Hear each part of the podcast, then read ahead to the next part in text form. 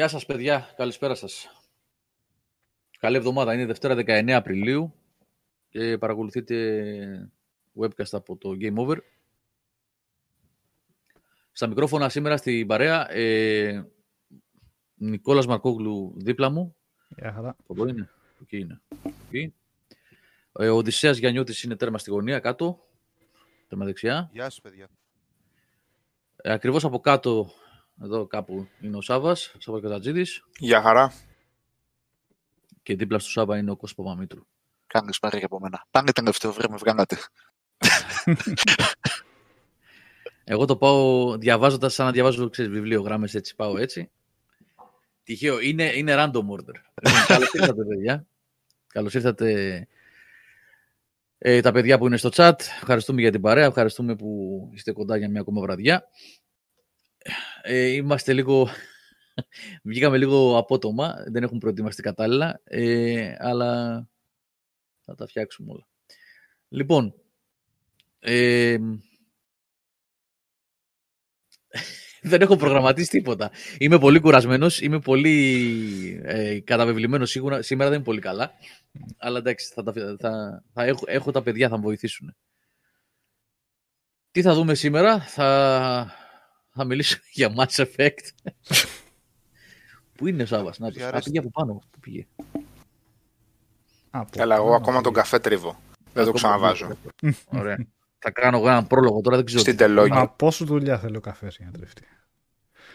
Είναι, Δεν έχω κάνει καμιά φορά. είναι δεν ξέρω. ψαχμένο γιαπωνέζικο αυτό, αλλά πάει πολύ αργά ρε φίλε αν θέλεις να το κάνεις κανονικό. Γι' αυτό είχα πάρει τον ηλεκτρικό το μήλο. Α, έχεις ε, manual. Ναι, τέτοιο ναι. Χειροκίνητο. Αυτή καλύτερη δεν είναι, υποτίθεται. Αν δεν δώσει Ναι, πολλά ο- λεφτά, οτιδήποτε δηλαδή, εντάξει. υποτίθεται δεν το καίνε ρε παιδί μου, επειδή πάει αργά, βαράνε τα καβουρδισίες για πο- πώς τα λένε εκεί πέρα τα... Ξέχασα και, τον, και τους ορισμούς τώρα και τις λέξεις. Αλλά είναι λίγο βαρετό γιατί εγώ πίνω 4-5 την ημέρα. Αν είναι 4-5 την ημέρα να κάνουμε έτσι, καήκαμε. Γι' αυτό είχα πάρει έναν τελόγγι έτσι ωραίο, μικρούλι φθηνό, μόνο για γαλλικό, για φίλτρου, αλλά τώρα δεν ξέρω. Το είδα που καθότανε, όπως πάθαινα καμιά φορά με, το, με παλιές κονσόλες και έλεγα να βάλω να παίξω κανένα παιχνίδι, αλλά θα το ξαναβάλω πάνω τελικά, δεν υπάρχει περίπτωση. Λοιπόν, παιδιά, ε, δεν υπάρχουν ε, πολλές ειδήσεις και πολλά πράγματα να πούμε. Βέβαια, υπάρχει μια μπορούμε. είδηση πολύ πολύ φρέσκια τώρα, της τελευταίας ώρας. δηλαδή, κυριολεκτικά φρέσκια, έτσι. Δηλαδή, μοσχομυρίζει.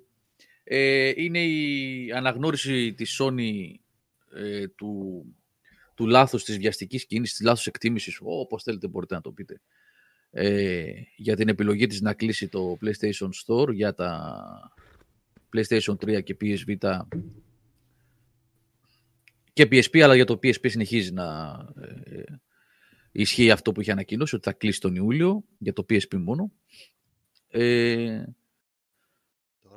ε, είναι πολύ, πολύ ευχάριστο να βλέπεις ότι ε, έχουν καταλάβει ε, τη δύναμη της κοινότητας και ότι αντιλήφθηκαν ότι ε, δεν μπορούν να λειτουργούν έτσι τόσο αυθαίρετα και χωρίς να, ε, υπ- να λαμβάνουν υπόψη τους όλο αυτόν τον κόσμο που έχει δώσει λεφτά και έχει υποστηρίξει τα προϊόντα τους μέσα στα χρόνια. Ε, οπότε ναι, η ανακοίνωση από τον Ράιαν τον ίδιο είναι α, στο PS Blog τώρα πριν από μία ώρα και αν ήταν και μία ώρα που Πάει δημοσιεύτηκε. επαναφ- είναι ότι- Φέρνουν μεταξύ και στους υπολογιστές στο store, γιατί αυτό νομίζω ήδη το είχαν αφαιρέσει. Για το PS3 Δεν- εννοώ συγκεκριμένα. Δεν διάβασα κάτι τέτοιο, Νικόλα, οπότε δεν μπορώ να κάνω ξέρεις τώρα. Ναι, δεν, εικασία δεν τώρα. αναφέρει, δεν αναφέρει Και κάτι πώς. τέτοιο. Αυτό που έμεινε, είναι, αυτό που, συγγνώμη, αυτό που γράφτηκε, δηλώθηκε είναι ότι το PS3 και το PS Vita, τα stores για το PS3 και το PS Vita θα συνεχίσουν να λειτουργούν κανονικά όπως έχουν σήμερα. Θα κλείσει τον Ιούλιο του PSP. Οπότε Εντάξει. είναι... Όποιος Ναι. έχει όμως PSV και θέλει να αγοράσει κάποιο PSP τίτλο, μπαίνει στο PSV και το αγοράζει. Οπότε πάνε η η μία ή η άλλη. Ναι. Ναι, του PSP πολλά υπάρχουν, ναι, υπάρχουν. Ή όλα, όχι όλα. Όλα, όχι, όλα ήταν. Α, όλα είναι. Ναι, ναι, ναι. Όλα ναι, ναι. είναι. Βέβαια. Α, δεν το ήξερα, ρε Κώστα, αυτό. Δεν το ήξερα. Τι είναι όλα. Λοιπόν, ναι, αυτά, αυτά είναι μ, πράγματα που Ή όχι. δείχνουν όχι ότι... πνακιά είπα, πνακιά είπα. Δεν είναι όλα. Όχι. Υπήρχαν, υπήρχαν κάποια παιχνίδια που ήταν μόνο PSP. Δεν είχαν βγει σε. Οκ. Αλλά νομίζω Ε. τα digital του PSP πρέπει να είναι όλα και στο Β. Τα Αυτό. digital πρέπει να είναι, ναι, τα digital πρέπει να είναι. Καλά, το PSP δεν ήταν και ποτέ κονσόλα ε, λογικής digital. Γι' αυτό είχαν βγάλει και το PSP Go που είχα κάνει το πείραμα εκείνο, αν θυμάστε. Που ήταν all digital κονσόλα. Το PSP ήταν, βασιζόταν κατά ένα πολύ μεγάλο ποσοστό στα UMD. Στα, στα UMD discs, στα δισκάκια. UM, ναι. ε, δεν ήταν κονσόλα που χτίστηκε πάνω σε store. Ε, πολλά από τα παιχνίδια του υπάρχουν και στο store του Vita, λοιπόν, οπότε, εντάξει. Ε, Crazy Punky δεν είμαι σίγουρος ότι βγαίνει, είναι, είναι τόσο απλό, δηλαδή το ότι είχαν πετάξει τυράκι για να δουν τι θα γίνει και αναλόγως αντέδρασαν. Μα δεν Γιατί είναι αυτή το ήταν- θέμα όμως που προέκυψε εν πάση περιπτώσει, είτε πετάξαν τη- όπως είναι αυτά το βαφτίζουμε κάπως αλλιώς ρε εσύ, Γιώργο. Δηλαδή αυτοί είπαν ότι κλείνουν ε, το μαγαζί για το PS3 και ανακοινώσαν και συγκεκριμένες ημερομηνίες που θα γίνει. Το, το είπαν δηλαδή. Το είπαν για να τεστάρουν το κοινό. Ε, το Όχι. τέσταραν και είδαν Είναι ότι λυμμένη δεν απόφαση. θέλουν. δεν- δεν- Εντάξει, δεν αλλάζει. Και αυτή, κάτι. αυτή ήταν η λυμμένη απόφαση επίσημα δελτία Ναι. τύπου βγήκανε. Είναι Ναι, δυνατόν ναι. τώρα. Δεν ήταν ότι έγινε leak κάτι από Μμ. κάπου και είχαν βάλει επίτηδες κάποιους να διαρρεύσουν κάτι για να δουν αντιδράσεις για να δοκιμάσουν Μμ. τα νερά. Αυτό ήταν επίσημη τοποθέτηση της εταιρείας ότι εμείς τάδε Ιουλίου και τάδε Αυγούστου κλείνουμε αυτά τα καταστήματα. Εντάξει, αυτό είναι ωραίο και μ, από αυτή την ε, είδηση εγώ δεν θα κρατήσω τόσο το γεγονός ότι ας πούμε τέλος πάντων αφογκράστηκαν, είδαν, έτσι λένε οι ίδιοι, ότι είδαμε ότι σας ενόχλησε, ότι δεν το θέλατε, ε, αναγνωρίζουμε το λάθος μας και ε, θα κάνουμε, ξέρω εγώ, θα το διορθώσουμε. Είναι ότι άκουσαν. Εγώ κρατάω το, το ότι άκουσαν.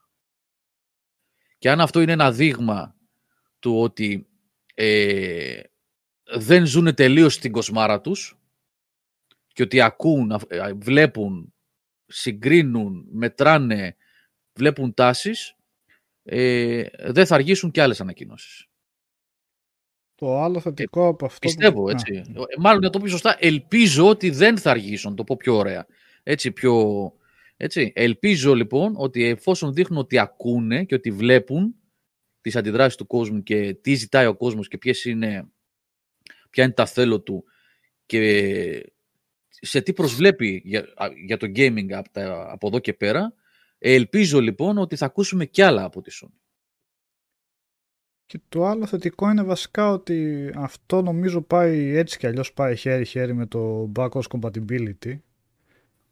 Επομένως το να αναιρέσουν αυτή την απόφαση, το μάλ- μάλιστα να είδαν τόσες αντιδράσεις για αυτά τα stores, ώστε να αναιρέσουν την απόφαση, αυτές οι αντιδράσεις προφανώς έγιναν και γιατί ο κόσμος, όσοι ανέβασαν τόνους ας πούμε και αντέδρασαν, θέλανε να έχουν πρόσβαση σε παλιότερα παιχνίδια προφανώς. Να έχουν την επιλογή να τα όχι μόνο να τα κατεβάσουν, γιατί αυτοί που τα είχαν αγορασμένα τα έχουν, αλλά να τα αγοράσουν και αυτό είναι πολύ σημαντικό.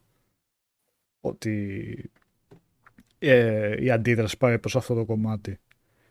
Επομένως για να τα γύρισε η Sony θέλω να πιστεύω ότι ίσως κάπου εκεί στο βάθος του μυαλού της της εταιρείας ότι το, σ- ότι το σκέφτονται και αυτό ίσως πώς θα μπορούσαν να το κάνουν αν θεωρούν ότι είναι τόσο σημαντικό ώστε να ανατρέψουν την απόφασή τους και να συνεχίσει η υποστήριξη. Ε, όταν λέμε ότι ακούνε, γιατί λέει ο Τζιμ Μπάλα εδώ, ε, λέει σιγά μην ακούν, τα βάλανε κάτω και ήταν ότι κάπου δεν τους συμφέρει. Οτιδήποτε κάνουν αυτές οι εταιρείες βασίζεται στο συμφέρον. Να ξεκινήσουμε από εκεί. Όλες αυτές οι εταιρείες. Ε, το ότι υπάρχουν κάποιοι τύποι μέσα στις εταιρείες αυτές που εκτός από ε, προσωπικό, υπάλληλοι, ε, στελέχη, οτιδήποτε άλλο, έχουν και μεγάλη, να μην το πω τώρα, είναι και νωρίς ακόμα, τρέλα για το gaming, είναι το τερπνόντι μετά το αφολί μου. Από εκεί και πέρα, όλοι αυτοί κοιτάνε πώς θα βγάλουν λεφτά.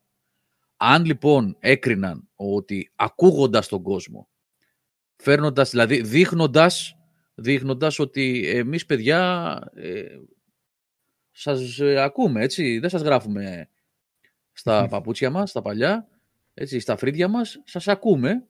Αν αυτό λοιπόν, ε, τι νομίζετε ότι είναι, επειδή μας αγαπάνε ή αγαπάνε τον κόσμο, όλες οι εταιρείες κοιτάνε πώς θα τοποθετηθούν σωστά απέναντι στο καταναλωτή και ειδικότερα στο μεγάλο κοινό που είναι ε, πυρήνας για να έχουν κέρδος. Εννοείται ότι το κέρδος είναι στο μυαλό τους, παιδιά. Από εκεί και πέρα είναι. Κάποια στιγμής βγαίνει και κάτι πιο θετικό από εμά προς τα μας, από την άποψη ότι δεν φαντάζομαι να έχουν κανένα φοβερό κέρδος πλέον από τα μαγαζιά του PS3, του PSP, του PSV, αλλά και μόνο το, το κάνουν αυτό για να δείξουν μια καλή εικόνα στο κοινό είναι θετικό αυτό έτσι. Και ας μην έχει να κάνει ε, άμεσα με το κέρδος. Έμεσα προφανώς έχει, γιατί όσο καλύτερη εικόνα έχεις, τόσο πιο. Αλλά σε αυτό ναι. που λες Τζιν Μπάλα, το σιγά μην ακούνε όλα τα υπόλοιπα που είπε ο Γιώργος φυσικά για το κέρδος. Αλλά είναι πολύ απλό να σκεφτούμε για το αν ακούνε ή όχι είναι ότι αν δεν υπήρχε καμία αντίδραση, δηλαδή η Sony θα επανέφερε το store ή απλά θα συνέχιζε στην πορεία να το κλείσει τον Ιούλιο και τον Ιούνιο πότε ήταν. Εγώ νομίζω αν δεν αντιδρούσε κανένας, θα συνέχιζε όπως ήταν και θα το έκρινε τότε. Επομένως, ναι, κάποια επίδραση είχε. Ε, ε, κάποια επίδραση είχε το κοινό. Επίσης, παιδιά, υπήρξε, υπάρχει εδώ και δύο εβδομάδες, τρεις, με συνεχόμενα όμως, ε, πολύ αρνητικό vibe για τη Sony από τα media και από YouTubers και influencers. Ε, μία δηλαδή αυτό με το... Με το ε, ουσιαστικά και ξεκίνησε με το store. Μετά έγιναν ιστορίες με, τα, με τις αποκαλύψεις. Τέλος πάντων, με το άρθρο, να πω πιο σωστά, το τι αποκαλύψεις υπάρχουν και τι αληθεύει και τι όχι, αυτό θα αποδειχθεί. Πολλά βεβαίως έχουν ήδη διασταυρωθεί και έχουν μιλήσει άνθρωποι που τους αφορούν άμεσα αυτά που είχε γράψει ο Στράιερ στο Bloomberg ε, για τα projects που ακύρωσε, το Days Gone 2 που δεν θα γίνει, η πικρία του Gavin που έγραψε, που είπε μάλλον στον Τζάφε διάφορα προχτές εκεί και δυστυχώς εκτέθηκε και ο άνθρωπος αυτός και τον έχουν κάνει φίλο και φτερό δύο-τρεις μέρες τώρα και νομίζω ότι είναι λίγο βάναυσο αυτό πρέπει λίγο να σκεφτεί και ο κόσμος τη θέση του και τι πικρία έχει και από ποια θέση εκφράζει απόψεις. Που ναι, απλά προς τα που βγάζει την, το θυμό του και αυτά, εγώ δεν συμφωνώ ας πούμε. Ναι, ναι, ναι, ναι, εγώ, όχι, δεν, δεν, δεν, Ή δεν συμφωνώ έστω με το τόσο απόλυτο τρόπο που φάνηκε να το είπε. Αλλά... Ναι. Ναι, και, και γενικά λοιπόν. Ναι. Ναι, ναι, ναι, ναι. Θα, θα φτάσουμε και σε αυτό. Θα φτάσουμε mm-hmm. και σε αυτό. Το vibe δεν ήταν. Τουλάχιστον έπιασα το δέρμα μου μόνο με ένα τέτοιο τώρα με πέθανε στον πόνο. Έχει ένα κλιπάκι και πιάσε το χέρι. Ε, ήταν μια ωραία κίνηση τακτικής αυτή από τη Sony πέραν όλων των άλλων να κατευνάσει λίγο και τον εκνευρισμό. Έτσι. Γιατί το τι άρθρο, παιδιά, και το τι βίντεο έχει ανέβει αυτές τις μέρες, τι θα αγοράσεις πριν κλείσει το store. Έχει γίνει ολόκληρο βιομηχανία, έτσι. Βιομηχανία παραγωγής βίντεος τι να αγοράσεις πριν κλείσεις το ναι. PlayStation ναι. Store. Έτσι. Βιομηχανία ολόκληρη. Ε, οπότε ναι. Τα έφερα από εδώ, τα έφερα από εκεί. Τι να κάνουμε λίγο να το ηρεμήσουμε το πράγμα. Τσουπ, ήρθε και κούμπος.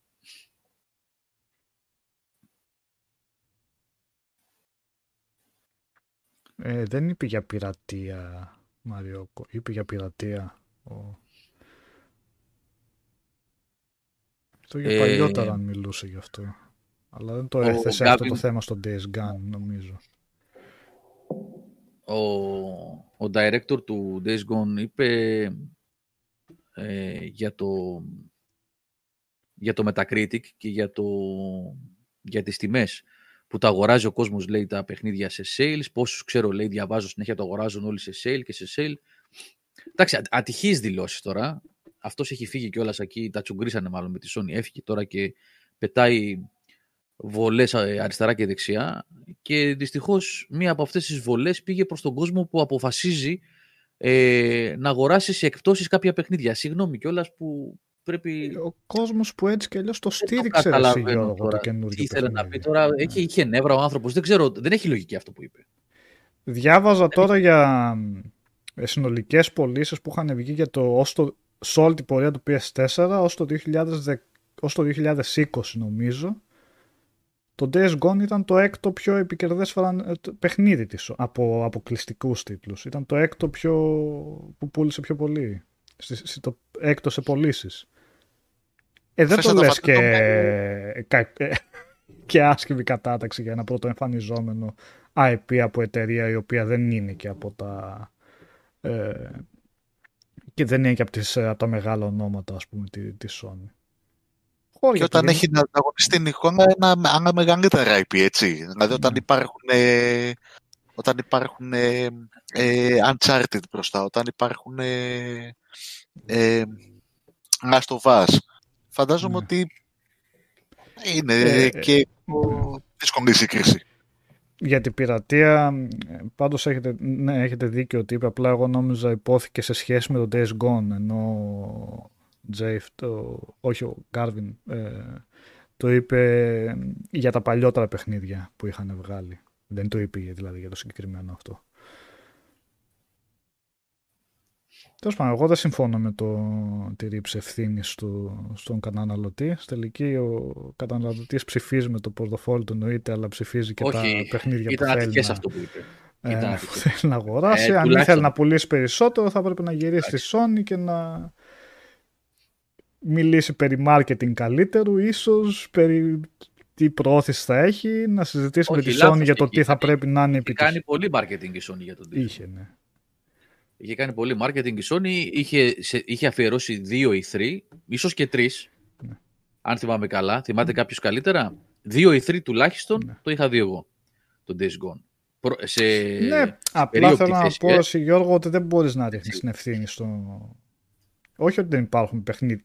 Υπάρχουν περιπτώσεις αδικημένων παιχνιδιών, αλλά συγγνώμη κιόλας. Το Days Gone ξεκίνησε στις πρώτες θέσεις, αν όχι στην πρώτη, αν θυμάμαι, τον Charles και έκανε πολλές πωλήσεις. Δηλαδή, τι άλλο μπορείς να περιμένεις από νέο; Τα παράπονά του θα έπρεπε να είναι στην Sony και το τι θεωρεί επιτυχία και το τι θεωρεί ότι πρέπει να υποστηρίζεται, ας πούμε. Εδώ υπάρχουν δύο θέματα. Το πρώτο είναι ότι η Sony, ε, από ό,τι φαίνεται, αυτό που κυκλοφορεί, με πάσα επιφυλάξη τώρα αυτά τα πράγματα τα λέμε, είναι ότι ε, κάνει μια πολύ κλειστή στροφή προς τα ε, όχι triple play, quadruple A, πώς λέγεται. Δηλαδή τα, τα πολύ τεράστια ονόματα, από τα 4, 5, 6 πολύ μεγάλα στούντιος που έχει, ε, αυτό, αυτό κυκλοφορεί. Επαναλαμβάνω με πάσα επιφύλαξη τα λέμε αυτά. Αυτό κυκλοφορεί. Και όπου σημαίνει ότι έτσι έριξε και όχι, έριξε άκυρο στο Days Gone 2. Ε, και απ' την άλλη έχουμε και τον Γκάβιν, ο οποίος γύρισε και εντάξει, είναι πικραμένος, έφυγε από τη τέτοια, είδε το όνειρό του μάλλον να μην γίνεται πραγματικότητα ο άνθρωπος. Ναι. Ε, δεν μπορούμε να ξέρουμε λεπτομέρειες ακριβώς τι και πώς έχει γίνει. Υπόθηκαν όμως, ε, είπαμε, επαναλαμβάνω, ατυχή πράγματα. Τώρα είναι δυνατόν να λες γιατί το αγόρασε ο άλλος σε sale το παιχνίδι. Τι λες, ρε φίλε, δηλαδή. Ναι. Δηλαδή πρέπει να δίνουν τα 80 για να πούμε ναι. ότι κάτι έγινε. Ε, όταν ψωνίζεις ένα πλυντήριο, ένα ψυγείο, ένα αυτοκίνητο παπούτσια, μπλούζες, θα πας και θα πεις Α, όχι, δεν θέλω να μου το δώσει με 20% κάτω spring sale, να το πάρω όσο κάνει. Εντάξει. Όλοι τώρα. το στηρίξαν το παιχνίδι. Και αυτοί που το πήραν σε προσφορές εννοείται στηρίζουν ένα παιχνίδι. Γιατί αυτοί που το πήραν σε προσφορά για τον ΑΒ λόγο δεν μπορούσαν να δώσουν full price. Δηλαδή, τι σημαίνει αυτό, ότι δεν στήριξαν το παιχνίδι; Και αυτοί που το κατεβάζουν από το Plus δωρεάν και του δίνουν χρόνο και παίζουν και μετά βγαίνουν και μιλάνε γι' αυτό και λένε παιδιά γιατί το Days Gone, ε, το έχουμε συζητήσει πολλές φορές, ότι έχει κερδίσει κόσμο αρκετά μετά την κυκλοφορία του. Αυτή ήταν, αυτή ήταν και η ατυχία του παιχνιδιού αυτού. Ότι ήταν ένα ακόμα zombie game, έτσι, όταν κυκλοφόρησε και αυτό απέκτησε μια τριβή με τον κόσμο, με το κοινό και μια αγάπη μετά, αρκετά μετά. Τα είχαμε συζητήσει σε προηγούμενο webcast για τον Days Gone. Γιατί και εγώ το προχώρησα αρκετά και είδα ότι είναι πραγματικά ένα αξιόλογο παιχνίδι. Μια ωραία παραγωγή, σοβαρή παραγωγή, δουλεμένη. Η οποία όμως κατόπιν εορτής κέρδισε την εκτίμηση του κόσμου.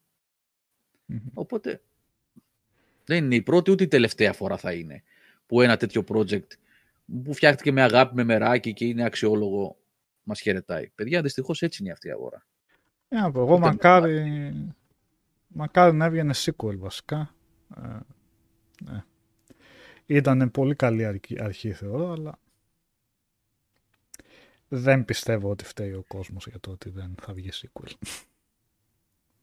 Το sequel νομίζω έχει τελειώσει. Τους έχει δώσει τώρα, τουλάχιστον ναι, ναι. τους έχει δώσει ένα καινούριο project λένε και δουλεύουν. Για ένα mm νέο IP. Οπότε τουλάχιστον δουλεύει το στούντιο, έτσι. Ναι, Κάνουν ναι, κάτι άλλο. Τέλος πάντων, αυτά τώρα είναι από τη Sony. Ε, συγγνώμη, απασχολεί πάρα πολύ την κοινότητα, είτε είναι media, είτε είναι YouTubing, είτε είναι οτιδήποτε άλλο, το, την, την κοινότητα γενικώ, τους gamers, το τελευταίο 15 ημέρο η Sony, ε, αρνητικά, παραλαμβάνω, και αυτή η είδηση ήρθε λίγο, πιστεύω, να ηρεμήσει λίγο την κατάσταση, αυτή για το... Είδατε όπως πώς γίνεται, όταν λειτουργεί ουσιαστικά είναι μια είδηση η οποία λέει ότι δεν αλλάζει κάτι, δεν, δεν φέρνει κάτι επιπλέον, ότι αφήνει το, το, το καθεστώς όπως είναι τώρα και λειτουργεί θετικά, κάτι το οποίο ουσιαστικά δεν αλλάζει τίποτα. Γιατί έχει, έχει τόσο αρνητικό vibe τόσο καιρό, που όταν ακούς μια είδηση η οποία ουσιαστικά αφήνει το status quo όπως έχει, δεν σου λέει θα σου δώσω και κάτι παραπάνω. Δεν σου λέει θα σου δώσω και backwards compatibility ή κάτι έξτρα, κάποια παιχνίδια δωρεάν. Σε λέω ότι, OK, τα αφήνω όπως είναι. Επειδή έχεις ε, φάει την πίκρα τις προηγούμενες μέρες και έχει λειτουργήσει πολύ αρνητικά, το βλέπεις ακόμα και αυτό ε, ότι λειτουργεί ως θετικό vibe. Ναι, καλά, έτσι λειτουργήσε και της Microsoft. Ε. Για το live, για την τιμή, λες. Ναι, οπότε ναι. γιατί να μην λειτουργήσει έτσι και για τη, για τη Sony. Θετικά, θετικά το βλέπουμε, βεβαίως. Αν η κότα έκανε το αυγό ή το αυγό την κότα, ναι. Να πούμε λίγο εκτός, ε, αν θέλουν τα παιδιά, γιατί τόση ώρα μιλάω και εγώ και ο Νικόλας, ο Σάβα, ο Κώστας και ο Οδυσσέας δεν έχουν πει τίποτα επί του θέματος, αν θέλουν κάτι. Ναι, για το τη Sony, ε, αν μου επιτρέπετε, για τη Sony ναι. μόνο θετικά το βλέπω, ότι καρμπών, ό,τι είπαμε και για την περίπτωση της Microsoft. Οι εταιρείες σκέφτονται με έναν διαφορετικό τρόπο από αυτό που εμείς θεωρούμε ή νομίζουμε. Ε, βάζουν άλλα πράγματα, υπάρχουν τα boards, αλλιώς παίρνονται οι αποφάσεις, άλλοτε είναι φιλικές προς τον καταναλωτή, άλλοτε δεν είναι. Τέλος πάντων, κάπως με κάποιο τρόπο καταλήγουν σε κάποιες αποφάσεις, οι οποίες εμάς μπορεί να μην μας φαίνονται καθόλου λογικές. Και στις δύο περιπτώσεις, αυτές οι αποφάσεις αναιρέθηκαν με θετικό πρόσημο. Αν αυτό που είπε ο Νίκος τώρα, αν αυτό μπορεί να είναι. Χλωμό το βλέπω εγώ. Ένα προμήνυμα για δουλειά σε ένα backwards compatibility, δεν, το, δεν βλέπω καθόλου δηλαδή πώς μπορεί να Καλά, μια βάσιμη ελπίδα είναι αυτή. Ναι, ναι, ναι, οκ. Okay. Πρακτικά δηλαδή. Ναι. Ε, ε, εγώ θεωρώ ότι το, αυτό που τους αποτρέπει είναι το ότι πρώτον έχουν μια υπηρεσία που θέλουν να τις σπρώξουν, το PS Now, και δεύτερον, από ό,τι είδατε και στην περίπτωση της Microsoft, υπάρχουν και, υπάρχει και μια ολόκληρη ομάδα που δουλεύει. Δηλαδή δεν είναι πατάω ένα κουμπί και ξαφνικά δημιουργείται ένα backwards compatibility. Ε, anyway, πάντως το σκηνικό είναι, ε, το σκηνικό είναι θετικό. Τώρα για το άλλο το παλικάρι, το σκηνοθέτη ε, του... Ο σκηνοθέτης δεν είναι; Ναι, ναι, ναι. Ο director δεν είναι. Ο βασικό ναι, κεφάλι. Ναι. ναι. Ε, εγώ δεν μπορώ να, πω, να, να, να πω ότι παρακολούθησα ακριβώς τι λέει, τι δεν λέει. Μόνο έπιασα λίγο αυτό το περί του κόσμου που δεν αγοράζει τα παιχνίδια όταν πρέπει. Θυμάμαι λίγο εκείνες τις ανίποτε, τις παπαριές του Cage. Για το ότι αν το έπαιξαν 5 εκατομμύρια το παιχνίδι, εγώ θέλω από 5 εκατομμύρια να το αγόρασαν. Και όχι να το έπαιξαν με άλλον τρόπο. Ε, αυτές τις μετακυλήσεις ευθυνών σε κοινό το οποίο αγοράζει single player παιχνίδια να τις αφήσουν κατά μέρους γενικώς από την βιομηχανία και να κοιτάξουν πρώτα το χάλι το ότι εκατομμύρια αγοραστικό κοινό σκάει χιλιάδες δολάρια και χιλιάδες ευρώ στο να αγοράζει φορμάκια για παιχνίδια που παίζονται επί πέντε χρόνια και να αφήσουν κατά μέρος αυτούς που θα δώσει ακόμα και 20-25 ευρώ για να αγοράσει κάτι που μετά θα το αφήσει στην άκρη. Γιατί αυτός ο κόσμος είναι που κρατάει αυτό το κομμάτι της βιομηχανίας. Αυτά αυτές τις μετακυλήσεις και δεν τις καταλαβαίνω, ήταν δεν ήταν... Ε, τώρα τι να πω, ε, να μπούμε στη διαδικασία να σχολιάζουμε λέξη-λέξη τι έχει πει κάποιος ε, στη συνέντευξή του όντας εμβρασμό ψυχής επειδή πήρε το...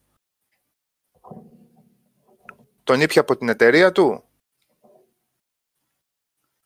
Ε, κάτι τέτοιο έγινε Σάββατο και έβγαλε πικρή ε, αυτό. εμβρασμό Και άρχισε να βάλει κατά πάντων. Κάτι, κάτι τέτοιο πρέπει να γίνει. Οι, οι πίπες περί κόσμου που αγοράζει στα πανέρια ή που αγοράζει στις εκπτώσεις ή που αγοράζει ε, ξέρω εγώ μισοτιμής ή που τα παίρνει second hand ή που λειτουργεί πειρατικά αυτά υπο, τα λένε εδώ και 30 χρόνια. 35 χρόνια τα λένε αυτά. Και ποτέ κανείς δεν μας απέδειξε με, με, με, νούμερα πώς λειτουργεί αρνητικά αυτό το πράγμα, αυτή η λειτουργία της αγοράς. Υπήρχε μία έρευνα από τη, της Ευρωπαϊκής Ένωσης, νομίζω, ήταν για την πειρατεία. Και είχε βγει, τώρα αυτό παιδιά είναι σε γενικό πλαίσιο, έτσι.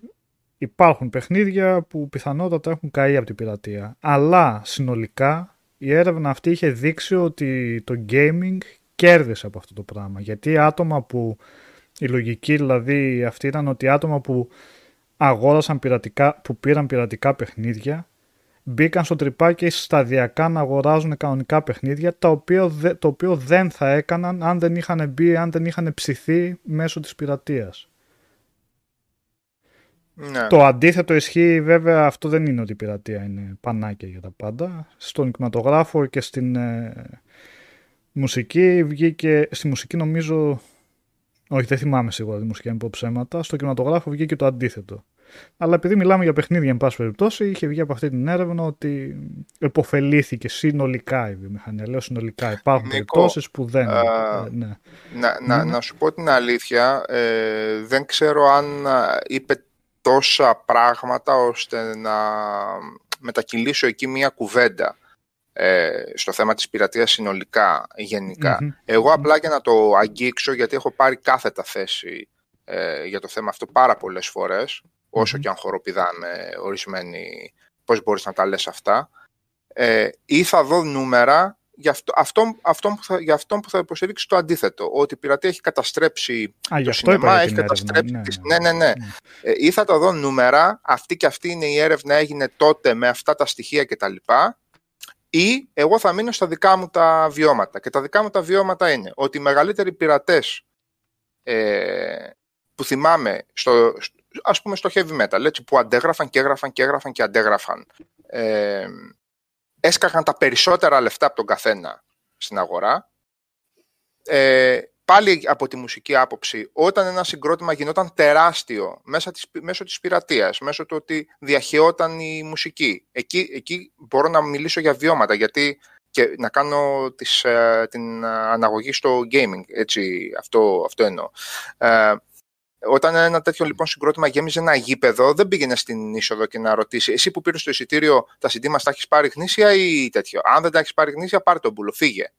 Όχι. Αυτός ο κόσμος όμως πήγαινε και τάφκαγε στις συναυλίες, σε merchandise και στο να κάνει το συγκρότημα τεράστιο, χωρίς να το ρωτάνε και με, και με πειρατική μορφή και με κασετούλες παλιότερα και με συντάκια γραμμένα αργότερα. Και το τρίτο που έχω να πω είναι το εξής. Ε, το gaming, το gaming, αυτό που δεν μας λένε όλοι αυτοί που κατά καιρούς γκρίνιαζαν για την πειρατεία, είναι το εξής. Γιατί έχεις την απέτηση ένας άνθρωπος τυφλά, χωρίς να ξέρει τι πάει να αγοράσει, να σκάσει 80 ή 70 ευρώ σε ένα παιχνίδι; Γιατί έχεις τέτοια, ε, ε, τέτοια απέτηση; Πάντα πάντα θα υπάρχει ο κόσμος που δεν θα παίξει τα πάντα. Θα τα παίξει όλα ε, επιδερμικά. Θα παίξει αρκετά παιχνίδια, αλλά τελικά θα καταλήξει σε τρία-τέσσερα που στο τέλος μπορεί να πάει και να τα αγοράσει. Γενικώς ο κόσμος και ιδίως αυτοί που είναι οπαδοί και ε, αγαπάν ασχολίες, η μουσική, η μουσική, το βιβλίο, το σινεμά, το gaming κτλ. Δεν λειτουργούν ως κλέφτες εάν αυτός ο κόσμος θέλει να δώσει κάποια λεφτά, σε, αυτό, σε αυτούς τους χώρους θα, τα δώσει αυτά τα λεφτά. Με κάποιο αβ τρόπο θα δώσει να πάρει και κόμιξ, να πάρει και CD παλιότερα ή να πάρει βινίλια τώρα, να πάρει ένα παιχνίδι να αγοράσει, να γραφτεί συνδρομητή σε μια υπηρεσία να δει μια ταινία και μια σειρά νόμιμα κτλ.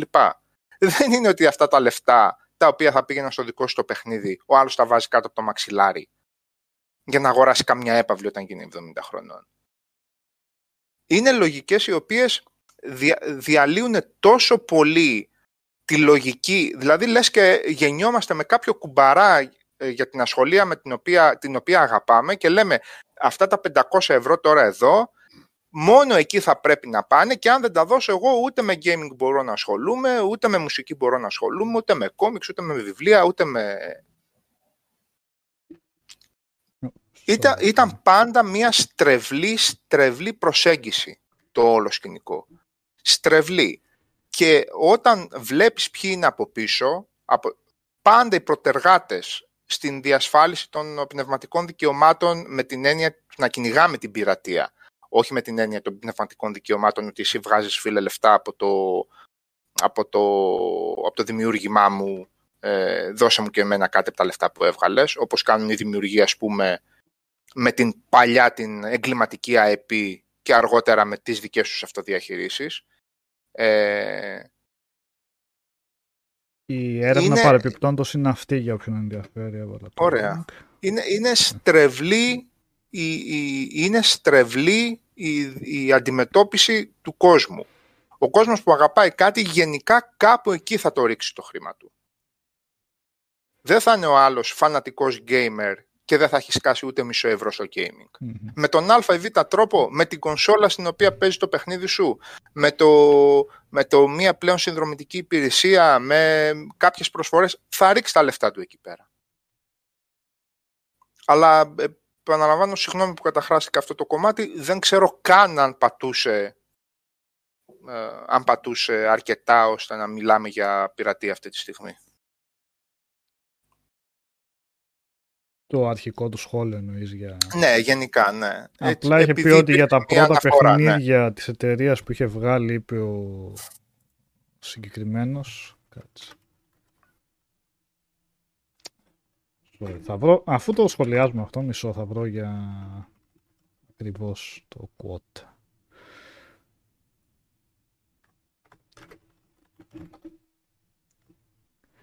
Λοιπόν, I can tell you that when we were doing Siphon Filter Dark Mirror, we got so uh, fucked on Dark Mirror because piracy was a thing and Sony wasn't really caught up on what piracy was doing to sales.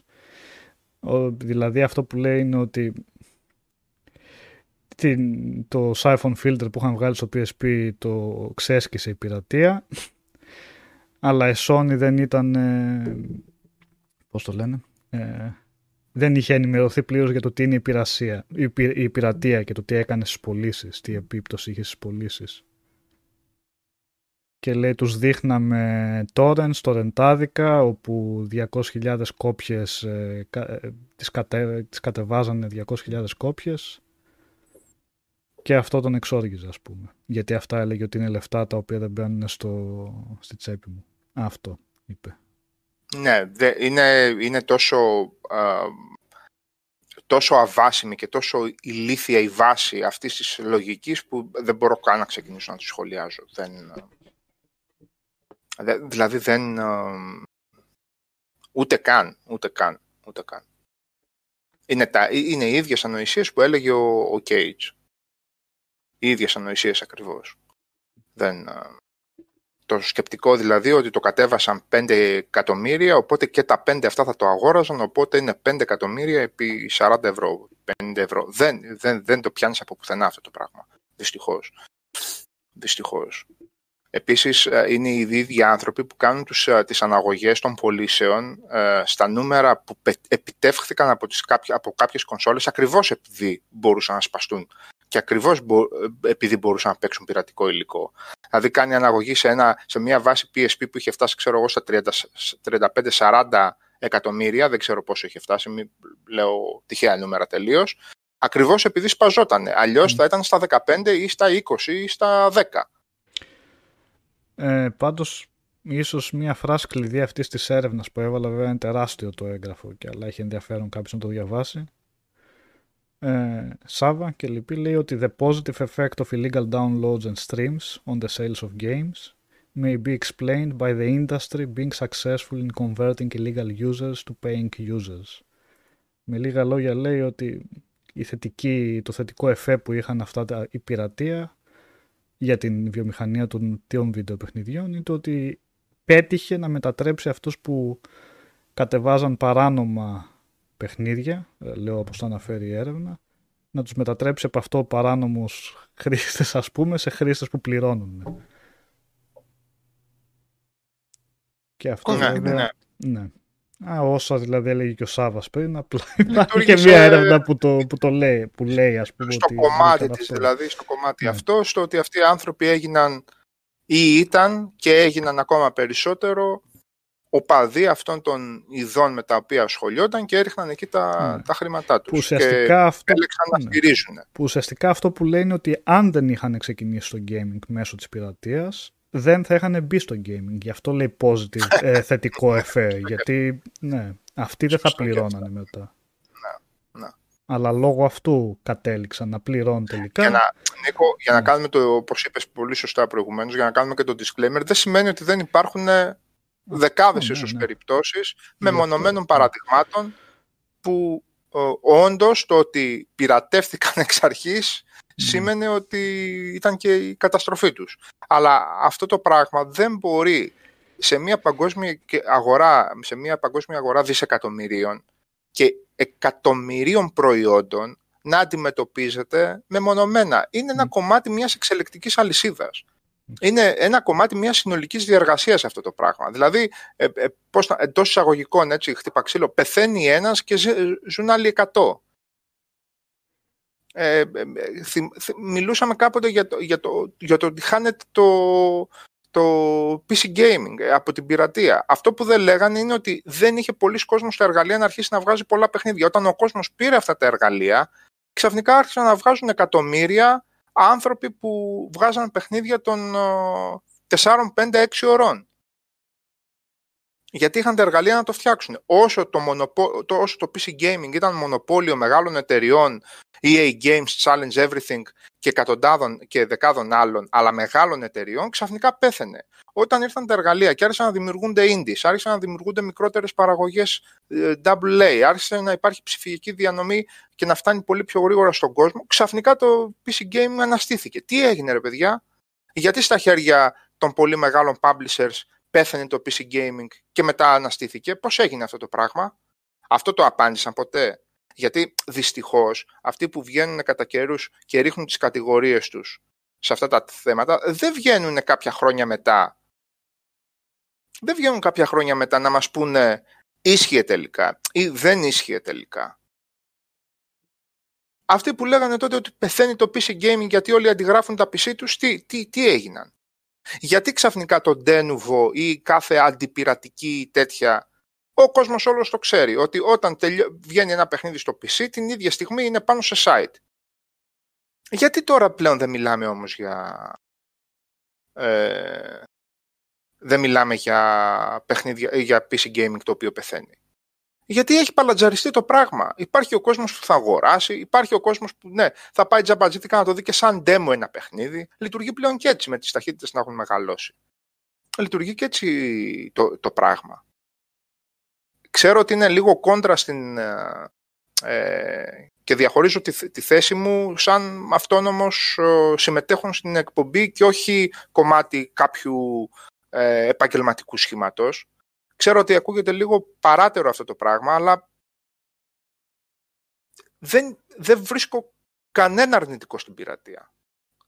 Μόνο το ότι έχεις μπρόξει σε πολύ περισσότερο κόσμο και έχει φτάσει σε εκατομμύρια παραπάνω κόσμο το gaming, η τηλεόραση. Πώς γίνεται δηλαδή το Game of Thrones να είναι η σειρά η οποία έχει τα περισσότερα έσοδα και είναι η πιο πολύ πειρατευμένη; Δηλαδή, να συμβαίνουν και τα δύο, αλλά το ένα να το κόψουμε. Να κάνει...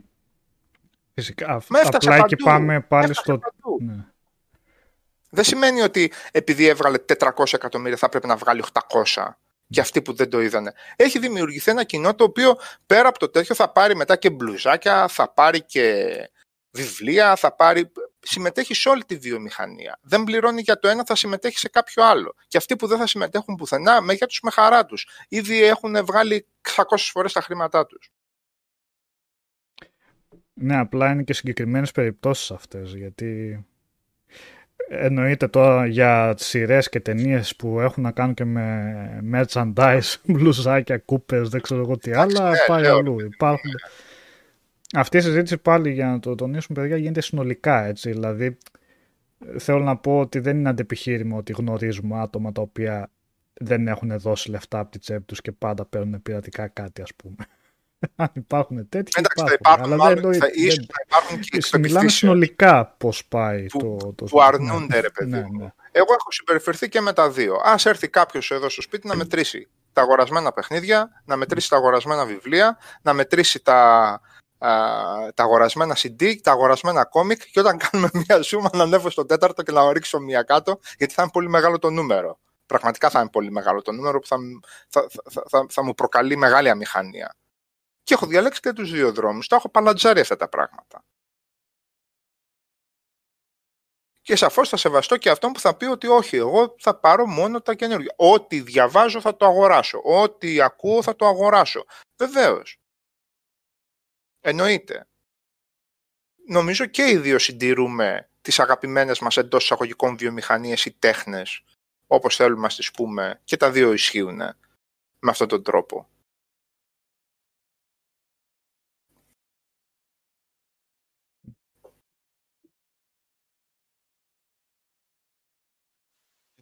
Τι έγινε, τελώσαμε αυτό. Λοιπόν, ναι, τελείωσε. Οδυσσέα, κάτι πήγαινες να πεις ή... Σιγά μην νιώσουμε και τύψεις, λέω. Έτσι. Φωναχτά μόνο σήμερα, γιατί είσαι λίγο χαμηλά.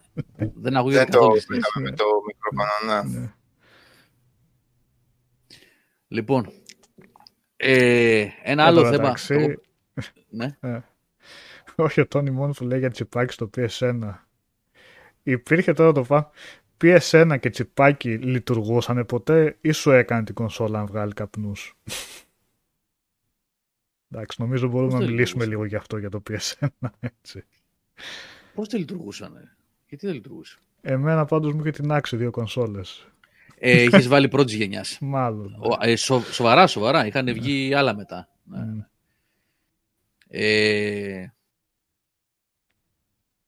η συζήτηση είναι μεγάλη, καλύφθηκε σε πολύ μεγάλο βαθμό σχεδόν ολοκληρωτικά και από τον Σάβα και από τον Νικόλα. Ε, μπορείς να σταθείς όπου θέλεις σε αυτό το θέμα, να, να σταθείς σε όποια πλευρά θέλεις, δηλαδή είτε από εδώ είτε από εκεί. Ε, εγώ αυτό που ξέρω είναι ότι ε, αυτή η έρευνα που ανέφερε ο Νικόλας δεν την ξέρω εγώ, δεν την γνωρίζω. Απλά από πείρα θα σας πω ότι ε, αυτό το πράγμα ισχύει ότι η πειρατεία έχει λειτουργήσει ενισχυτικά ε, προς το gaming σε κάποιες φάσεις που τέλος πάντων έχω ζήσει εγώ κάποιες χρονικές περιόδους, δηλαδή και το πρώτο PlayStation. Βοηθήθηκε πάρα πολύ. Μπορεί να μην βγαίνανε πολλά λεφτά επειδή ο κόσμος αγόραζε πειρατικά έτσι, ασύστολα, στην εποχή του, του πρώτου PlayStation. Όμως αυτό βοήθησε να εδρεωθεί το PlayStation να το κάνουμε λίγο πιο συγκεκριμένο για την Ελλάδα, που ήταν λίγο και πιο άγρια δύση η φάση, έτσι, ε, στη, στις δυτικές αγορές, στις πιο δυτικές αγορές από εμάς. Ε, όχι ότι δεν υπάρχει πειρατεία βεβαίως, προφανώς και υπάρχει, αλλά είναι λίγο πιο σφιχτά τα πράγματα. Ανέκαθεν ήταν πιο σφιχτά. Ε, εδώ ήταν αγρία δύση στα 90s, 80s και 90s. Ε, και βοήθησε τη ναι, και Zeros, ναι, ναι, ναι. Τη βοήθησε τη Sony πάρα πολύ. Ε, μιλάω για το πρώτο PlayStation που ουσιαστικά την τοποθέτησε στην αγορά η ιστορία με την πειρατεία. Πούλησε πάρα πολλές κονσόλες και πούλησε και πάρα πολλά παιχνίδια, έτσι, δηλαδή πέρα από το... Μπορεί ένας να πήγαινε στο κατάστημα, στο Θωμά, ξέρω εγώ. Έτσι, όλοι τον ξέρουν το Θωμά στην Αθήνα. Ε, στη Στουρνάρη, εκεί στο Πολυτεχνείο από πίσω ε, και να έφευγε με, να έφευγε με, δέκα, με ντάνες, ξέρετε, τα cakes αυτά που λέμε, με παιχνίδια. Ναι. Ε, ναι, αλλά αγόραζε όμως ο κόσμος, αγόραζε και παιχνίδια. Έφευγε software, δούλεψε πολύ. Και από όταν πήγα εγώ στο περιοδικό του Games, μετά πιάσα full time δουλειά από το 2000 και μετά, έβλεπα κιόλας και τις αντιπροσωπείς εδώ στην Ελλάδα. Φέρνανε παιχνίδια, φέρνανε και τα μικρά παιχνίδια και τις μικρές παραγωγές. Παίρναν ρίσκα. Όχι τρελές πωλήσεις, όχι πωλήσεις ε, Συγγνώμη, παιδιά, που τσέκαρα το mail. Έχω βάλει parent account της κόρης μου και κάθε φορά που πάει να κατεβάσει κάτι ας πούμε, για να κάνει ένα παιχνιδάκι να παίξει, μου έχει ειδοποίηση ότι προσπαθεί να κάνει αυτό. Ωραίο κόλπο της Google αυτό. Τώρα ξεκινάει καινούριο. το Link Family. Κάθε τι που κάνει μου έρχεται ενημέρωση στο ταμπλετάκι. Ε, είχαν, δεν υπήρχε φυσικά κανένα ratio παλαβό, μην περιμένετε. Έτσι, ο κόσμος μπορεί να αγόραζε το καινούργιο Pro, να αγόραζε το καινούργιο Grand Turismo και μετά όλα τα υπόλοιπα ήταν ψηλοκόπιες. Τα ξέρετε τώρα αυτά, τα έχουμε ζήσει λίγο πολύ όλοι μας στην Ελλάδα μεταξύ 1997 και 2003, 4, 5, έτσι, 6. Καλά, βέβαια και για μια χώρα η οποία ακολουθούσε πάντα τη Δύση στις τιμές και δεν ακολουθούσε ποτέ τη Δύση σε οτιδήποτε άλλο, οπότε ναι, ναι, τους μισθούς, ε, ναι. ακόμα, ακόμα πιο περίεργα τα συμπεράσματα. Έτσι, 15 ευρώ εγώ για το CD, 15, 14 ευρώ ο Γερμανός. Βγάλε άκρη τώρα. Mm. Και ας συγκρίνουμε μετά τις δισκοθήκες μας. Πώς είναι τα δικά μου 1000 CD και πώς είναι του Γερμανού τα 1000 CD. Λοιπόν, ε, ναι, ε, αυτό, αυτό ήθελα να σας πω, να μοιραστώ δηλαδή ότι το έχω ζήσει αυτό το πράγμα, αυτό που λέει η έρευνα, έτσι. Εγώ ούτε κάνουμε τη συζήτηση αυτή εδώ πέρα για να πούμε ότι είναι καλή πειρατή και καλά κάνετε κτλ. Είπαμε, ο καθένας έχει τις απόψεις του για αυτά τα θέματα. Αλλά το γεγονός, αυτό που αναφέρει, η έρευνα μάλλον που αναφέρει ο Νικόλας, εγώ μπορώ να σας το βεβαιώσω ότι το έχω ζήσει. Το έζησα δηλαδή και το έζησα και σε δύο φάσεις. Γιατί το έζησα και στα. Όχι τόσο έντονα, δεν βοηθήθηκε τόσο πολύ η βιομηχανία, γιατί ήταν πολύ κλειστή η βιομηχανία αυτή στα 80 αλλά ήταν όμως και τότε πάρα πολύ έντονο. Ε, με τον Commodore και με την Amiga. Με, δηλαδή το 1985 μέχρι 1989-90 που ασχολούμουν, ας πούμε, στην πρώτη φάση της ζωής μου στο gaming. Συνέβαινε ακριβώς το ίδιο και μάλιστα στον ίδιο άνθρωπο, στο Θωμά. ο Θωμάς Soft στη Τουρνάρη, ο ίδιος. Ήταν η σταθερή αξία ο Θωμάς, παιδιά. Έτσι. Τώρα βέβαια δεν ξέρω. Έμπαινε, ανέβαινε η αστυνομία στη Στουρνάρη, ερχόταν από, το, από πάνω από, από την πλατεία. Μάλλον στην πλατεία δεν πήγαιναν, από τότε δεν πήγαιναν στα εξάρχεια. Από τα στενά, τον παίρναν το Θωμά, τον πηγαίνανε στο τμήμα, έκλεινε το μαγαζί, λουκέτο, Δύο μέρες μετά ο Θωμάς το άνοιγε πάλι. την επόμενη εβδομάδα ξανά το ίδιο. Από τα 80's, το, το πρώτο μαγαζί στα... Ναι. Πάντως, πάντως, νομίζω ότι είμαστε σε ένα προχωρημένο με την ψηφιοποίηση γενικώ του, του συντριπτικού μέρους όλων των βιομηχανιών, θεάματος και ψυχαγωγίας, νομίζω ότι είμαστε σε σημείο χρονικό τέτοιο ώστε να μπορούμε να πούμε ότι τελικά η πειρατεία δεν σκότωσε βιομηχανίες. Ναι, ναι. Καταλαβαίνετε. Ε, δηλαδή, ε, το discourse στη δεκαετία του 70, τέλη δεκαετίας 90 και αρχές δεκαετίας και σε όλη τη δεκαετία του, των Zeros νομίζω, ήταν ότι μην το κάνετε, σκοτώνετε τη μουσική. Σκοτώνετε ε, τη τέτοια. Σκοτώνεται το α, σκοτώνεται το β. Είμαστε πλέον σε θέση κατηγορηματικά να πούμε ότι καμία πειρατεία δεν σκότωσε τη μουσική, καμία πειρατεία δεν σκότωσε το σινεμά, το gaming, ε, τα βιβλία κτλ. Ίσως, αλλά από, για τελείως άλλους λόγους, σκοτώθηκαν τα παραδοσιακά δίκτυα διανομής. αυτό ναι. Αλλά αυτό έχει να κάνει με την φύση πλέον, την ψηφιακή φύση των προϊόντων και ναι. όχι με, τη, με την πειρατεία. Όχι με την πειρατεία αυτή καθε αυτή. Δηλαδή όχι με, εντός εισαγωγικών την, την παρανομία. Γράφτηκε στο chat ότι κάποιο παιδί τώρα έχει φύγει πάνω. Για το ε, Dreamcast. Όχι για το, για το Dreamcast δεν συμφωνώ καθόλου ότι σκοτώθηκε ναι. την πειρατεία. Παιδιά, ε, δύο streams κάναμε, μιλήσαμε πολύ για τον Dreamcast. Το Dreamcast του σκότωσε η Sega. Ναι και οι συγκυρίες. Επειδή δεν... γράφει και ο Τόνι και το Dreamcast είχε πειρατικά και είδαμε την κατάληξή του, οπότε μιλάμε ότι η πειρατεία καθε... Δεν είχε. Αυτό, ναι. Το ε, Dreamcast Παιδιά, τόσα δεν, χτυπήματα δέχτηκε το Dreamcast, την πειρατεία νομίζω το τελευταίο ήταν που. Είναι Αν υπήρχε καν σαν παράγοντας για να Ίσα ίσα που στα, στα τελευταία του, που η πειρατεία ήταν τόσο εύκολη η πειρατεία στο Dreamcast που έπαιρνες πειρατικό δισκάκι και δεν ήθελε, δεν ναι, απαιτούσε ναι. απολύτως τίποτα. Ούτε mm-hmm. loader, ούτε τσιπάκι, ούτε τίποτα. Έπαιρνες την κόπια σου, την έβαζες σε παρθένο Dreamcast, την κόπια έτσι. Και έπεσε. Ναι, Σαββα. Έλα ρε. Αυτό αν μη τι άλλο θα έπρεπε να του δώσεις ζωή. Ναι. Αυτό θα έπρεπε να του δώσεις, ναι. όχι, όχι, παιδιά. Για τον Dreamcast θα έχουμε πει, παιδιά, είναι άλλοι παράγοντες αν θέλετε να το βάλετε και αυτό μέσα, μην του δώσετε πάνω από 2% ότι φταίει για το θάνατο του Dreamcast στην πειρατεία. Σας το λέω δηλαδή. Ε, έχουμε κάνει και αφιέρωμα με το Λάμπρο, έχουμε κάνει δύο streams, έχει κάνει ο Οδυσσέας, έχουμε μιλήσει και σε εκπομπές. Ε, είναι, είναι πολυεπίπεδο το θέμα του Dreamcast. Έτσι. Ε, το Dreamcast είχε πεθάνει από όταν η, η Sega έβγαζε ακόμα Saturn. Από όταν έβγαζε 32X, από τότε ξεκίνησε να, να πεθαίνει το Dreamcast. Είναι, δεν είναι έτσι απλή η ερμηνεία του γιατί πέθανε το Dreamcast. Γιώργο, κάτι το άλλο μας πήγαινε να πεις πριν; Για κάποιον που έκανε ναι. ένα σχόλιο παραπάνω. Α, ναι, ότι έγραψε ένα παιδί και μου έκανε τρομερή εντύπωση. Παρθένο Dreamcast, ναι ρε φίλε, Παρθένο. Ας Παρθένο. Εθνικό, χωρίς να έχεις κάνει τίποτα πάνω.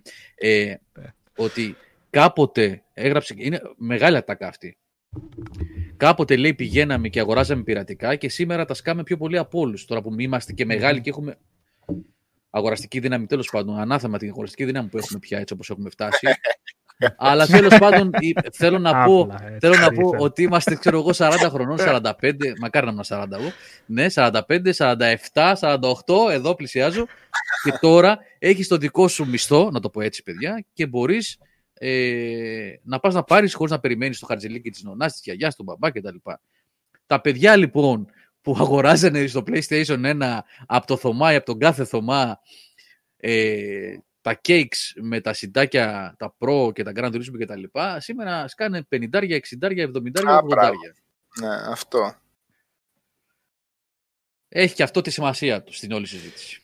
Σίγουρα σε κάποια στάδια της ζωής μας η πειρατεία βοήθησε διάφορους από εμάς και βάζουν ειδικεμένα μέσα να συνεχίσουμε να έχουμε ερεθίσματα και εμπειρίες έτσι, από παιχνίδια ώστε να συνεχίσουμε να έχουμε το ίδιο πάθος για αυτό το χόμπι επιστρέψανε παιδιά τα λεφτά σε πάρα πολλές περιπτώσεις αν θεωρήσουμε ότι μεμονωμένα ίσως σε κάποιες περιπτώσεις ναι, μπορεί να το είπες. Επιστρέψανε τα, τα κλεψιμέικα δηλαδή των πρώιμων χρόνων επέστρεψαν ίσως και πολλαπλά. Ναι. ναι. ναι πολλαπλά. Σίγουρα δημιουργήθηκε ένα ολόκληρο brand, ρε παιδιά, δημιουργήθηκε ένα ολόκληρο brand loyalty στην Ελλάδα με τα πειρατικά παιχνίδια. δηλαδή τώρα μπορεί να ακούγεται κάπως αυτό που λέμε για την πειρατεία, λες και την αγιοποιούμε. Δεν γίνεται αυτή από, από την πλευρά μου. Έτσι, ο Σάβα έχει πει άλλη άποψη και. Όχι, εγώ άποψη... την απενοχοποιώ, δεν την αγιοποιώ ε, και ναι, απλά ναι, ναι. λέω ότι σε ορισμένες περιπτώσεις ε, μπορώ να την ναι. αγιοποιήσω ε, έχοντας πολύ πολύ συγκεκριμένα παραδείγματα στον Τώρα δεν είναι ο Πλωμάρη εδώ πέρα. Γιατί, ναι, γιατί δεν είναι μια... σήμερα και τον ήθελα αυτόν σήμερα. 10 η ώρα έχουμε σεμινάρια, είπαμε. Α, ναι, ε, σεμινάρια. Ναι. ναι. Ε, θυ, θυμάμαι, ας πούμε, ένα παλικάρι, ο οποίος ήταν εκπεπιθήσεως, ρε παιδί μου. Ήταν, ο, δεν θα πω όνομα, ο, ο αντιγραφέας. Έτσι τον λέγανε όλοι. Δηλαδή ήταν ε, το, το, το, το mentality του αυτό. Τελείωσε. Λοιπόν, αυτός ο άνθρωπος όμως, πρώτα απ' όλα δεν, δεν έχανε συναυλία, οπότε με τον άλλο τρόπο έδινε εκεί τα λεφτά. Είχε κάθε, φορά, κάθε εβδομάδα είχε διαφορετικό μπλουζάκι, official, οπότε επίσης έδινε κάπως τα λεφτά και συντηρούσε ένα άλλο κομμάτι ας πούμε της μουσικής βιομηχανίας που ήταν τα μπαρ, γιατί έπινε 70 μπύρες κάθε Παρασκευή και Σάββατο. Ε, δηλαδή, ε, ε ίσως αυτές τις περιπτώσεις να την αγιοποιήσω κιόλας. Αλλά εγώ απλά θέλω να το απενεχοποιήσω το 2021 και να δω ότι all well, τι να κάνουμε δηλαδή τώρα. Κάποτε ζούσαν 50 εταιρείες. Τώρα είναι 5.000 εταιρείες. Κάποτε ζούσαν ε, έπαιρνες ε, δισκοκριτικές, ε, έτσι ένα περιοδικό και έβλεπες 15 δισκοκριτικές. Τώρα μπαίνεις και βλέπεις τις επιλεγμένες 450 και οι υπόλοιπες 1800. Ε, δεν, θα, δεν θα ζήσουν το ίδιο τα 4.000 ναι. συγκροτήματα με τα 20. Δεν θα ζήσουν το ίδιο ε, οι, οι 5.000 εταιρείες με τις 50. Δεν, δεν γίνεται αυτό το πράγμα. Έχει αλλάξει το, το σκηνικό. Και νομίζω κιόλας, Σάβα, και οι υπόλοιποι ότι πολλές φορές το θέμα της πειρατείας ήταν και από την άποψη ότι δεν ήταν ότι είχαμε γεμάτες τσέπες με λεφτά και μπορούσαμε να αγοράσουμε, αλλά λέγαμε «Ε, όχι, θα το πάμε στην πειρατεία». Αν δεν υπήρχε πειρατεία, δεν θα παίζαμε παιχνίδια πολλές φορές, γιατί απλά δεν υπήρχε δυνατότητα. Ναι. Δηλαδή, εγώ τον καιρό που ξεκίνησα συστηματικά να παίζω στο σπίτι, ε, γύρισα, ε, όχι γύρισα, ήμουν περαδόθη ας πούμε στη Θεσσαλονίκη και είχα το Xbox εδώ πέρα. Ήταν μια φάση που, όντας ακόμα φοιτητής, αν έλεγες ότι θα δώσω 70 ευρώ για να πάρω παιχνίδι 65 ευρώ, θα σου λέγα είσαι ηλίθιος, είσαι τρελός. Σε ποιον μιλάς. δεν έπαιζε τέτοιο πράγμα, δεν έπαιζε αυτό το σκηνικό. Ξέρεις πόσα πιτόγερα ήταν 60 ευρώ; Έβγαζες πώ το μισό μήνα και πάνω. δεν ξέρω μισό μήνα, μία εβδομάδα σίγουρα υπό κάποιες συνθήκες. Κάτσε, δύο πιτόγερα τη μέρα, αν πεις. Πόσο κάναν τότε, δύο-δυόμιση ευρώ; Ε, ναι, εντάξει. Λοιπόν, ε, ε, ήταν. Κάθε μέρα πιτόγερα, έχεις πρόβλημα μετά. Τι, τι; Κάθε μέρα πιτόγερα θα έχεις πρόβλημα. Τότε στο παρεπίδο, μια χαρά άντεχε το στομάχι τότε. Τώρα το κάνω αυτό. Τότε τα κάλεσε όλα. Ναι, ναι, ναι. Τώρα κοιτάμε χολιστικέ. Ναι, ναι, Νικόλα. Ναι. Σωστά, σωστά. Λοιπόν, ε, παιδιά, ένα, ε, έχετε να προσθέσετε κάτι άλλο, Οδυσσέα Κώστα; Νομίζω ότι κάνεψαμε αρκετά τη συζήτηση. Ο Οδυσσέας έχει, έχει ένα χαμόγελο ωραίο ευτυχίας χαραγμένο στο πρόσωπο. Κάτι, για κάποιο λόγο, δεν ξέρω τι, να μας εξηγήσει. Μου, μου, άρεσε το σχόλιο, μου άρεσε το σχόλιο του Σάβα για τις μπύρες που είπε. Α, Α ναι, κομμάτι του κυκλώματος στήριζε έτσι. Ήταν και αυτό έβγαζε το μαγαζί, έπαιζε δίσκους καινούριους, άκουγε ο τρίτος, πήγαινε να πάρει τον καινούριο που άκουσε από το Empire. Αλυσίδα ήταν αυτό το πράγμα. Τι να κάνουμε. Λοιπόν, επόμενο θέμα που θα ήθελα να Δεν είναι τίποτα να σχολιάσουμε αυτό, απλά θέλω να το πω. Γιατί... Το ωραίο 8 το είδατε. Το ωραίο... Α, ναι. ναι. Το έχουμε στη συζήτηση. Ε, καλά, τώρα Σάββα, τι είδαμε; Α, με... Έβλεπα Πάοκ εγώ, δεν σε είδα. Πά, πάνω στον Πάοκ Πολύ... έβαλες και σε Χριστέ. Δεν ήταν ο Πάοκ. Όχι, εκείνη την ώρα άνοιξε και Μας έχουν. Θα, θα, θα, τα πω, θα τα πω. Να πω λίγο αυτό πρώτα και θα πάμε στο, στο χωριό. Ε, Πάσχα στο χωριό. ε; Όντως Πάσχα στο χωριό εμείς. ναι, ρε, Πάσχα, εμείς Πάσχα στο χωριό θα κάνουμε, παιδιά, πάντως. με το Resident Evil 8. Λοιπόν, ε, έτσι κάσε ξαφνικά αυτό. Βασικά δεν ήταν τέλο ξαφνικά, γιατί εγώ είχα μία επικοινωνία. Μας είχαν ενημερώσει από την αντιπροσωπεία της ε, της Capcom. Είναι, παιδιά, είναι μεγάλη, μεγάλη στιγμή για το site και για τη δουλειά των παιδιών και για την προσπάθεια όλα αυτά τα χρόνια. Έχει ξαναγίνει κάτι παρόμοιο στο παρελθόν. Δεν είναι η πρώτη φορά και δεν περιμέναμε τώρα μετά από 16 χρόνια έτσι, μια αναγνώριση. Αλλά όταν γίνονται αυτά, είναι ωραία. Θέλουμε να τα λέμε, εντάξει, πώς το κάνουμε τώρα. Συγγνώμη. Ε, τη... Μας είχαν πει από την Capcom να τους δώσουμε ένα quote, έχει συμβεί και σε άλλες φορές, για να χρησιμοποιηθεί, από τη Steam Media, για να χρησιμοποιηθεί σε κάποιο trailer ε, για το Ghost and Goblins Resurrection, για το review που είχε γράψει ο Λάμπρος, ο Λάμπρος Δημακόπουλος. Ε, Πολλές φορές δίνουμε quotes σε αντιπροσωπείες από παιχνίδια που έχουμε βαθμολογήσει ψηλά, που είναι καλά παιχνίδια, εκτιμούμε ότι είναι καλά, και έχουν χρησιμοποιηθεί, συγγνώμη, χρησιμοποιηθεί σε Instagram posts από εταιρείες, αντιπροσωπείες, σε τρέιλεράκια, σε Facebook pages. Συμβαίνει αυτό και από άλλα sites. Και ξαφνικά βλέπουμε παιδιά αυτό το code που μας είχαν ζητήσει από την Capcom και το είχαν ζητήσει, μου λένε, από την Ιαπωνία το θέλουν. Γιατί τα παιδιά της αντιπροσωπείας της Intimidea μου λέει, «Ε, είπαν από την Capcom Ιαπωνία ότι θέλουν από εσά συγκεκριμένα ένα code για το review σας γι' αυτό. Ε, εγώ φανταζόμαι, έτσι πώς έγινε η συζήτηση, ότι θα είναι ένα τρέιλερ τοπικό, κάτι, και θα περάσει μια έγκριση. Και βλέπουμε την Πέμπτη το βράδυ, παιδιά, αυτό το τρέιλερ που έχει βάλει ο Νικόλας εκεί, είναι το παγκόσμιο τρέιλερ του Ghost and Goblins Resurrection το οποίο παίζει στο Capcom USA ανέβηκε. Το και παίζει το τρέιλερ και να δείτε το. Βάλτε το ρε Νικόλα. Και λέει να φάει strike, ε. Α, το βάλω ναι. κανονικά. Βάλτε το να παίξει όλο, ναι. ναι. Ωραία, και βάλανε οι άνθρωποι... παιδιά. Α, ή τα κάνουμε διά... ή να το βάλω... Όχι ρε, βάλτε το διάλειμμα, ρίχτω έτσι. Όπως είναι εκεί. Όπως το έχεις κάνει μεγάλο, πάτα το να παίξεις. Λοιπόν, είναι αυτό το τρέιλερ που ακουγόμαστε. Μας έχει ναι, ναι, ναι, έτσι. Ναι. Είναι αυτό το τρέιλερ, το Accolades. Ουσιαστικά δηλαδή είναι ένα τρέιλερ που βγαίνει μετά, αφού έχει κυκλοφορήσει ένα παιχνίδι και έχει πάρει καλές βαθμολογίες από διάφορα μέσα. Και έτσι είναι ως διαφημιστικό δηλαδή για το παιχνίδι. Και καλά ότι να τα τάδε μέσα, ας πούμε, το έχουν εκτιμήσει και το έχουν βαθμολογήσει. Και ξεκινάει και βγαίνει το πρώτο quote από το Game Informer και το δεύτερο quote είναι του Λάμπρου Δημακόπουλου, κυρίες και κύριοι. και προσέξτε, το, το, τρίτο είναι από το IGN. Το τέταρτο είναι, τι ήταν, από το EGM. Από το Gaming Bolt και μετά από το... Eurogamer, Ναι, Gaming ναι. Bolt, Eurogamer και EGM. Ναι. Τώρα, πού ταιριάζουμε εμείς μέσα σε... πού κολλάει. Εντάξει, ήταν ωραίο αυτό και είναι πιο πολύ για... Η τέφρα, ναι. Είναι για την προσπάθεια που γίνεται από τα παιδιά. Και να είναι, να είναι, να, να είναι όλοι, όλοι τους καλά, όλοι για την προσπάθεια και τον αγώνα και τη δουλειά, την ποιότητα που κάνουν. Ε, χρειάζονται αυτά γιατί δίνουν μια... Ε, σε όλους μας δίνουν χαρά πρώτα απ' όλα και δίνουν και τέτοιο έτσι και δείχνουν δηλαδή ότι πιάνει τόπο η προσπάθεια. Ότι, ε, τα νούμερα είναι πολύ σημαντικά, πάρα πολύ σημαντικά είναι τα νούμερα βεβαίως και οι viewers και οι χιλιάδες και όλα αυτά που έχουν μεγάλα κανάλια και μεγάλα sites βεβαίως και μετράνε.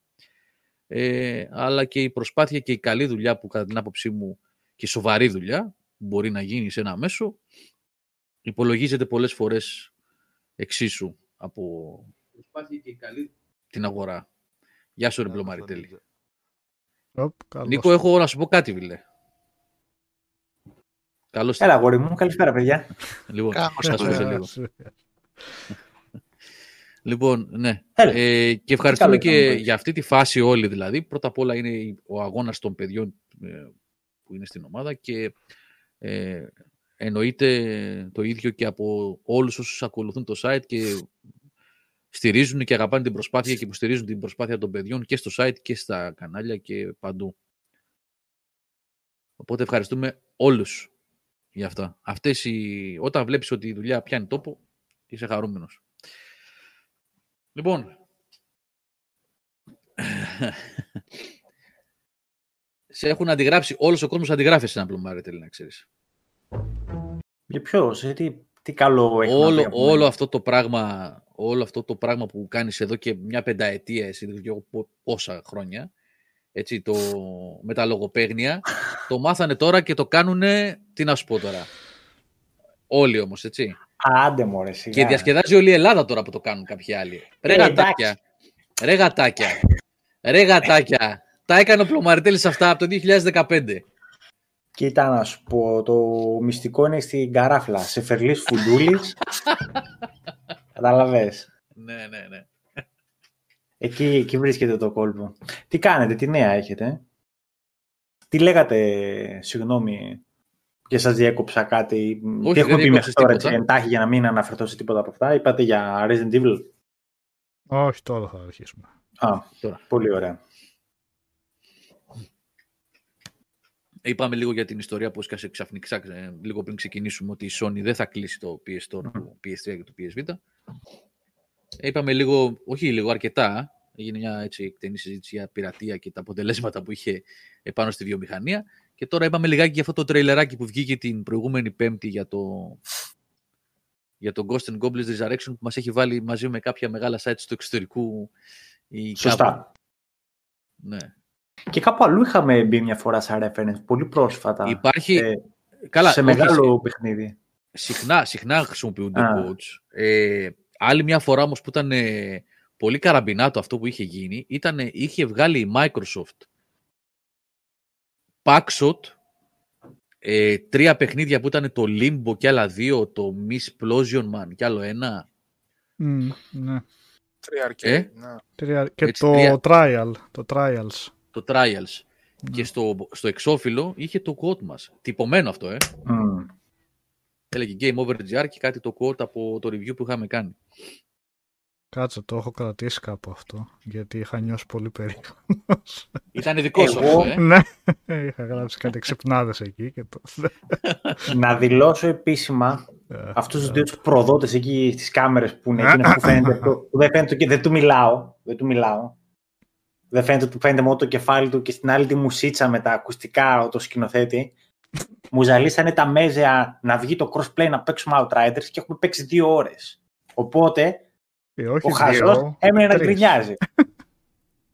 Κατάλαβες; Λέγανε, λέγανε, πλήρωσε λέγανε να κιόλας. παίξουμε, να παίξουμε, να Αυτοί είναι και παίξουμε. τζαμπατζίδες.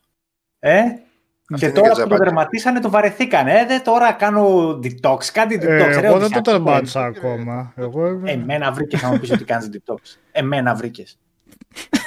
σε βλέπω κάπου κρύβει. Γιώργο, είσαι muted. Λέω, ο κύριος σκηνοθέτης θα βάλει πάλι το Packshot. Αυτό είναι πολύ παλιότερο, έτσι. Δεν είναι η πρώτη φορά που έγινε. Αυτό έγινε σε τρέιλερ τώρα. Να το ξαναβάλω. Είναι το Packshot αυτό. Είναι Κάτσε. πάλι τέτοια περίπτωση. Έτσι. Αυτό πρέπει να είναι το 2008-2009, είναι αυτό, κάπου εκεί δεν είναι; Τώρα. Σε γελάσω. Κάπου εκεί πρέπει να ήταν. 8-9. Σε ένα βιντεάκι, ήταν, σε ένα τρέιλερ ήταν. Εγώ ένα μεταξύ. Άλλο λέω. Ε, Γιώργο, είχα πάει σε ένα μαγαζί στην Ελλάδα και το έψαχνα, έβλεπα παιχνίδια εκεί πέρα. Και το βλέπω αυτό το εξώφυλλο και λέω Game over. Εγώ είχα γράψει το review του Game over. Βλέπω τι είναι αυτό, πότε. Έκανε το Packshot έτσι ο Νικόλας. Εγώ είμαι αυτός. Ναι, εγώ. κανονικά, κανονικά. Μέσα στο μαγαζί, ε. Κάπως έτσι, ναι.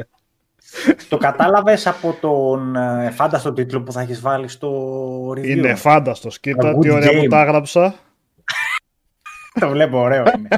Lurid, ambient, majestic, a masterpiece. Από τότε είχε κλείσει τα indies, βλέπεις, ε. Ε, βέβαια. Δεν είναι τίποτα δεν τυχαίο. Ξεκίνησε, από νωρίς ξεκίνησε έτσι. Το Lurid εντωμεταξύ τι μου μετέφερα. Το σκοτεινό ήταν ατμοσφαιρικό, μαγικό. ναι. Lurid. Έτσι. Και είναι πάλι, το Trials έχει δύο coach από το IGN, το Trials και το Splosion Man. Μμ. Α, το, είναι το Splosion Man, όχι το Misplosion Man. Και στη μέση το Limbo που είχαμε κάνει εμείς. Α.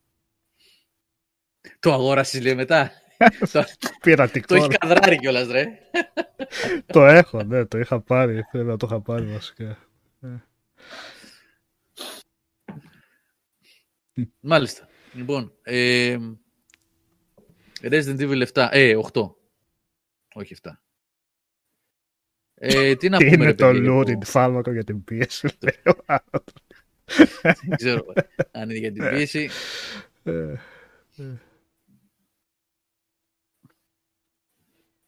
Ε, Μμ. Ε, το Resident Evil 8 χτες το βράδυ, την ώρα που παίζει ο Πάουκ, όπως είπε και ο Σάβας, ε, έγινε το stream. Ήταν μια περιπέτεια βέβαια αυτό το stream. Όσοι παρακολουθήσατε αυτό το βράδυ τα είδατε. Μμ. Δεν ξέρω τι σκατά συνέβη. Δεν το ξανακάνω βέβαια, δεν το ξαναεπιχειρώ. Τελευταία φορά ήταν. Από τη στιγμή που έχω την κάρτα δεν το επιχειρώ καν. Ε, 8 η ώρα ξεκλείδωσε, άνοιξε.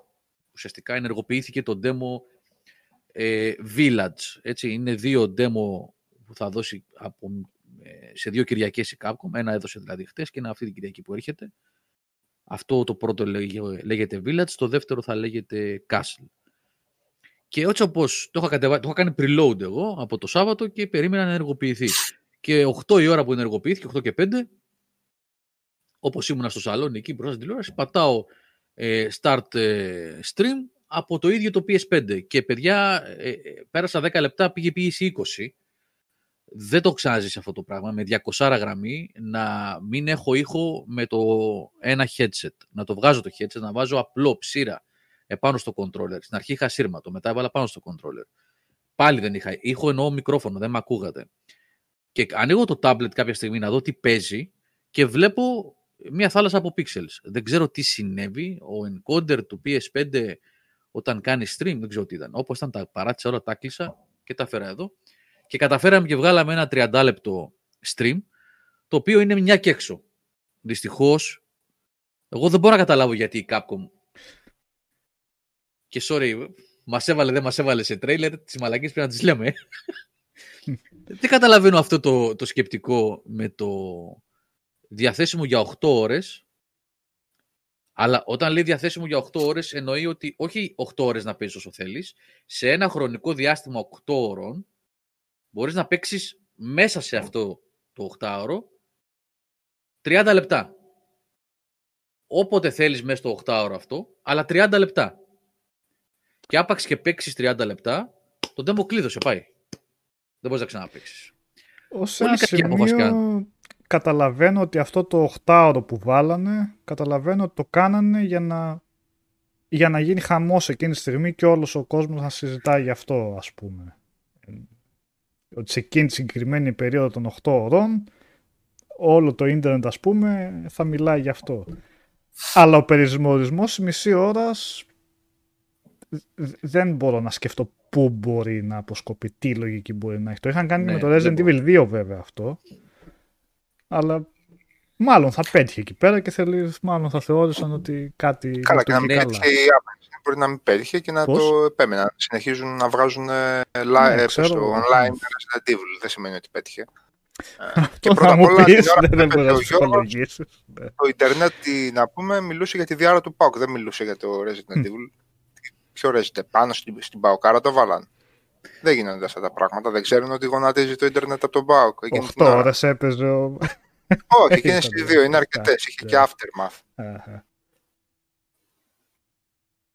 Ε, λοιπόν, τώρα πέρα από αυτά τα παράξενα που έκανε η Capcom, ε, όταν λέμε 30 λεπτά, παιδιά, εννοούμε ότι 30 λεπτά και τέλος κλείδωσε. Ε, γιατί μόλις το τελειώσαμε στο stream, ε, το demo κλείδωσε. Σου λέει ευχαριστούμε που παίξατε, ελάτε την άλλη εβδομάδα να παίξετε το άλλο, το δεύτερο demo. Δεν έχει 30 λεπτά, τελείωσε, σου ρίχνει μαύρο, άντε πάμε άλλη μια φορά. Τέλος. Αυτό. Mm-hmm. Έληξε. Ναι.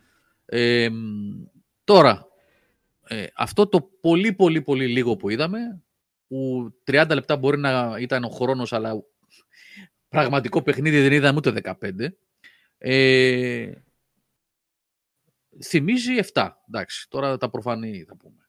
Έτσι όπως είναι, προφανώς και είναι first person παιχνίδι και έχει ακολουθεί το gameplay design του 7. Αυτή τη λογική έχει. Ε, ο ίδιος πρωταγωνιστής, ο Ήθαν, κάπου στη Ρουμανία. Τα έχουμε πει για την Αλ, Αλσίνα ή Αλκίνα, δεν ξέρω πώς προφέρεται. Την κυρία ε, Δημητρέσκου. Σάβα. Ναι. Ε, αυτό που μου έκανε εντύπωση σε αυτό το demo που είδα είναι ε, το καταπληκτικό art direction και τα υπέροχα γραφικά. Στο stream ενδεχομένως το είδα το stream μετά αφού τελείωσα δηλαδή έχει σχετικά καλή εικόνα το stream, αλλά παιδιά αυτό live άμα το δείτε σε next gen κονσόλα, εγώ το είδα σε PS5 δηλαδή, ε, μια χαρά θα είναι και στο PS4 και στο One, γιατί το είχαμε δει και το 7 πόσο όμορφο ήταν, η ίδια μηχανή είναι. Ε, αλλά μιλώντας για το PS5 που το είδα εγώ, το πράγμα είναι τερματισμένο, έτσι. Τερματισμένο όμως, δηλαδή τα textures, οι φες, το, οι φωτισμοί, η πυκνότητα, ε, του χάρτη, το πόσο πολύ περιεχόμενο φιλοσιές, δέντρα, σπίτια, βράχια, χιόνια, αυτό που βλέπετε τώρα που έχει βάλει ο Νικόλας εκεί. Ε, τώρα για το χειρισμό και το animation και όλα αυτά, παιδιά, εντάξει, αυτά δεν νομίζω ότι είναι θέμα συζήτησης. Resident Evil 8, όπως το 7 είναι, ο έλεγχος της κάμερας, το όπλο, έχει αυτή ένα, μικρό, ένα μικρό lag, δηλαδή προσπαθεί να κάνει αυτή την κίνηση λίγο Πώς ήταν παλιά όταν έπαιζες Quake και Doom που το όπλο πήγαινε λίγο έτσι, ξέρετε. Θυμάστε; Οι πισάδες που πήγαινε λίγο έτσι. Έχει αυτή την αίσθηση λίγο ότι κινείται λίγο, κάνει. Δεν είναι δηλαδή καρφωμένος επάνω σε, στους δύο άξονες και πηγαίνει έτσι ο χαρακτήρας. Έχει λίγο προσπαθούν να αποδώσουν μια λίγο πιο φυσική κίνηση και αυτό βγαίνει ως ελαφρύ lag στην ανταπόκριση που δίνεις με το μοχλό. Δηλαδή, ξέρετε, κάνει λίγο έτσι ας πούμε αυτό το πράγμα. Δίνει μια φυσικότητα στην κίνηση. Είναι λίγο ε, floaty. floaty είναι. Ναι, είναι λίγο, είναι λίγο. Αλλά όχι όμως floaty με την κακή έννοια. Κατάλαβα τι λες, ναι, ακριβώς. Ναι, ναι. Είναι, αυτό είναι ρεαλιστικό επίσης. Ε, τώρα είναι ή δεν είναι. Στα χέρια γενικά μπορείς να κάνεις την άμεση απόκριση, αλλά μετράει και το, το κούνημα στο πόδι κίνηση έχεις μια καθυστέρηση. Μπορείς κάπως έτσι. Ναι, δεν είναι άσχημο. Ναι, ναι, ναι. Αυτό, αυτό, αυτό, αυτό ενδεχομένως προσπαθούν να αποδώσουν. Mm. Λίγο έτσι αυτή την κίνηση του σώματος που δεν είναι. Το σώμα όταν κινείται δεν κινείται όλο ενιαίο σαν ρομποτάκι. Ναι. Ξέρεις, Κά, κάπως έτσι, κάπως Ε, εξαιρετικό facial animation, η διάλογη, αυτή η φάση μέσα στο σπίτι που μπήκανε, που τους την πέσανε λικάνθρωποι απ' έξω και μαζεύτηκαν αυτοί 5-6 και προσπαθεί εκεί λίγο να πει μερικά πράγματα για το story, για το χωριό, τι γίνεται. Το μοναδικό, η μοναδική πληροφορία επί της ουσίας που παίρνεις είναι αυτή, εκεί που είναι μέσα στο σπίτι, στο τζάκι δίπλα. Ε, πολύ εντυπωσιακό, παιδιά, ήταν αυτό το demo, ε, αλλά πάντα με την επιφύλαξη το ότι ήταν ελάχιστα λεπτά, έτσι. Δεν μπορώ να πω κάτι άλλο. Πολύ εντυπωσιακό, φοβερά γραφικά, ωραία ατμόσφαιρα. Αν είναι σαν το 7, είναι ναι. σιγουράκι για μένα. Αν είναι σαν το 7. Ναι, το Αν δεν κάνουν καμιά κουταμάρα δηλαδή, ναι. Το βλέπω με πάρα πολύ θετικό μάτι, αλλά πιστεύω, θέλω να πιστεύω ότι θα είναι, θα είναι κορυφαία εμπειρία. Και από το τρέλερ βασικά φάνηκαν και πάρα πολλές τοποθεσίες να, να υπάρχουν στο παιχνίδι. Πρέπει να, Ευελπιστώ ότι θα είναι κτίνος βασικά για τα δεδομένα του ενός Resident Evil. Αυτό που Ναι. φαίνεται από τον demo, αυτό που φαίνεται από τον demo, ε, δεν ξέρω αν το κομμάτι αυτό του παιχνιδιού χρονικά δεν φαίνεται να είναι πολύ μετά. Γιατί είναι ακόμα σε φάση Μετά από introduction. τι; Ότι, Αχα. ε, πολύ μετά χρονικά μέσα στην Ναι, ιστορία. ναι, ναι, εννοώ. ναι. Ε, γιατί φαίνεται ακόμα ότι μιλάει με τη γριά και καλά ποιος είσαι εσύ, α, ήρθες στο χωριό μας, γνωρίζεται με τους άλλους τους υπόλοιπους. Οπότε, μάλλον στην αρχή πρέπει να είναι κάπου. Ε, φαίνεται ότι δεν έχει αυτό το. Την, την απομόνωση και τον τρόμο που είχε το πρώτο. Δηλαδή, θυμάστε το πρώτο που ήταν ε, Το θυμάμαστε, το θυμάμαστε. και το προήμιο Σάβα με το Ναι, ναι, συνεργείο ναι. που πηγαίνει. Ήταν Μα το πρωί τελώ. είναι το όλο χέσιμο. Μμ. Ναι. Αυτό δεν το έχει. Φαίνεται πολυκοσμία, είναι λίγο Δεν πιο... πειράζει. Μπορεί να το έχεις Ναι. λίγο παρακάτω. Ποιος ξέρει. Μπορεί, Ναι, ναι, ναι. ναι. Μπορεί Καλό παρακάτω. είναι. Ατμόσφαιρα να έχει και το jump scare δεν χρειάζεται. Η ζωή μας, α, μας είχε μουρλάνει, να πούμε, στο πρώτο. Ναι, ναι, ναι. Πάντως, Πολύ. Ε, Ναι, Χάρτη όχι, δεν είχε θα το το πρώτο. είχε. Το, κάτσε, ποιο εννοούμε πρώτο, το 7. Ε, Το το 7. προηγούμενο. Το- Είχε και είχε και πολύ καλό. Σου σημείωνε Α, είχε ακριβώς Α, δεν ε, το θυμάμαι. τι Πω, είναι πω. κλειδωμένο, τι πόρτα έχει ανοίξει, τι κλειδί χρειάζεται. Ήταν Α, ναι, πάρα ε. πολύ βολικός, ναι. Και Καλά, φαίνεται και εδώ τι λέω πέρα και ότι εγώ, θα είναι. Λίγο χωρίς χάρτη, ναι. Εδώ πάντως τον είδα λειτουργεί κανονικά. Mm. Εντάξει, εγώ το βλέπω λίγο πιο action το πράγμα. Λίγο. Οκ.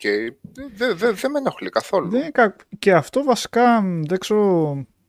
Ίσως προβληματίζεται κάποια μερικές φορές και όλοι βασικά και εγώ στο πόσο action θα είναι. Η αλήθεια είναι όμως ρε παιδιά ότι τα Resident Evil πάντα είχαν, ε, το action στοιχείο πάντα το είχαν. Με εξαίρεση ίσως το, το Resident Evil 1 όπου τα πυρομαχικά ήταν ε, εκεί πραγματικά μετρημένα και έπαιζε πραγματικά με survival όρους, ιδίως άμα έπαιρνες στον Chris.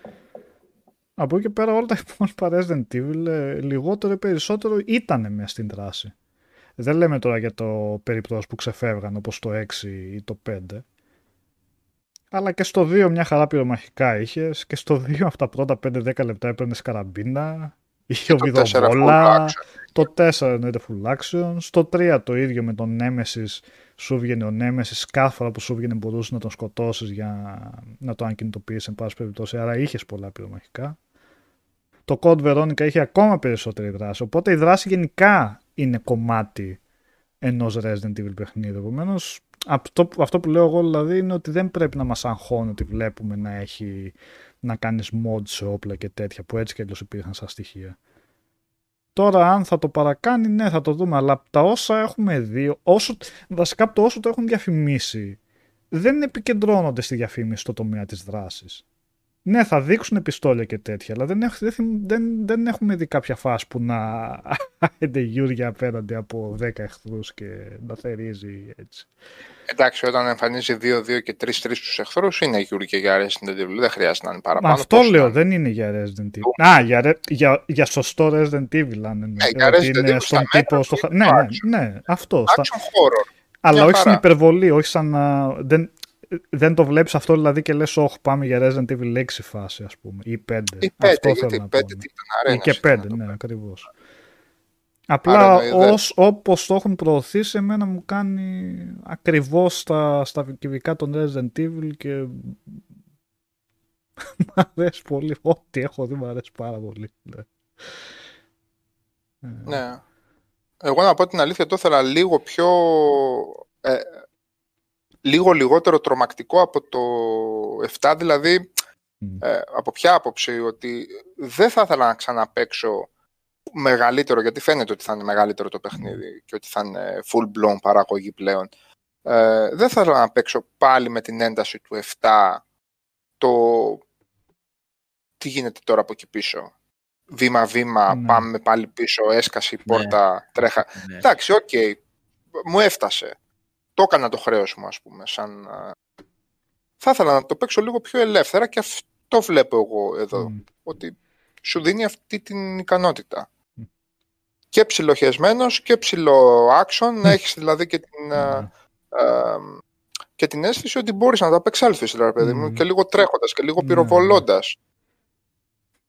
Εντάξει, αν θέλω να κρυφτώ, παίζω και Amnesia, OK.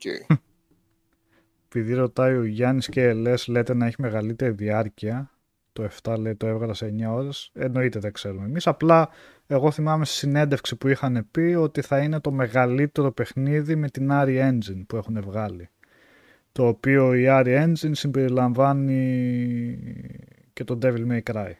Και ποια άλλα είναι; Ε, Resident Evil. Το Master Hunter Rise.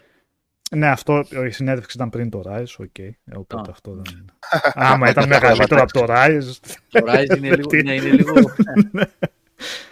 ε, και άλλο ένα είναι, αλλά από αυτά της RE Engine νομίζω το Devil May Cry το μεγαλύτερο ήταν ε, και έφτανε στις 14 ώρες, δεν πήγαινε αυτό.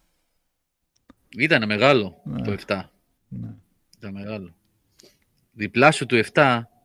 Και στο Είπαν, Devil May έχουν Cry, πει- άμα είναι μεγαλύτερο που λένε το μεγαλύτερο παιχνίδι με Ari Engine, σημαίνει ότι θα είναι μεγαλύτερο σε διάρκεια από το Devil May Cry.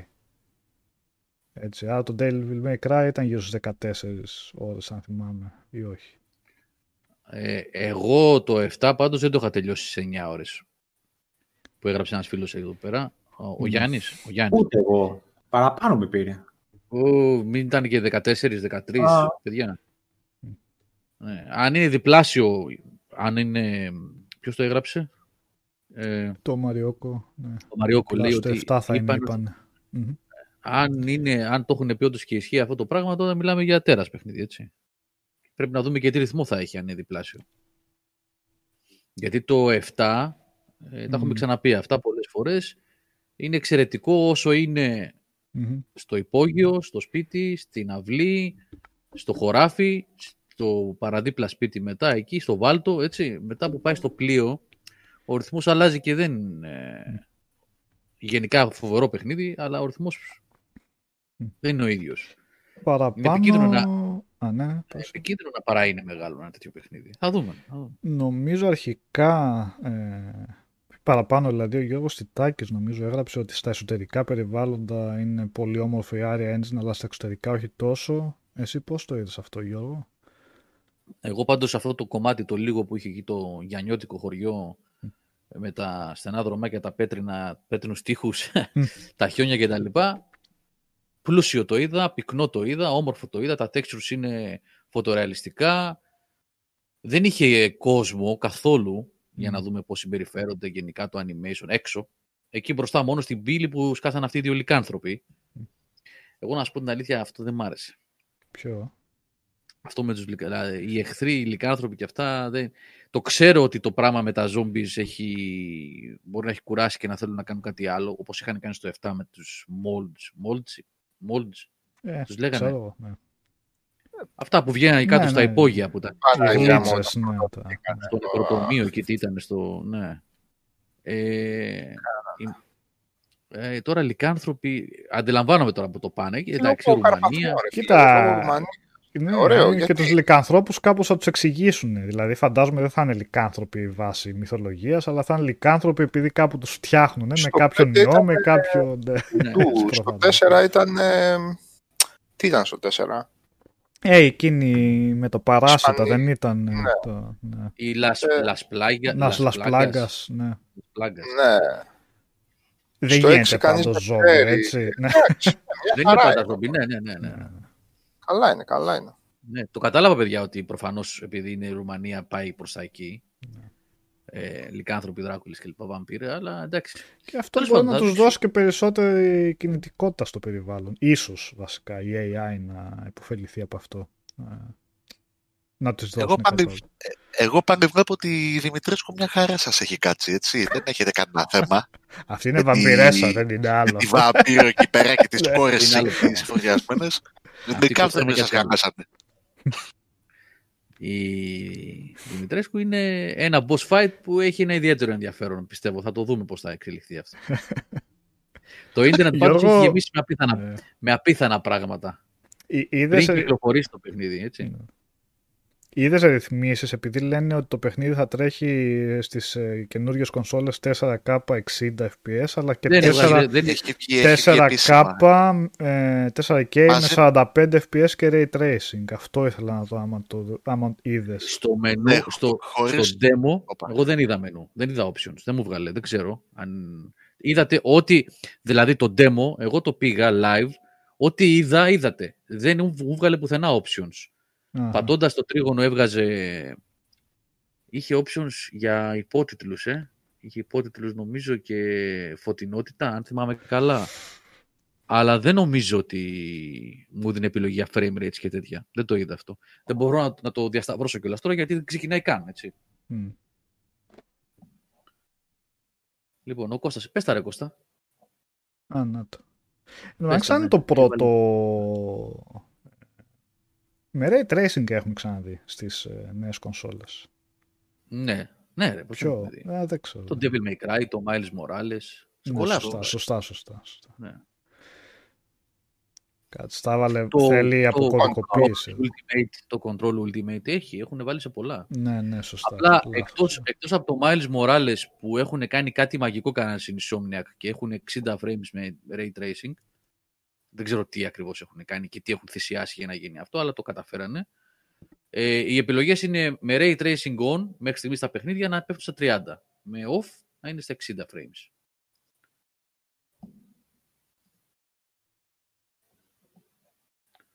Λοιπόν, ε, κάτσε, να, για να το κλείσουμε, γιατί δεν έχουμε και κάτι άλλο να πούμε, παιδιά. Τώρα από 30 λεπτά παιχνίδι ήδη πολύ μιλήσαμε. Ε, ο- έφτασε και ο, ο καιρός του έφτασε. Εντάξει. Ναι, έφτασε. Είναι λιγότερο. Κάποιος ρώτησε κάτι για το PS4 και PS5. Πού είναι αυτό; Α, ο Γιάννης, ο Γιάννης Ισόμνια λέει: Γιώργο, αν πάρω την έκδοση PS4 και το βάλω στο PS5, θα είναι το ίδιο σαν αγόραζα το PS. Νομίζω έχουν πει για δωρεάν αναβάθμιση, έτσι την είχαν πει. Αυτό δεν μπορώ να θυμηθώ. Κάτσε, Θυμάται είναι κανείς. εύκολο. Μισό, μισό. Το- Νομίζω είχαν πει ότι είναι δωρεάν η αναβάθμιση από PS4 σε PS5. Έτσι θυμάμαι, παιδιά, εγώ. Ότι είχαν πει για δωρεάν αναβάθμιση.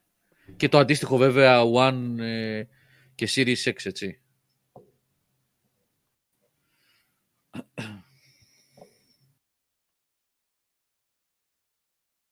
Το βρήκες, Νίκ; Όχι. Γιώργο, ημερομηνία; Μπορεί κάποιος παιδιά να πει στο chat, το ξέρω, δεν μπορώ να το Εφτά. δω. 7 Μαΐου.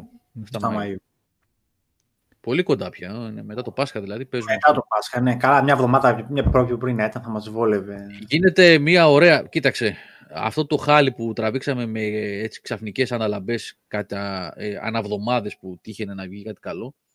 Ε, στρώνει τώρα, δηλαδή 30 του μήνα βγαίνει το τέλος πάντων roguelite μεν. Εγώ έχω τεράστιες επιφυλάξεις για ένα παιχνίδι roguelite, αλλά τα trailers που έχουν δείξει δείχνουν κάτι πολύ ενδιαφέρον Μμμ. σαν trailer.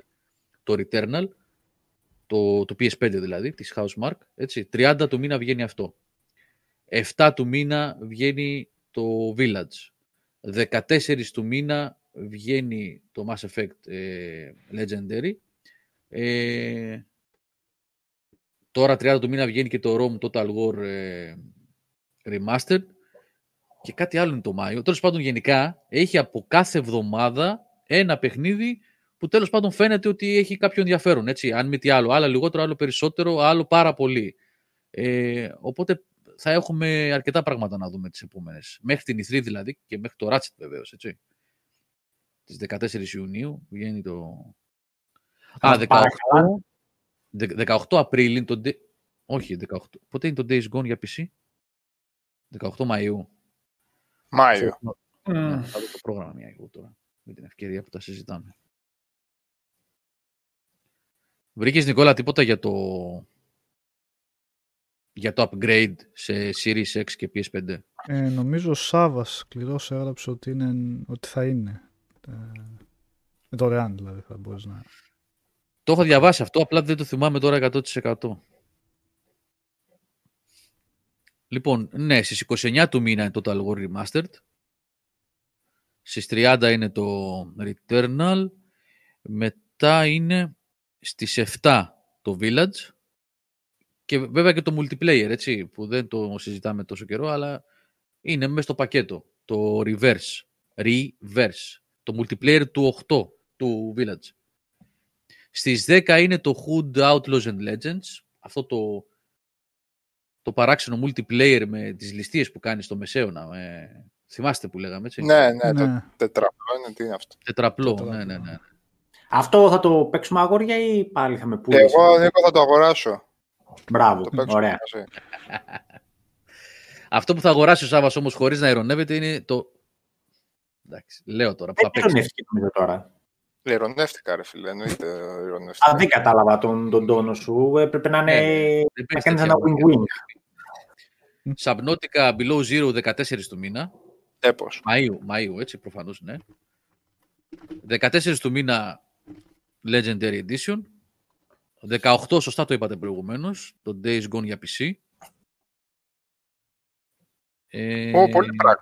Ω, Ναι, Ω. ωραία είναι, ωραία και, και μαζεμένα και ωραία, έτσι.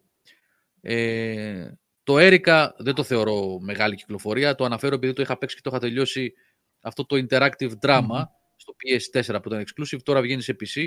Αν σας αρέσουν αυτά τα choose your own adventure σε, intera- σε ταινία, είναι καλό. Εμένα μου άρεσε βασικά δηλαδή, έτσι, τώρα το καλό είναι σχετικό. Και εδώ λέει 25 του μήνα Νικόλα, λέω Νικόλα γιατί το παρακολουθεί, το Biomutant. Μα Ισχύει, είδα, αν ναι. το ξέρεις. Ναι, ναι, αυτή τη φορά φαίνεται ότι θα το βγει, κρατήσουν. ε, Είχε, Ναι, ναι. είχε φύγει για πολύ καιρό από τα ραντάρ γενικά. Φαίνεται πολύ ενδιαφέρον. 26. Πρέπει να είναι η πρώτη μεγάλη παραγωγή τη, ή μάλλον φιλόδοξη ίσως παραγωγή, τώρα δεν πρέπει να είναι μεγάλο στούντιο. Από την THQ Nordic. ναι. Οι οποίοι το έχουμε ξαναπεί, έχουν αγοράσει τα κέρατά τους, αλλά κάνουν τίποτα. Βγάζουν κάτι. πολλά ρε έχουν πάει αυτοί. Ναι, θα Ναι. βγάλουν τον Bam Newton. Να δούμε τι θα είναι αυτό. Φαίνεται πολύ, φαίνεται πολύ ενδιαφέρον. Μέσα στη Τα τρέλα. τρέλες που είχαν δείξει ήταν ωραία, ναι, με τα, αυτά τα boss fights τα εντυπωσιακά. Ναι, Να ναι. Δούμε. Κάτσε Λοιπόν. τώρα να ρίξω. Μετά από 15 χρόνια, Σάβα, 16-17 χρόνια γυρίζει το Mech Warrior franchise στο Xbox. Πω, πω. Βγαίνει το Mech Warrior 5 Mercenaries στο One και το Series X, S, στις 27 Ναι. Μαΐου. Το Flight Simulator τότε, τώρα που είπες για Mech Warrior, πότε εί- εί- είχαν πει ποτέ ημερομηνία Τέλος του για χρόνου κονσόλες; κάτι. Για Τέλος του χρόνου. Νομίζω κάτι τέτοιο. Για, για holiday season, φθινόπωρο, Οκ, πάντως. Ναι, οκ. κάπου εκεί. Λοιπόν, ε, Έβλεπα ε, κάτι προσθήκες Ναι. που έκανε για κάποιες πόλεις η, η Asobo και εντάξει, τουλάχιστον από τα βίντεο δηλαδή, εντάξει, είναι τρελά ψαρωτικό το σκηνικό. ναι, είναι απίθανο το Flight Να Simulator. πάρεις ένα δίπλανο και να, σ- να κόβεις βόλτες. Δηλαδή, ε, πέρα από το sim του πράγματος, που σαφώς εμένα δεν με αφορά, γιατί, ναι. Ε, Όχι, εγώ, εγώ το είχα πολύ βάλει στο... ψαρωτικό, ρε φίλε. Είναι, είναι Σάβα, ε, σχεδόν τρομακτική η δουλειά που έχει γίνει. Μμ. Δεν- Ναι, ναι, και Ε, το... Και από την το είχα βάλει στο- Asobo. Πόσο περίεργο είναι που αυτό το Η Asobo, στούντιο ε. το έκανε Είδες. έτσι. Η Asobo, παιδιά, Είναι- είναι του A Plague Tale, έτσι. Δηλαδή, Tale. φαίνεται Ένα- πολύ ένα ξένη μικρό- εταιρεία για να το κάνει αυτό, αλλά... Την πάλι Ε, μου φαίνεται η Microsoft στο τέλος αυτή, της έδωσε το Αυτό for πάντως, Microsoft. παιδιά, για το Series X θα είναι, θα είναι ό,τι πρέπει, γιατί εγώ το είχα βάλει στο PC και δεν μπορούσα ούτε να απογειώσω το αεροπλάνο σε mode με πληκτρολόγιο. Ε, αλλά Ναι, εντάξει. σε φάση, ναι, σε φάση κονσόλας, όμως με controller, δηλαδή σε casual mode, να το πω έτσι, ναι, εννοείται. με τη δύναμη του, του X που θα είναι όπως ένα πάρα πολύ δυνατό PC και σε μεγάλη τηλεόραση, πιστεύω θα πάθουμε μεγάλη ζημιά με αυτό το πράγμα. Το είχα κατεβάσει, είχα πάει να πιλωτάρω στη Θεσσαλονίκη, σαν μεθυσμένος έτσι εδώ και λέω άστο δεν, δεν γίνεται. Δεν. Είναι δύσκολο. είναι δύσκολο. Λοιπόν, μετά, ε, ο Μάιος, εντάξει, αυτά ήταν που είπαμε και μετά βέβαια το τραβάω από λίγο στον Ιούνιο γιατί θέλω να πω για το Ratchet Clank εγώ. Μμ. 11 του μήνα γίνεται η αναβάθμιση για το Final Fantasy 7 στο PS5 έτσι και στις, συγγνώμη, 11 ή εφ- 10, 10 γίνεται. 11 βγαίνει το Ratchet Clank Rift Apart και στις 10 Ιουνίου βγαίνει Ninja Gaiden Master Collection Μμμ. για ε, PC, PS4, Switch, Xbox One. Καλό αυτό γιατί θα βέβαια είχε μπει στο backwards compatibility αλλά γενικά είναι μια κάποια παιχνίδια τα οποία ψηλοεξαφανίστηκαν και κρατιούνται ανετότατα σήμερα έτσι. Επειδή τα είχα παίξει πρόσφατα ειδικά το 2 εντάξει είναι πάρα πολύ ε, είναι διαχρονικό πρωί όπως είχα το δει, έχουν ε, φτιάξει έτσι. Πολύ, πολύ καλά Είχα δει ένα χαρακτηριστικά. εκπληκτικό run σε Master Ninja χωρίς να δεχτεί hit, εντάξει δεν γίνεται. Ό,τι και να πεις. Πέφτουν οι εχθροί σε κάτι Παλικάρι. στενάκια 10-10 έτσι και βαράνε σαν τρελή, δεν μπορώ να φανταστώ τι Ναι, ναι, τους τραβούσε. Ναι, ναι, ναι. Αντακλαστικά θα έπρεπε. Ναι, εντάξει. Ναι, τους τραβούσε. Αυτό το χαρακτηριστικό, ναι. Μπρουταλιές, εντάξει, τώρα ό,τι και να πεις. Ιδίω το 1 και το 2, μπρουταλιές. Ναι, ναι. Ε, το 3 εύκολο ήταν βασικά. Το έλεγες και Έσωταν, ναι, εύκολο ναι. βασικά. Εντάξει. Εύκολο σχεδόν. Ναι. Ναι. Αυτό είναι το Biomutant, ε. ναι, ναι, ναι. Ναι, φαίνεται πολύ ωραίο. Φαίνεται να έχει Πολύ πολλή πράγμα, ποικιλία σε περιβάλλοντα, σε εχθρούς, σε όπλα. Παίζει και λίγο σαν looter, shooter βασικά από ό,τι έχω καταλάβει. Α, τώρα καβαλάει έναν πύραυλο εδώ. λέει. Έχει κάτι αερόστατα. Έχει- Έχει πολύ πράγμα. Να δούμε αν τα, αν τα έχουν δέσει καλά μεταξύ τους όλα αυτά. Το φτιάχνουν χρόνια βέβαια υπάρχει αυτό, ξέρω. εγώ. Θα δούμε. Εγώ πάντως θα βάλω κατευθείαν το Resident. Το λέω δηλαδή ότι με τη μία θα ασχοληθώ γιατί αν α, πιάσει Mass Effect μετά δεν ξέρω πότε θα ξανανοίξω παιχνίδι. Θα το Οπότε για να παίξω. μην τα κάψω. Ναι, από, την- από το πρώτο δευτερόλεπτο. Για πες μου τώρα, τι θα παίξεις, male ή female αυτή τη φορά; Γιατί εσύ παίζεις με female συνήθως. Όχι, πρώτο run έχω πάντα φι- ε, female και μετά κάνω μια κοκκινομάλα μπρουταλιά. Ε, όχι, κανονικά, ε, default. κυρίως Δεν, κάτι δεν- διαφορετικό. ούτε καν, δηλαδή. Εγώ δεν παίζω πρώτα απ' όλα ούτε με, ούτε με ονόματα, ούτε με τέτοιο default, ό,τι έχει. Μπαμ. Ναι, ρε, Default και πολύ ξεχνάω. plain είναι ο Shepard. Εντάξει, λίγα αλλαγή θέλει στα μούτρα. Αλλιώς είναι το template εντελώς έτσι. Ναι, μόνο με αυτό παίζω. Ναι, τελείως. Δεν... α, Μία Και χαρακιά κάτι δεν το βάζεις έτσι για το εφέ. Όχι, τίποτα. Ναι. Έλα, δεν του βάζεις χαρακιά. Να φαίνεται το αφήνει, έτσι όταν γίνεται κακός να κοκκινίζει, να γίνεται λίγο. Όχι, αφού κοκκινίζει πάλι γύρω-γύρω στο μέτωπο, εντάξει. Τίποτα. Εκεί και random, ό,τι, ό,τι μου έρχεται στο κεφάλι, ούτε με προεπιλεγμένο, αφού τις ξέρω πάνω κάτω τις α, επιλογές, Μμμ. δηλαδή ότι, ό,τι μου έρχεται εκείνη την ώρα ότι θέλω να δω. Κάτι τέτοιο κι εγώ. Σας το έχω ξαναπεί νομίζω παλιότερα. Εγώ είχα φτιάξει έναν ε, στο 3 ε, που μου μοιάζε λίγο φυσιογνωμικά επίτηδες. Τον έκανα ρε παιδί μου, γιατί είχε να παίξει πολύ, ξέρεις. Έβα, του βάλα μάγουλα, τον έκανα χοντρούλι, ρε παιδί μου, μουσάκι κτλ. Και η μεγάλη μου η κόρη ήταν μικρή τότε ακόμα, έτσι, στο 3 και παρακολουθούσε όχι όλο το παιχνίδι, γιατί είχε και romancing το Mass Effect 3 μπόλικο, αλλά τις τελευταίες ώρες, τις τελευταίες συγκλονιστικές ώρες του παιχνιδιού, τις είχε δει όλες. Και είχε δει και το τέλος, που spoiler alert, γιατί θα ξαναβγεί τώρα και επειδή θα το παίξετε κάποιοι που δεν το έχετε παίξει, κλείστε λίγο τα αυτιά σας. Έτσι, θα πω λίγο για το τέλος του Mass Effect 3, το τέλος ενός παιχνιδιού που θα κυκλοφορήσει remaster σε ένα μήνα. Οπότε μη σας τη χαλάσω όσοι δεν έχετε παίξει, παραλαμβάνω. Μην γκρινιάζετε μετά. λοιπόν, και στο τέλος που πεθαίνει, ε, έβαλε τα κλάματα η μικρή, γιατί έβλεπε εμένα σχεδόν, νόμιζε ότι έβλεπε, ξέρεις, μια φυσιογνωμία που μου μοιάζει και ήταν, το παρακολουθούσε και ώρες το παιχνίδι και είχε λίγο έτσι, ήταν και μικρούλα ακόμα τότε, είχε ταυτιστεί λίγο με την όλη φάση και είχε πάθει σοκ, έκλαιγε στο τέλος. Γιατί λέει μου θυμίζει εσένα και αυτά. Ωραία, λέω, λάθος έκανα, το χειρίστηκα καλά το θέμα. Θέλουν προσοχή αυτά. Ε, μόνο ωραία πράγματα έχουμε να θυμόμαστε από το Mass Effect. Μόνο συγκινητικές στιγμές. Άντε να έρθουν οι μέρες. Άντε. Άντε να έρθουν οι μέρες. Εγώ Λοιπόν. νομίζω Πολύ, πολύ, πολύ να δω το πρώτο. Περισσότερο από τα τρία. Δηλαδή, Δεν ακούγεσαι ρε σε γάμο. Οδυσσέα, βγάλε το USB και ξαναβάλε το ρε πουλάκι. Ναι, μου. ρε, βάλ' το σε Αυτά- ένα άλλο ναι, στο λάπτοπ το- και το- κάνε κάτι. τελείωσε. Ναι, ναι, δεν δεν έχω αλλάξει 10 μικρόφωνα. Έχω βάλει την ψήρα τώρα. Δεν ξέρω τι γίνεται. Α, τώρα καλύτερα. Ρε, μήπως έχει γυρίσει ανάποδα η ψήρα, κάτι. Γιατί το τώρα πολύ ακούστηκες κοντά. καλύτερα. Εκεί που το έχεις κοντά ακουγότανε.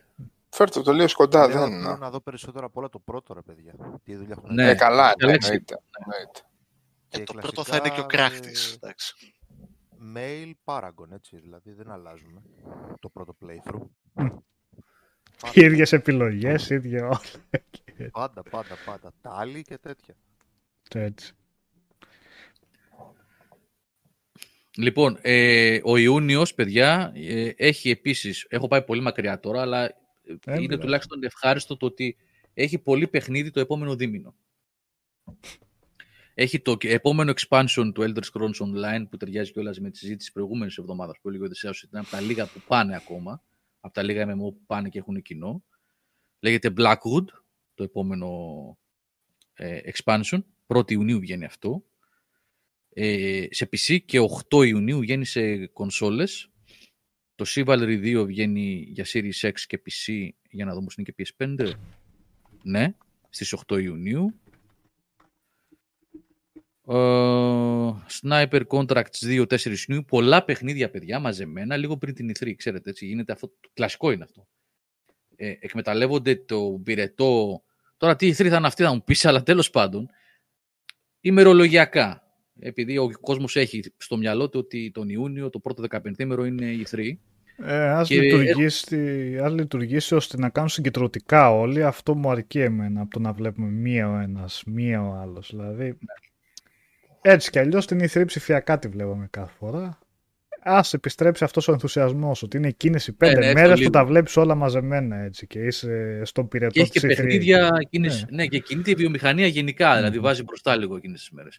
Λοιπόν, ε, Sniper ε, Contracts 2 4 Ιουνίου. Ε, Αγαπημένη ε, σειρά αυτή. Εσένα σου άρεσε αυτό, ε; Ή όχι. Το είχαν γυρίσει το 3, το είχαν ψιλοκαταστρέψει γιατί θέλουν να το κάνουν Far Cry εντελώς. Ναι. Με εκείνα τα περιβόητα loading των 5 λεπτών με το ρολόι, έτσι. Ε, αλλά στο Contract το ακολουθήσαν τη συνταγή των, των Hitman των καινούριων βασικά. Ανοιχτό περιβάλλον, λειτουργούσε καλά, λειτουργούσε καλά. Double A παιχνίδι, αλλά καλό έτσι από την κάτι. Guilty Gear Strive 11 Ιουνίου για την κοινότητα των fighting παιχνιδιών. Πολύ σημαντική η κυκλοφορία αυτή. Football, α, όχι, We Are Football. We Are Football Manager. Αυτό είναι reimagining, είναι η νέα εποχή του Football Manager του Μαρτέλη. Όχι, είναι μια νέα εταιρεία το βγάζει. Τώρα ποιος τρελός προσπαθεί να μπει ως ανταγωνιστής στο Football Manager δεν ξέρω. Δεν έχει και... Η THQ Nordic είναι. Τι... Ε; ε; η THQ Nordic. Ναι. Δεν έχει τα licenses, Νίκο, νομίζω, έτσι, για τις ε. ομάδες. Ε, πώς πας να βγάλεις τέτοιο παιχνίδι, να πάρεις στα... Κοίτα να σου πω, πολλές φορές αυτά βασίζεις στο ότι οι πελάτες σου, όπως και στο, και στο κλασικό το manager, έτσι, το community είναι τεράστιο, στα φτιάχνουν με τη μία. Κατάλαβες, και τα ονόματα και τα license και τα σήματα Εντάξει, τώρα... Ναι, αλλά άλλο το επίσημο τώρα. Τώρα το κάνουν αυτοί, δεν ξέρω, από πίσω, backdoor, κατάλαβες. Μόντ σίγουρα θα βγουν, αλλά οι άλλοι έχουν κανονικά τους scouters και τα πάντα για να τους βγάζουν όσο πιο πιστά γίνεται εδώ πέρα. Αν είχα χρόνο και όρεξη, φόρτωνα στο manager κάτι gigabyte αρχείων από πίσω. Φωτογραφίες, όλα τα πακέτα όμως, έτσι, με τις mm. πιο σάπιες κατηγορίες, όσο υπήρχαν τα δεδομένα, ρε παιδί μου. Είχε, δηλαδή, πάντα δουλεύει έτσι.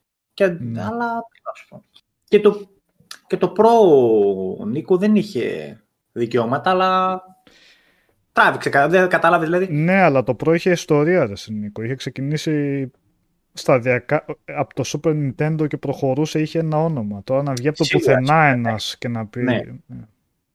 Χωρίς εμπειρία κιόλας. Γιατί και. Δεν το... έχουν licensing κι αυτοί. Έχεις πληροφορία γι' αυτό; Ε, δεν ξέρω. Δεν, όχι, δεν γνωρίζω. Απλά αυτό που κατάλαβα σίγουρα θα υστερεί σε πολλές ομάδες σε σχέση με το Football Manager. Ε, ναι. Ε, πάντως, πώς θα έπιθε ναι, τους φαν του Football Manager... Είναι, είναι πολύ δημοφιλές το Football Manager, αλλά ταυτόχρονα και κλειστό. Είναι, μου φαίνεται πολύ δύσκολο να, αφήσει, να πείσει άτομα που ασχολούνται με το Football Manager Αντί να πάρουν την ετήσια κυκλοφορία κλασικά να πάρουν να πάνε στο άλλο στρατόπεδο που θα είναι πλέον, έτσι εισαγωγικά.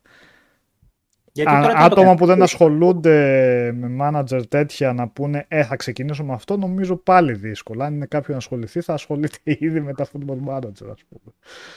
Εντάξει, έχεις καθόλου εικόνα πώς το πάνε σε πιο, σε πιο πρώιμο επίπεδο, πώς ήταν τα παλιά τα manager, τα που ήταν λίγο πιο φαν και λιγότερο ναι, sim. Νομίζω θα είναι κάτι τέτοιο σαν να διάβασα, ότι θα είναι ναι. λίγο πιο εύκολο να το πω, πιο γρήγορο, πιο... Ναι.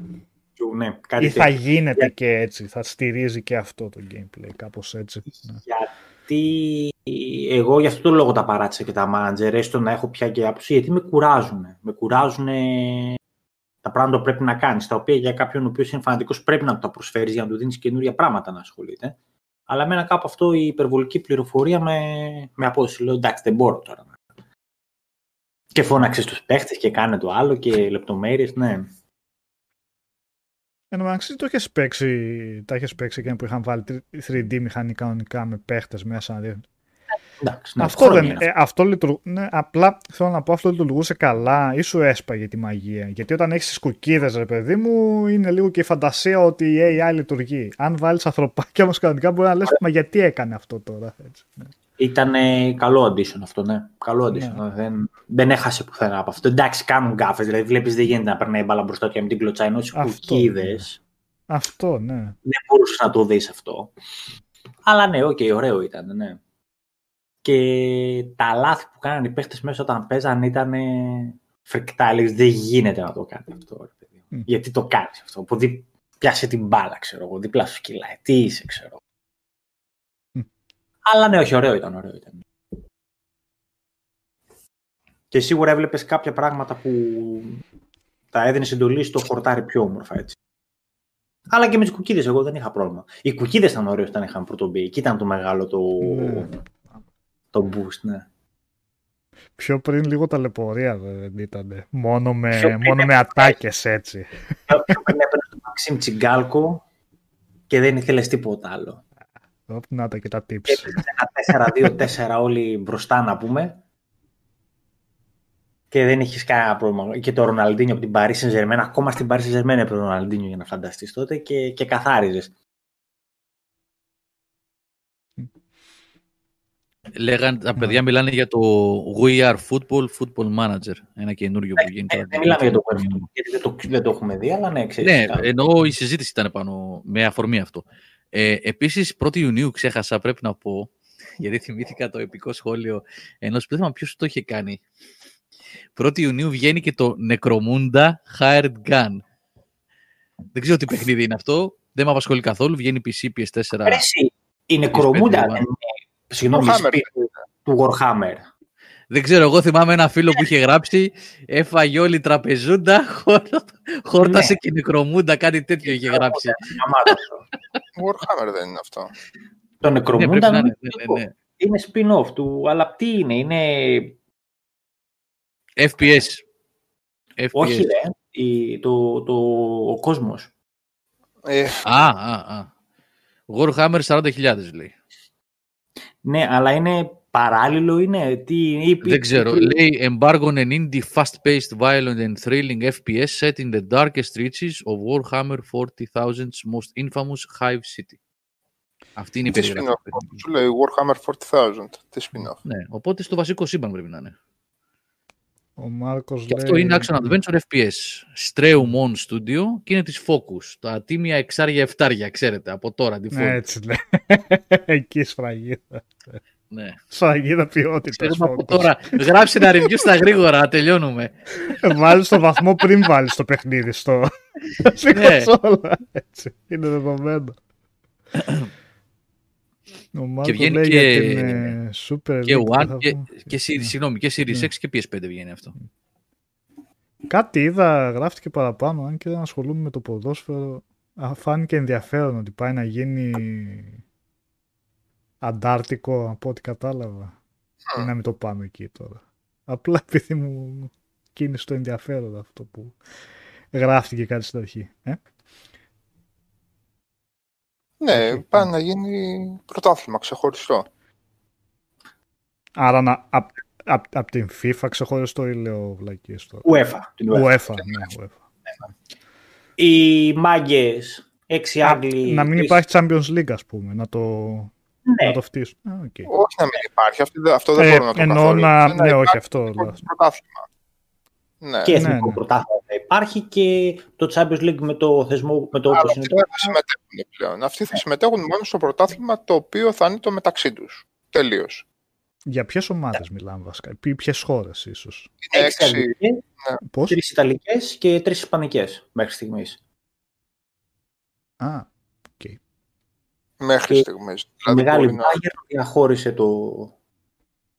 τη θέση της, όπως και είπα. Είναι να πω την αλήθεια, δεν βρήκα άτομο το οποίο να συμφώνησε με αυτό. Δεν, ε, Ποιος ήταν ο λόγος βασικά; Ποιος είναι ο λόγος, Γιατί mm. θέλουν να έχουν το πακύρι για την πάρσουλα. Αυτοί, αυτοί έχουν πρόβλημα το πώς διαχειρίζεται, φαντάζομαι, η UEFA τα χρήματα. Κατάλαβες, mm. θέλουν όλα για αυτούς. Ε, τώρα αυτό είναι μια αμερικανοποίηση όπου τη λογικής NBA. Αλλά εδώ πέρα δεν έχουμε πολιτείες διαφορετικές. Εδώ πέρα έχουμε έθνη τα οποία έχουν δικά τους πρωταθλήματα και έχουν φοβερό γούστο και ενδιαφέρον. Δεν γίνεται, δεν είναι έτσι απλό.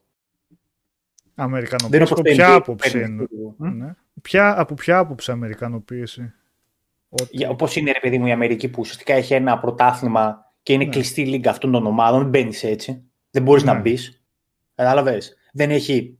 Όποιος χάνει, πέφτει στη β' κατηγορία και ανεβαίνει μια άλλη κατηγορία. Είναι ναι. κλειστό κλαμπ, όπως είναι η Euroleague, να σου το πω πιο απλά. Ρε, ναι, η Utah Jazz είναι, είναι η Jazz των Utah. Δεν υπάρχει η δράση Utah ε, να ανέβει και να νικήσει τη Utah ναι. Jazz. Είναι μόνιμα η Utah Jazz μέσα. Mm. Τελείως.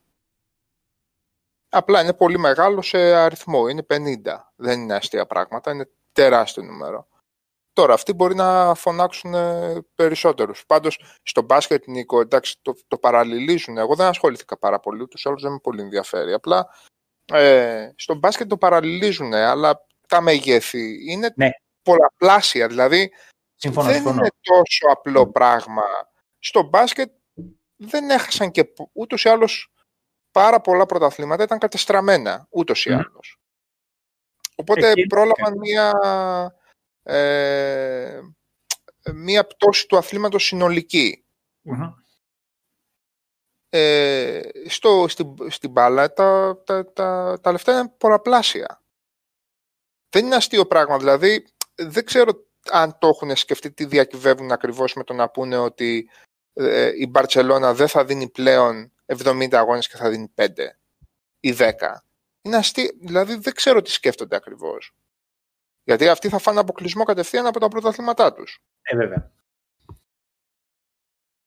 Και αποκλεισμό και μπορεί και από, και από τα εθνικά τουρνουά να μην συμμετέχουν οι παίχτες Έχει πάρα πολύ Να μην συμμετέχουν ακριβώς από τα, στα εθνικά τουρνουά. Δηλαδή, εκεί που ένας παίκτης ε, έδινε 60 και καλά, εκεί είχαμε φτάσει και στο άλλο άκρο βέβαια. Στο άλλο άκρο, ναι.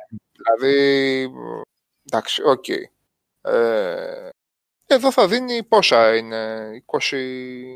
Πώς θα μαζευτούν, 20 ομάδες θα μαζευτούν, θα δίνει 40 ματς, ξέρω εγώ. Άντε με τίποτα play-off, 45. Αυτό μιλάμε για το ευρωπαϊκό, για ε, αντικατάσταση του Champions League, ας πούμε. Όχι για τα, τα εθνικά, ας πούμε, τα πρωταθλήματα. Ναι, αλλά θα, θα, θα, θα, θα, θα αποκλειστούν από τα εθνικά τα πρωταθλήματα, ναι. όπως και να έχει οι ομάδες. Θα τις Έχουν... αποκλείσει. Δεν, δεν θα συμμετέχουν, δεν θα μπορούν να συμμετέχουν. Γιατί ποιο τα... το νόημα, Νικόλα; Τα εθνικά δεν... πρωταθλήματα mm. λειτουργούν υπό την αιγίδα της UEFA. Okay. Όλα. Ναι. Έτσι. Οπότε, εφόσον φεύγεις από τις διοργανώσεις της UEFA, φεύγεις και από την διοργάνωση του Εθνικού Πρωταθλήματος. OK, okay, παιδιά, αυτές οι ερωτήσεις που κάνω είναι το εντελώς άσχετο. Έτσι, γι' αυτό δεν πειράζει. Ακούγονται περίεργες. Αλλά... δεν τρώνε αποκλεισμό από τα εθνικά πρωταθλήματα, το ξέρεις αυτό. Ε, η UEFA νομίζω ήταν ξεκάθαρη. Θα, είναι ξεκάθαρη σε αυτό το θέμα. Ότι να, όχι να, το ρωτήσω εγώ, να ρωτήσω κι εγώ ως εντελώς άσχετος, επειδή διάβαζα λίγο κάποια σχόλια εκείνη την ώρα και δεν έπιασα τη συζήτηση από την αρχή. Αναφέρεστε στο ότι ε, δημιουργείται μια νέα λίγα για πανευρωπαϊκό πρωτάθλημα. Θέλουν. Θέλουν, ναι. Θέλουν, έτσι. μεγάλες ομάδες, άλλες με μεγάλη ιστορία, άλλες με μεγάλη οικονομική επιφάνεια, αλλά σχετικά μεγάλες ομάδες όλες. Ε, έριξαν μια πρόταση ότι θέλουν να δημιουργήσουν μια δική τους λίγα που θα παίζουν μεταξύ τους και θα βγαίνουν πρωταθλητές και θα χαίρονται. Ωραία mm η οποία θα είναι κλειστή. Δεν θα, δεν θα έχει άνοδο και δεν θα μπορεί δηλαδή ο ΠΑΟΚ να πάρει το ελληνικό πρωτάθλημα και να συμμετέχει σε αυτή τη λίγα του χρόνου. Θα είναι μόνο μεταξύ τους. Όσοι έχουν συμφωνήσει. Ναι, αλλά δηλαδή, αν ο ΠΑΟΚ είναι εκεί μέσα... Αν συμφωνήσει ο, ο ΠΑΟΚ ας πούμε να είναι σε αυτή τη λίγα... Ναι. Θα είναι για πάντα. Θα παίζει είτε βγει πρωταθλητής είτε δεν βγει. Ή μόνο αν είναι πρωταθλητής. Άσχετο. Απλά θα παίζει πάντα. Όπως το μπάσκετ. Ναι, okay. Και σε όποιον θέλει να δει μια σωστή τοποθέτηση, να δει του Γκάρι Νέβιλ, ο οποίος ήταν 40 χρόνια φούρναρη στη Manchester United, να δει πώς καταφέρεται εναντίον της ομάδας, της οποίας όχι είναι απλά στρατιώτης και οπαδό, ήταν από τους μεγαλύτερους, για να δούμε και μια, τη διαφορετική κουλτούρα για το πώς βλέπουν το ποδόσφαιρο, ρε παιδί μου, στην Αγγλία, που είναι πολύ μεγάλο κεφάλαιο της της, ε, της αθλητικής ζωής, αλλά και της ζωής εν γέννη. Δεν, ρε παιδί μου, δεν, δεν βρέθηκε ποδοσφαιράνθρωπος, ποδοσφαιράνθρωπος μιλάω έτσι, όχι χαρτογιακάς από πετρελαιάς ο οποίος δεν έχει καμία σχέση με το ποδόσφαιρο, ο οποίος να συμφώνησε με αυτό, διότι τα, μαζί με το με όλο πως είναι έτσι συστημένο τώρα το οικοδόμημα δεν, δεν ε, διατηρείται μόνο ας πούμε η Premiership, ταυτόχρονα κερδίζει και η δεύτερη και η τρίτη κατηγορία, έτσι, οι οποίες και κόσμο έχουν και, και παίρνουν από τον, από τον Κορβανά παίρνουν χρήματα. Είναι ένα, δεν μπορεί, αυτό ουσιαστικά γκρεμίζεται μετά, το αποκόβεις. Δεν γίνεται έτσι. Και τώρα θα ελιτιστικό. Που, που η, η βάση της είναι εργάτης και εγώ και καθαρά λαϊκή βάση θα πεις θα πάμε να κάνουμε κάτι εντελώς ξεχωριστό και ελιτιστικό. Χάνεται όλο το γούστο, ρε παιδί. Γιατί, γιατί η Liverpool δεν μετράει μόνο αν θα παίξει με τη Αυτά, με... Νίκο, ας τα κοιτάξουν και οι οπαδοί, ας τα κοιτάξουν όλοι αυτοί που στηρίζουν ναι. τόσα χρόνια το κλαμπ και τα λοιπά, έτσι. Ε, θέλω να πω ότι εκατέρωθεν μπορεί να υποθούν ε, πράγματα. Από την άλλη έχεις, ας πούμε, τη μαφία της UEFA. Ναι, σαφώς όμως η μαφία της UEFA στηρίζει όλα τα υπόλοιπα πρωταθλήματα. Η Αγγλία έχει 17 πρωταθλήματα. Έχει δύο διοργανώσεις. Ε, οι υπόλοιπες χώρες πόσες κατηγορίες. Ε, μικρές ομάδες οι οποίες λειτουργούν ως φυτόρια ε, για τα νέα ταλέντα. Δεν ξέρω πόσου ακριβώς το σκέφτονται και τι ακριβώς. Υποθέτω το σκέφτονται με το, με το σκεπτικό ότι εμείς θα βγάζουμε δι και θα σας ταχώνουμε στη μούρη, οπότε θα την κάνουμε τη δουλειά μας. Ε, ξέρω εγώ τώρα. Όπως το δει ο καθένας αυτό. Όπως το δει κάθε ομάδα. Η UEFA έχει απαντήσει ήδη δηλαδή, σε αυτό σε αυτές τις... Δεν ξέρω αν έχει επίσημη... Mm. Α, δε, θέλω να πω, δεν ξέρω αν έχει επίσημη απάντηση σε ό,τι αφορά κυρώσεις mm. και εγώ δεν ξέρω τι. Σε αυτό ακόμα δεν έχουν πει, αλλά είναι κάθετα αντίθετη, γιατί χάνουν και αυτοί τα χρήματα, έτσι δεν είναι. Τεράστια ποσά, ναι, εντάξει.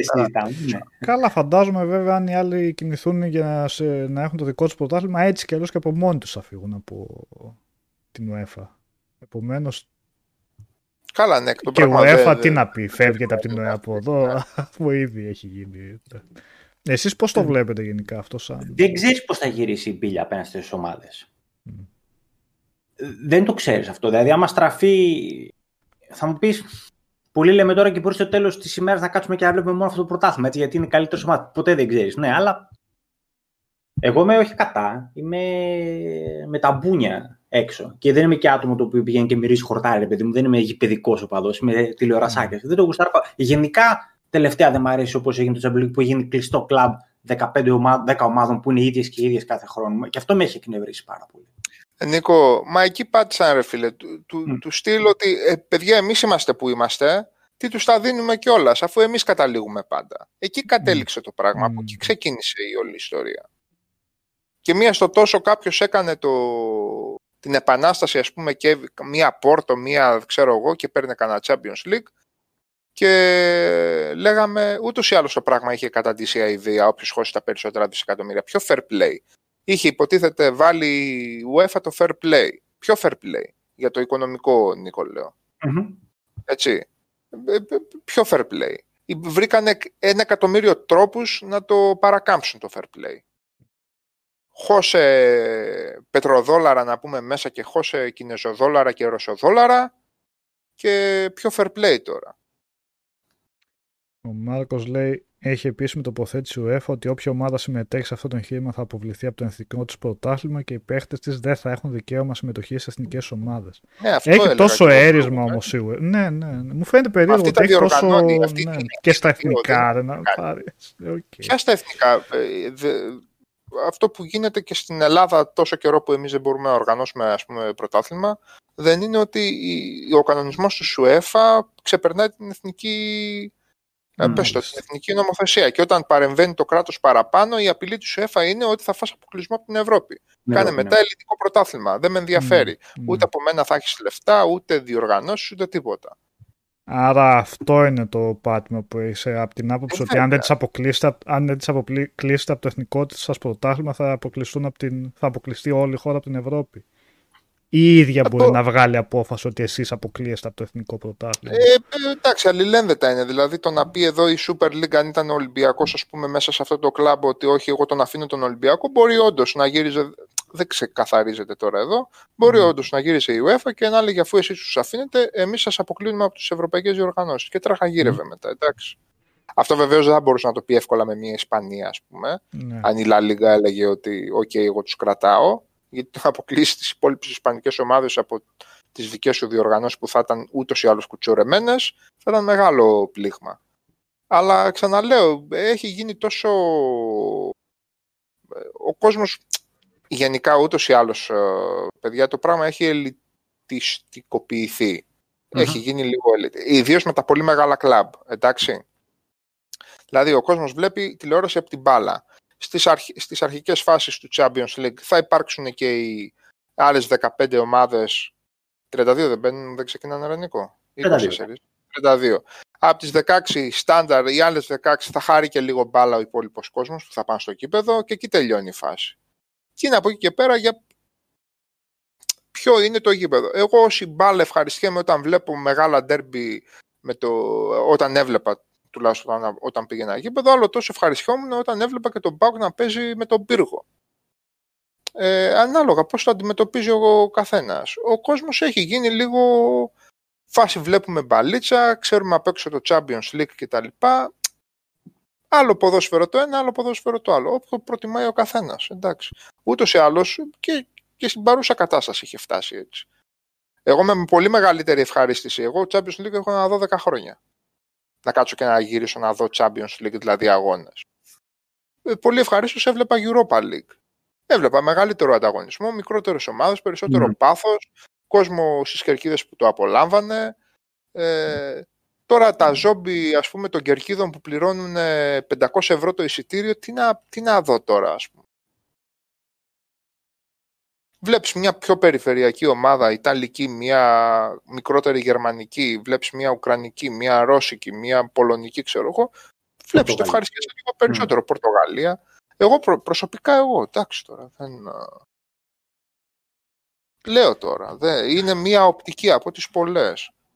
Αλλά εμένα αυτό το πράγμα το εκατομμύρια μέσα και να παίζουν 10 παίκτες που ο συνολικός του προπολογισμό είναι 24 Ελλάδες. Εντάξει, δεν μου λέει και πολλά πράγματα εμένα προσωπικά. Και ο κόσμος το στήριξε πολύ αυτό το πράγμα. Τώρα με συγχωρείς Νικό, αλλά ο κόσμος ο οποίος αντιδράει σε αυτή την mm. πρόπτικη, όλη του η συμπεριφορά ήταν να την. Είχαμε φτάσει αυτό, δηλαδή ο, ο σημερινός 35 κάνει όπως κάναμε εμείς όταν ήμασταν 8 χρονών. Τι ομάδα είσαι, εδώ ΠΑΟΚ και mm. αλλά κανονικά Juventus, ξέρω εγώ. Ναι, είναι και αυτό, και αυτό, αυτό το είχαμε συζητήσει για μια φορά, ρε παιδί μου. Ε, εγώ άκουγα τα πιτσιρίκα μου, έλεγε εγώ είμαι Ολυμπιακός, εγώ είμαι Ρεάλ. Ήθελα Παναθυναϊκό να το πιτσιρίκι, αλλά τι να πει, ξέρω εγώ, γιατί ρε παιδί. Ναι, τι σημαίνει. Ρεάλ. Από πού είσαι Ρεάλ; ε, από την άλλη, βέβαια, για να μην είμαστε άδικοι, ε, αλλιώς λειτουργούσε το πώς θα είσαι μια ομάδα και θα υποστηρίζεις μια ομάδα ή θα γουσάρεις γενικά το ποδόσφαιρο ε, όταν ήσουν πιτσιρικάς στη δεκαετία του 80 και αλλιώς τώρα, έτσι. Ε, ε, δηλαδή ένας πιτσιρικάς κάλλιστα αυτή τη στιγμή μπορεί να είναι Μάντσεστερ ή, ή Ρεάλ ή... Σαφέστατα, εντάξει, δεν είναι... Ε, δηλαδή, για, γιατί να έχει μεγαλώσει με παραστάσεις Ολυμπιακού ή ΠΑΟΚ ή Παναθηναϊκού και να μην έχει μεγαλώσει με Ρεάλ, αφού πιο πολύ Ρεάλ βλέπω ναι. Έτσι. Εντάξει. Εγώ πήγα να σα πω προηγουμένως, δεν έχω το θέμα καθόλου. Παλιά ασχολούμουν. Ε, έτσι, φυσιολογικά όπως οι περισσότεροι. Όχι φανατικά, φυσιολογικά. Που τα λέω παλιά, πολύ παλιά. Ε, αλλά θυμάμαι τον εαυτό μου, μέχρι, όπως είπε ο Σάββας, μέχρι πριν από μια δεκαετία, χοντρικά σας λέω τώρα, ε, έβρισκα τον εαυτό μου Τετάρτες ε, Τετάρτες και Παρασκευές, όχι Παρασκευές, Παρασκευές ήταν τελική. Τρίτη Τετάρτη. Παρασκευή ήταν ο τελικός, έτσι. Ε, ναι, Σα, Παρασκευή, Σάββατο, Σάββατο, Σάββατο, ναι, ναι. ναι τρίτες και Τετάρτες λοιπόν, Τετάρτες τότε στο, στο κανάλι αυτό, να μην το λέω καν το όνομά του, τέλος πάντων, έχει κάνει και κάποια καλά το κανάλι αυτό, είχε κάνει κάποτε. Ήταν φάση γιορτή όταν είχε Champions League. Ω, σήμερα έχει Champions League. Ε, εγώ προσωπικά, δεν λέω ότι δεν είναι σήμερα γιορτή, αλλά εγώ προσωπικά πλέον δεν έχω καμία επαφή με το αντικείμενο. Απολύτως καμία δηλαδή. Ούτε ποιες, όλο αυτό που περιγράψατε τώρα έχω μαύρα μεσάνυχτα. Δεν, δεν με ενδιαφέρει πλέον καθόλου. Δεν ξέρω. Όλο το mentality αυτό που έχω δει τα τελευταία χρόνια αυτό το πολύ έντονο ε, αυτή η πολύ έντονη ελίτ με κούρασε αυτό ας πούμε, που έλεγε ο Σάββας οι ίδιες πέντε ομάδες μονίμως να κάνουν κύκλο. Δεν είναι απλά κουραστικό. Είναι απλά, είναι, δηλαδή, ε, χάνεται ρε φίλε όλη η μαγεία του πράγματος. Ξέρεις τι Σάββα. αυτό, αυτό η ανθρωπή. Τρία ναι, ναι. χρόνια έσκασε 25 δισεκατομμύρια στην Παρή Στη σφαλιάρα η Παρή μέχρι το 2017 να πούμε, από το 2017 και μετά μεγάλο όνομα η Παρή. Ε, πώς έγινε μεγάλο όνομα η Παρή, επειδή έσκασες εσύ 82 δισεκατομμύρια. Ένα παρόμοιο πρόβλημα είχε αντιμετωπίσει η Φόρμουλα 1. Το είχε αντιμετωπίσει πολλές φορές στη σταδιοδρομία της, από τα 60s, 70s, έτσι. Και βλέπεις όμως ότι η FIA κάνει προσπάθειες, αλλάζει τους κανονισμούς συνέχεια, αλλάζει mm. τις συνθήκες της ε, τεχνολογίας για να αλλάξει λίγο τα δεδομένα, να μην είναι μονίμως μία Ferrari ή μία McLaren ή μία Williams ή όποια ε, τέλος πάντων κάθε φορά ή μία Red Bull. Ε, να, έτσι. που είναι τα τελευταία ε; πέντε χρόνια. Και αυτοί τώρα είχαν πρόβλημα την τελευταία πέντε αιτία. Είχαν Α, πρόβλημα γιατί ε. τα, μάξια της uh, Mercedes ήταν πολύ μπροστά. Επειδή είχαν το know-how, είχαν πιο καλή. Όπως είχε γίνει πριν τότε επί Σουμάχερ ας πούμε, και Μπαρικέλο, που ήταν μια πενταετία, παίζαν μόνοι ναι. τους αυτοί. Ναι. Αλλά από φέτος, ειδικά φέτος οι δύο αγώνες που έχουν γίνει, είναι πολύ ενδιαφέρον. Δηλαδή είχαν ενδιαφέρον που δεν είχε ούτε πέρυσι ούτε Ναι, θυμάμαι ότι η FIA την ψάχνει, ρε παιδί μου, να αλλάξει τα δεδομένα λίγο για να δημιουργήσει ανταγωνισμό. Τώρα αυτό με το ποδόσφαιρο. Θα βάλουν το financial fair play το κανονικό αυτοί. Αυτοί θα βάλουν brutal finance. Δεν, έχουν, δεν παίζουν με το τέτοιο τους για να έρθουν λίγο πιο κοντά οι ομάδες. Να βάλουν ένα καπάκι δηλαδή στα έξοδα, έτσι. Ναι, στα πόσα μπορείς να επενδύεις κάθε χρόνο. Δηλαδή ναι. η Mercedes μπορεί να επενδύει εκατοντάδες εκατομμύρια το χρόνο, ενώ αντίστοιχα η. Ποια να πούμε τώρα, η Αλφα Tauri που τα χτίσει γιατρική τέλο πάντων, δεν έχει αυτή τη δυνατότητα. Θα τους κάνει, mm. θα μικρή λίγο την κλίμακα. Θα τους κάνει μέχρι 200 και ω 100 μικρότερους, να έρθουν πιο κοντά. Γιατί τώρα ήταν και λίγο γελίο αμάξια φόρμουλα να ρίχνει. Να, ρίχνει γύρω να τελειώνει ο αγώνας. Ε, ναι, τώρα ναι, δεν έχει λέτε για φόρμουλα τώρα ε, μόνο σαν αντιστοιχεία στο σκηνικό. Έτσι. Η φόρμουλα είναι η φόρμουλα, είναι αμάξια, είναι... Για τον ανταγωνισμό το είπα εγώ, για τον ανταγωνισμό ναι, Σάβα. Η μπάλα ναι, ναι. συνεχίζει να παραμένει το άθλημα που αυτοί μπορεί να, κάνουν, να θέλουν να κάνουν ένα κλαμπ ε, τρισεκατομμυρίων. Η μπάλα συνεχίζει να παραμένει το άθλημα που τα πιτσιρίκια μπορούν να παίξουν παίρνοντας 30 κουρέλια και δένοντά τα και δημιουργώντας μια ψεύτικη μπάλα και, και χτυπώντας την κάτω στο χώμα. Όπως συμβαίνει σε χιλιάδες εκατομμύρια μέρη στον πλανήτη. Ναι, είναι λαϊκό Αυτό, τέτοιο. Για όσους ανα, ναι, ναι, ναι, αυτή η απίθανη ας πούμε αγγλική ανακάλυψη, γιατί είναι λαϊκή. Ούτε με το American football μπορείς να το κάνεις αυτό το πράγμα. Δεν μπορείς να το κάνεις με το American football ούτε καν με το baseball που πάλι θα χρειαστεί ένα εξοπλισμό, θα χρειαστεί ένα γάντι, θα χρειαστεί ένα μπαστούνι που δεν το έχουν όλα τα, τα παιδάκια, θα χρειαστεί εκείνο το κράνος και εγώ δεν ξέρω ούτε καν με το baseball. Πέρα από το, το glove ας πούμε που δίνει ο μπαμπάς στο παιδάκι και είναι το, το American, το ritual αυτό, το, το τελετουργικό του μπαμπά παιδιού. Συνεχίζει να είναι αυτή η μπάλα. Ε, Τον πυρήνα της, ναι. Ναι. Ε, ουσιαστικά, αρέσει, ε, Σάβα, για να τελειώσουμε, η φόρμουλα έχει καμία σχέση. Καταρχάς, μόνο με χορηγό μπαίνει. Πρέπει κάποιος στις καμελές κατηγορίες, πρέπει κάποιος να σε πληρώνει, γιατί δεν παίρνεις λεφτά. Ε, πρέπει καλά, να έχει ναι. μπαμπά ή θείο ή χορηγό ή να είσαι από καμιά χώρα περίεργη να στα σκάνε για να συμμετέχεις. Ναι. Δηλαδή, πλην της Φόρμουλα 1, οι άλλοι πληρώνουν την τσέπη τους για να τρέξουν. Παιδιά, δεν έγινε. Προ... Αντιλαμβάνεστε ότι δεν έκανε ναι, καμία.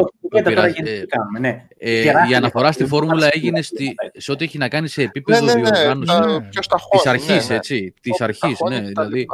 Ναι, πώς ας πούμε η ΦΙΑ προσπαθεί να αλλάξει τα δεδομένα αυτά, ναι, ναι. Για, να, για να υπάρχει ένας ανταγωνισμός. Γιατί αυτό το πράγμα το να παίρνει συνεχώς το Champions League ε, μία Μπάρτσα, μία Real, μία Bayern και μία Manchester, ας πούμε.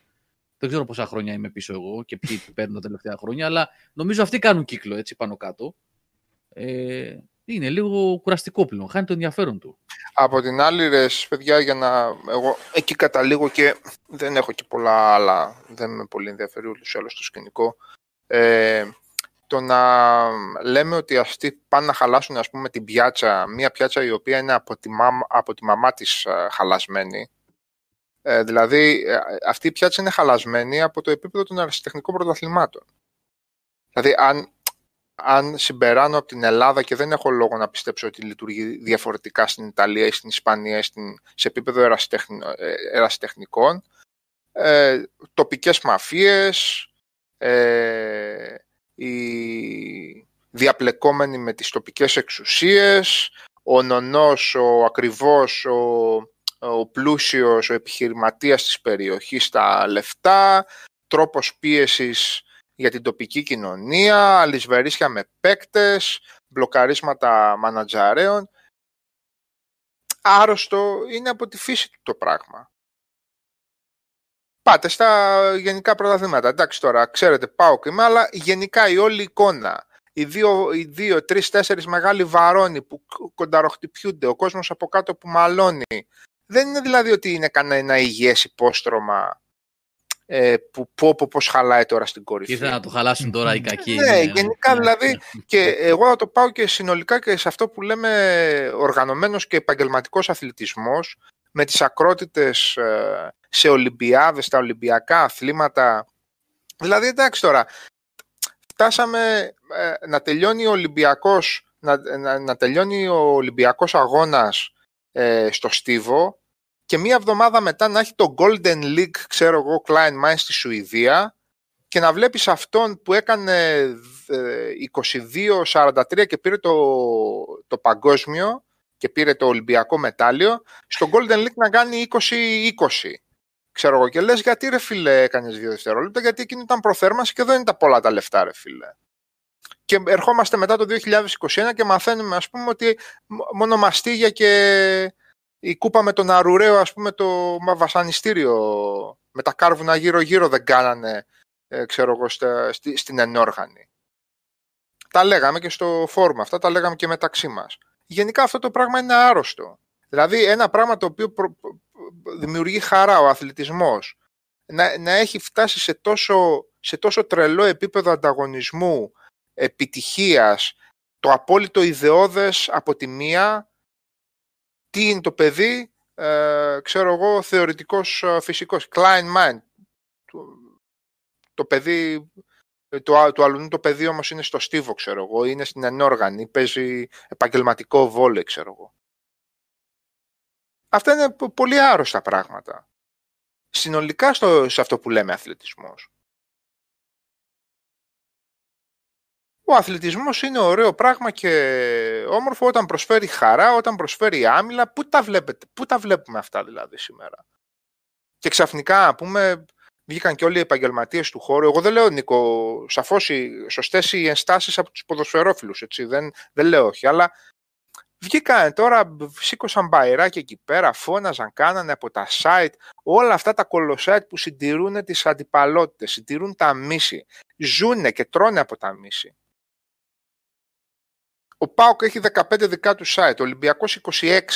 Ο Παναθηναϊκός ομάδα δεν έχει, site έχει και σκοτώνονται μεταξύ τους. Ο ένας πρόσκειται εδώ, ο άλλος εκεί. Ε, σφάζονται, ρίχνουν, ρίχνουν χολή για να έχουν επισκεψιμότητα, όπως παλιότερα οι εφημερίδες. Τρελά πρωτοσέλιδα τότε, τρελή τίτλοι τώρα, σκοτωθείτε κάτω στα σχόλια. Σφαχτείτε. Και αυτοί τώρα δεν είναι υγιές αυτό για τον αθλητισμό.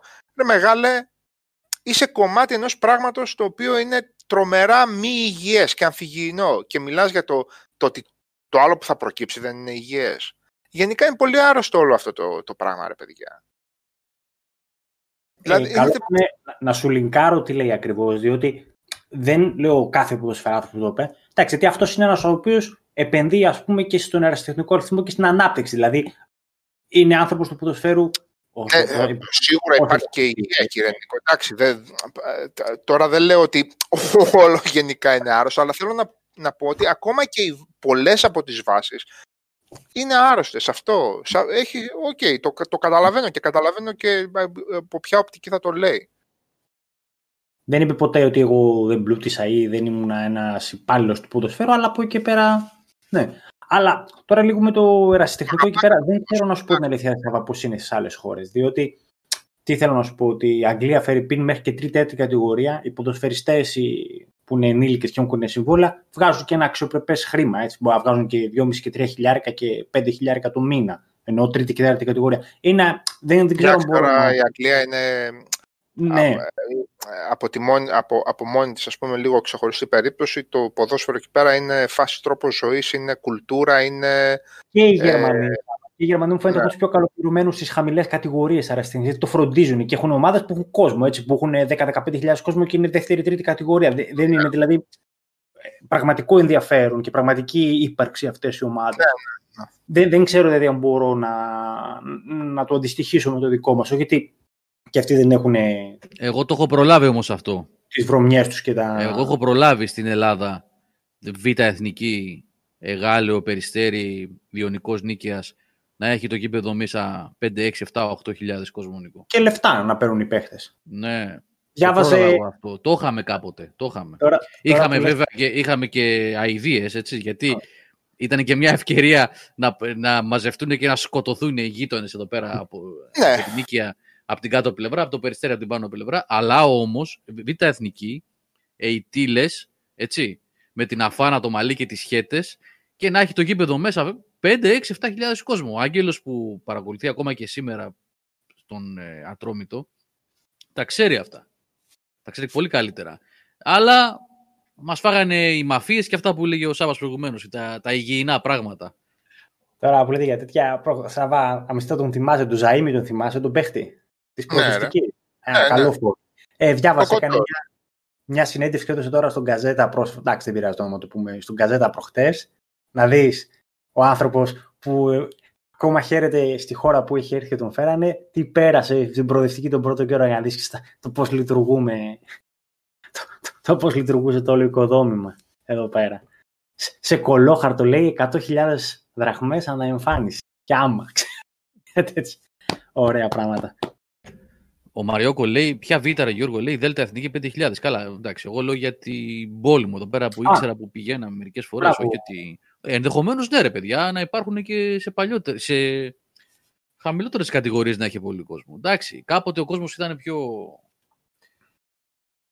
Όχι ότι δεν υπήρχε μαφία και τότε. Το ποδόσφαιρο όσα τα χρόνια το θυμάμαι εγώ, πάντα για μαφίες λέγανε. Πάντα για μαφίες, για 5-10 ανθρώπους που κάνανε κουμάντα, αλλά εντάξει τώρα. Εντάξει, ρε, εσύ, η, η, το, όπως, ε, όπως και το μπάσκετ και στο ποδόσφαιρο, σε όλα αυτά, ότι έχεις εικόνα από κάτι ποιοτικά καλύτερο, το οποίο συναισθηματικά δεν είναι καλύτερο, αλλά είναι ποιοτικά. Έτσι, δηλαδή πιο καλή μπάλα θα δεις αντικειμενικά. Όπως καλύτερο μπάσκετ θα δεις στο NBA πιο εντυπωσιακό, πιο καλή μπάλα θα δεις στο ισπανικό, στο αγγλικό. Αυτό λίγο πάγωσε εντελώς την, το δέσμο και την αγάπη με, τη, με, με την μπάλα που θα πας να δεις στο γήπεδο. Λίγο αυτό σε- τράβηξε πολύ κόσμο μακριά. Γιατί πλέον τα έχεις στο πιάτο σου. Απο- Υπάρχει και αυτή η απομυθοποίηση, κατάλαβες. Το, το έχεις μπροστά στο καλύτερο. Το βλέπεις εκεί, σε βλέπεις ρεάλ Ναι. όλη την ώρα. Και σε μεγάλες Βλέπαμε, δόσεις ρε, πλέον όποτε Νικό. θέλεις. Βλέπαμε, βλέπαμε, βλέπαμε Δεν μπάλα. βλέπαμε, ρε, ε, ρε, εσύ, Σάβα, βλέπαμε. Βλέπαμε έναν Βλέπαμε. αγώνα. Ε, τι, τι, τι, επειδή, ίσα ίσα, επειδή βλέπαμε έναν αγώνα και έκανε τόσο μεγάλη διαφορά, έπρεπε να τρελε, τρελαινόμαστε περισσότερο. Είχε λίγο διαφορετικό χαρακτήρα το όλο σκηνικό. Μμ. Ε, μεγάλο μέρος του ότι το, ο, κο- ο κόσμος έφυγε από το γήπεδο με ό,τι ακολουθεί εκεί πέρα. Γιατί φεύγοντας ο κόσμος από το γήπεδο αποδυναμώνει μια ομάδα οικονομικά, την κάνει πιο ευάλωτη στο να προσδεθεί σε κάποιο άρμα, να στηρίζεται από κάποια άλλη κτλ. Έτσι.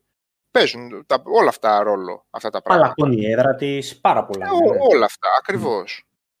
Δεν περνούσαν εύκολα ούτε από τον Ιωνικό οι ομάδες, ούτε από την Προοδευτική, ούτε από τα Γιάννενα, ούτε από τη Όφη. Δράμα, ούτε, Καλά, έτσι, Όφη ούτε, είχε από, ακόμα. ούτε από το Γεντικουλέ. Ναι, λοιπόν, ε, όταν τις αποδυναμώνεις, όταν έχει 300 εισιτήρια ή 200, οπότε το βράδυ αναγκάζεται να συνομιλήσει με το μεγαλοπρόεδρο της τάδε ομάδας να σου πω και να μου πεις, πάρε εσύ πέντε τσικόλα να σου κάνω και πέντε εικονικά συμβόλαια και να τσιμπήσεις λίγο κάτι παραπάνω. Ε, και ο κόσμος και αποδυναμώθηκε, όχι επειδή γενικά εχάθηκε το ενδιαφέρον για το ποδόσφαιρο, ίσα ίσα το ενδιαφέρον εκτοξεύθηκε. Αλλά ένας άνθρωπος ο οποίος βλέπει 28 ώρες την ημέρα, ε, 28 ώρες τη βδομάδα ξένο ποδόσφαιρο, ξένο εννοώ διεθνές, έτσι. Τι θα πει ξένο. Ε, και εδώ ξένο βλέπουμε. Ε, διεθνές ποδόσφαιρο, σιγά μη σηκωθεί να πάει Σάββατο και Κυριακή ας πούμε στο γήπεδο να δει πονοκέφαλο. Γιατί η αλήθεια είναι ότι στην Ελλάδα πολύ συχνά το 90% είναι πονοκέφαλος. Ήταν από πάντα πονοκέφαλος. Έτσι ακριβώς είναι. Αυτό ακριβώς το τελευταίο που δηλαδή, το, αυτό το, από 1995 μέχρι 2005 που έλειψα νομίζω έναν αγώνα ή δύο έχασα στην Τούμπα αυτή τη δεκαετία. Συν καμιά εξινταριά άλλους αγώνες εκτός έδρας, Χαριλάου, Καφτατζόγλιο, Αγροτικό Αστέρα, ξέρω εγώ κτλ. Ε, είδα πολλούς, πολλούς πονοκεφάλους, ρε παιδί μου. είδα, είδα αγώνα, ας πούμε, πάω και εθνικός 0-1 που, που ήθελα να δαγκώσω το τσιμέντο. ε, δηλαδή, ναι, ο άλλος αποφασίζει και λέει ότι «ΟΚ, okay, παιδιά, εγώ δεν θα το ξαναδώ. Δεν θα, δω, δεν θα βλέπω Τετάρτη Πάγερ και Κυριακή να κοπάνω το κεφάλι μου στην καμινάδα στην 4». Πάντως, ε, Σάβα, τώρα εδώ και θα δώσω ένα αντιφατικό γιατί μου συνέβη χτες αυτό. Εκεί που ήμουν στο YouTube και έβλεπα κάτι πραγματικά ιστορικά βιντεάκια πόσο καλό ήταν ο τότε, ξέρω, μου αρέσει να βλέπω κάτι τέτοια. Ναι, Δεξιά μου πετάει, μου, μου πετάει live streaming και μου έχει πύλιο αιωλικός. Ναι. Και βλέπουν 550 άτομα το live stream. Υπάρχει ενδιαφέρον, ναι. Αυτό που δεν θα πήγε στο γήπεδο. Θα μου πεις είναι από όλη την Ελλάδα αυτοί που βλέπουν, αλλά μου έδειξε ότι ξέρεις τώρα 500 θα μακάσουν τώρα τον αιωλικό. Ξέρεις, Klein Mind. Εγώ ε, πέρυσι έβλεπα ε, ε, Κόρινθο που έχει πέσει η τέταρτη τώρα η Κόρινθος. Mm. Την προλάβαμε και αυτήν πρώτη κατηγορία. Κόρινθο με α, κάποια άλλη της Πελοποννήσου τώρα. Και έβλεπαν 350 πέρυσι, προ-πανδημίας, έτσι. Και λέω, κοίταξε να δεις τώρα Κυριακάτικα καθόμαστε και βλέπουμε και έγραφε ένας ε, άρε μάνα λέει που να ξέρεις, εσύ με είπες να ψάχνω για δουλειά και εγώ βλέπω Κόρινθο τάδε. και έγραφε ο άλλος από κάτω, εγώ που είμαι στη δουλειά και βλέπω Κόρινθο τάδε. λοιπόν, ναι, εντάξει, σίγουρα ενδια... Υπάρχει, ε, Νίκο, υπάρχει άρρωστος κόσμος με mm. το τοπικό. Δηλαδή, αν αρχίσεις να πας γρεβενά και αρχίσεις να ακούσει τώρα να μιλάνε για πυρσό γρεβενών, λες εντάξει, παιδιά, χαλαρώστε λίγο εντάξει, μένει λίγο πάλι το τοπικιστικό, λίγο το ένα, λίγο το άλλο, αλλά είναι πονοκέφαλος. Δεν ξέρω αυτό που είδες εσύ τι είδες, αλλά εγώ αυτό που έβλεπα γύρω στα 20 λεπτά δεν ήταν δεν τα παιδιά της παρέας που κλωτσάν την μπάλα. Πραγματικά δεν, δεν βλεπόταν αυτό το δεν πράγμα. Αυτό, πράγμα ε, ο αδερφός μου που μου έλεγε και είχα δει και εγώ δύο-τρεις φορές ερασιτεχνικό Αγγλίας, ερασιτεχνικό εννοώ τέταρτη, πέμπτη κατηγορία, ρε παιδί μου, έβλεπες μπάλα, ρε φίλε, κανονική μη σου πω καλύτερη από αυτή που βλέπουμε στην πρώτη εθνική. Στη Super League, ας πούμε, τη λεγόμενη. Και το 80% των παιχνιδιών στη Super League είναι 100% πονοκέφαλος. Φέτος, ας πούμε, το 90% των παιχνιδιών του ΠΑΟΚ είναι πονοκέφαλος. Σε πονάει το κεφάλι όταν βλέπεις μπάλα. Και χθες που νικήσαμε πάλι το κεφάλι σε πονούσε. Εντάξει, δεν το αντέχουν όλοι αυτό. Σου πει ο άλλος, όχι, ρε φίλε, εγώ θέλω να βλέπω μπάλα και να χαίρομαι. Οπότε δεν θα δεις ελληνικό πρωτάθλημα, οπότε Γιώργο δεν θα πας στο γήπεδο. Ναι, ρε. Και αν δεν υπάρχει και το κίνητρο να πλακωθείς, ακόμα καλύτερα να μην πας. Και όλα αυτά τα 40-45 λεπτά, ξέρω πόσο μιλάμε, με αφορμή το παιχνίδι το We Are Football, που λέγεται, έτσι. Ναι, Οπότε μην παραπονιέστε, από gaming ξεκίνησε. Εκπορεύτηκε από gaming. Εντάξει, games είναι ναι. Games, games κανονικά είναι. Είδα, είδα ε, και Παναθηναϊκό, φίλε Γιάννη. Είδα, είδα και Παναθηναϊκό. Ιδίως στα τρία, στα, τρία, στα τρία που μας ρίξατε ήταν πολύ πονοκέφαλος το πράγμα.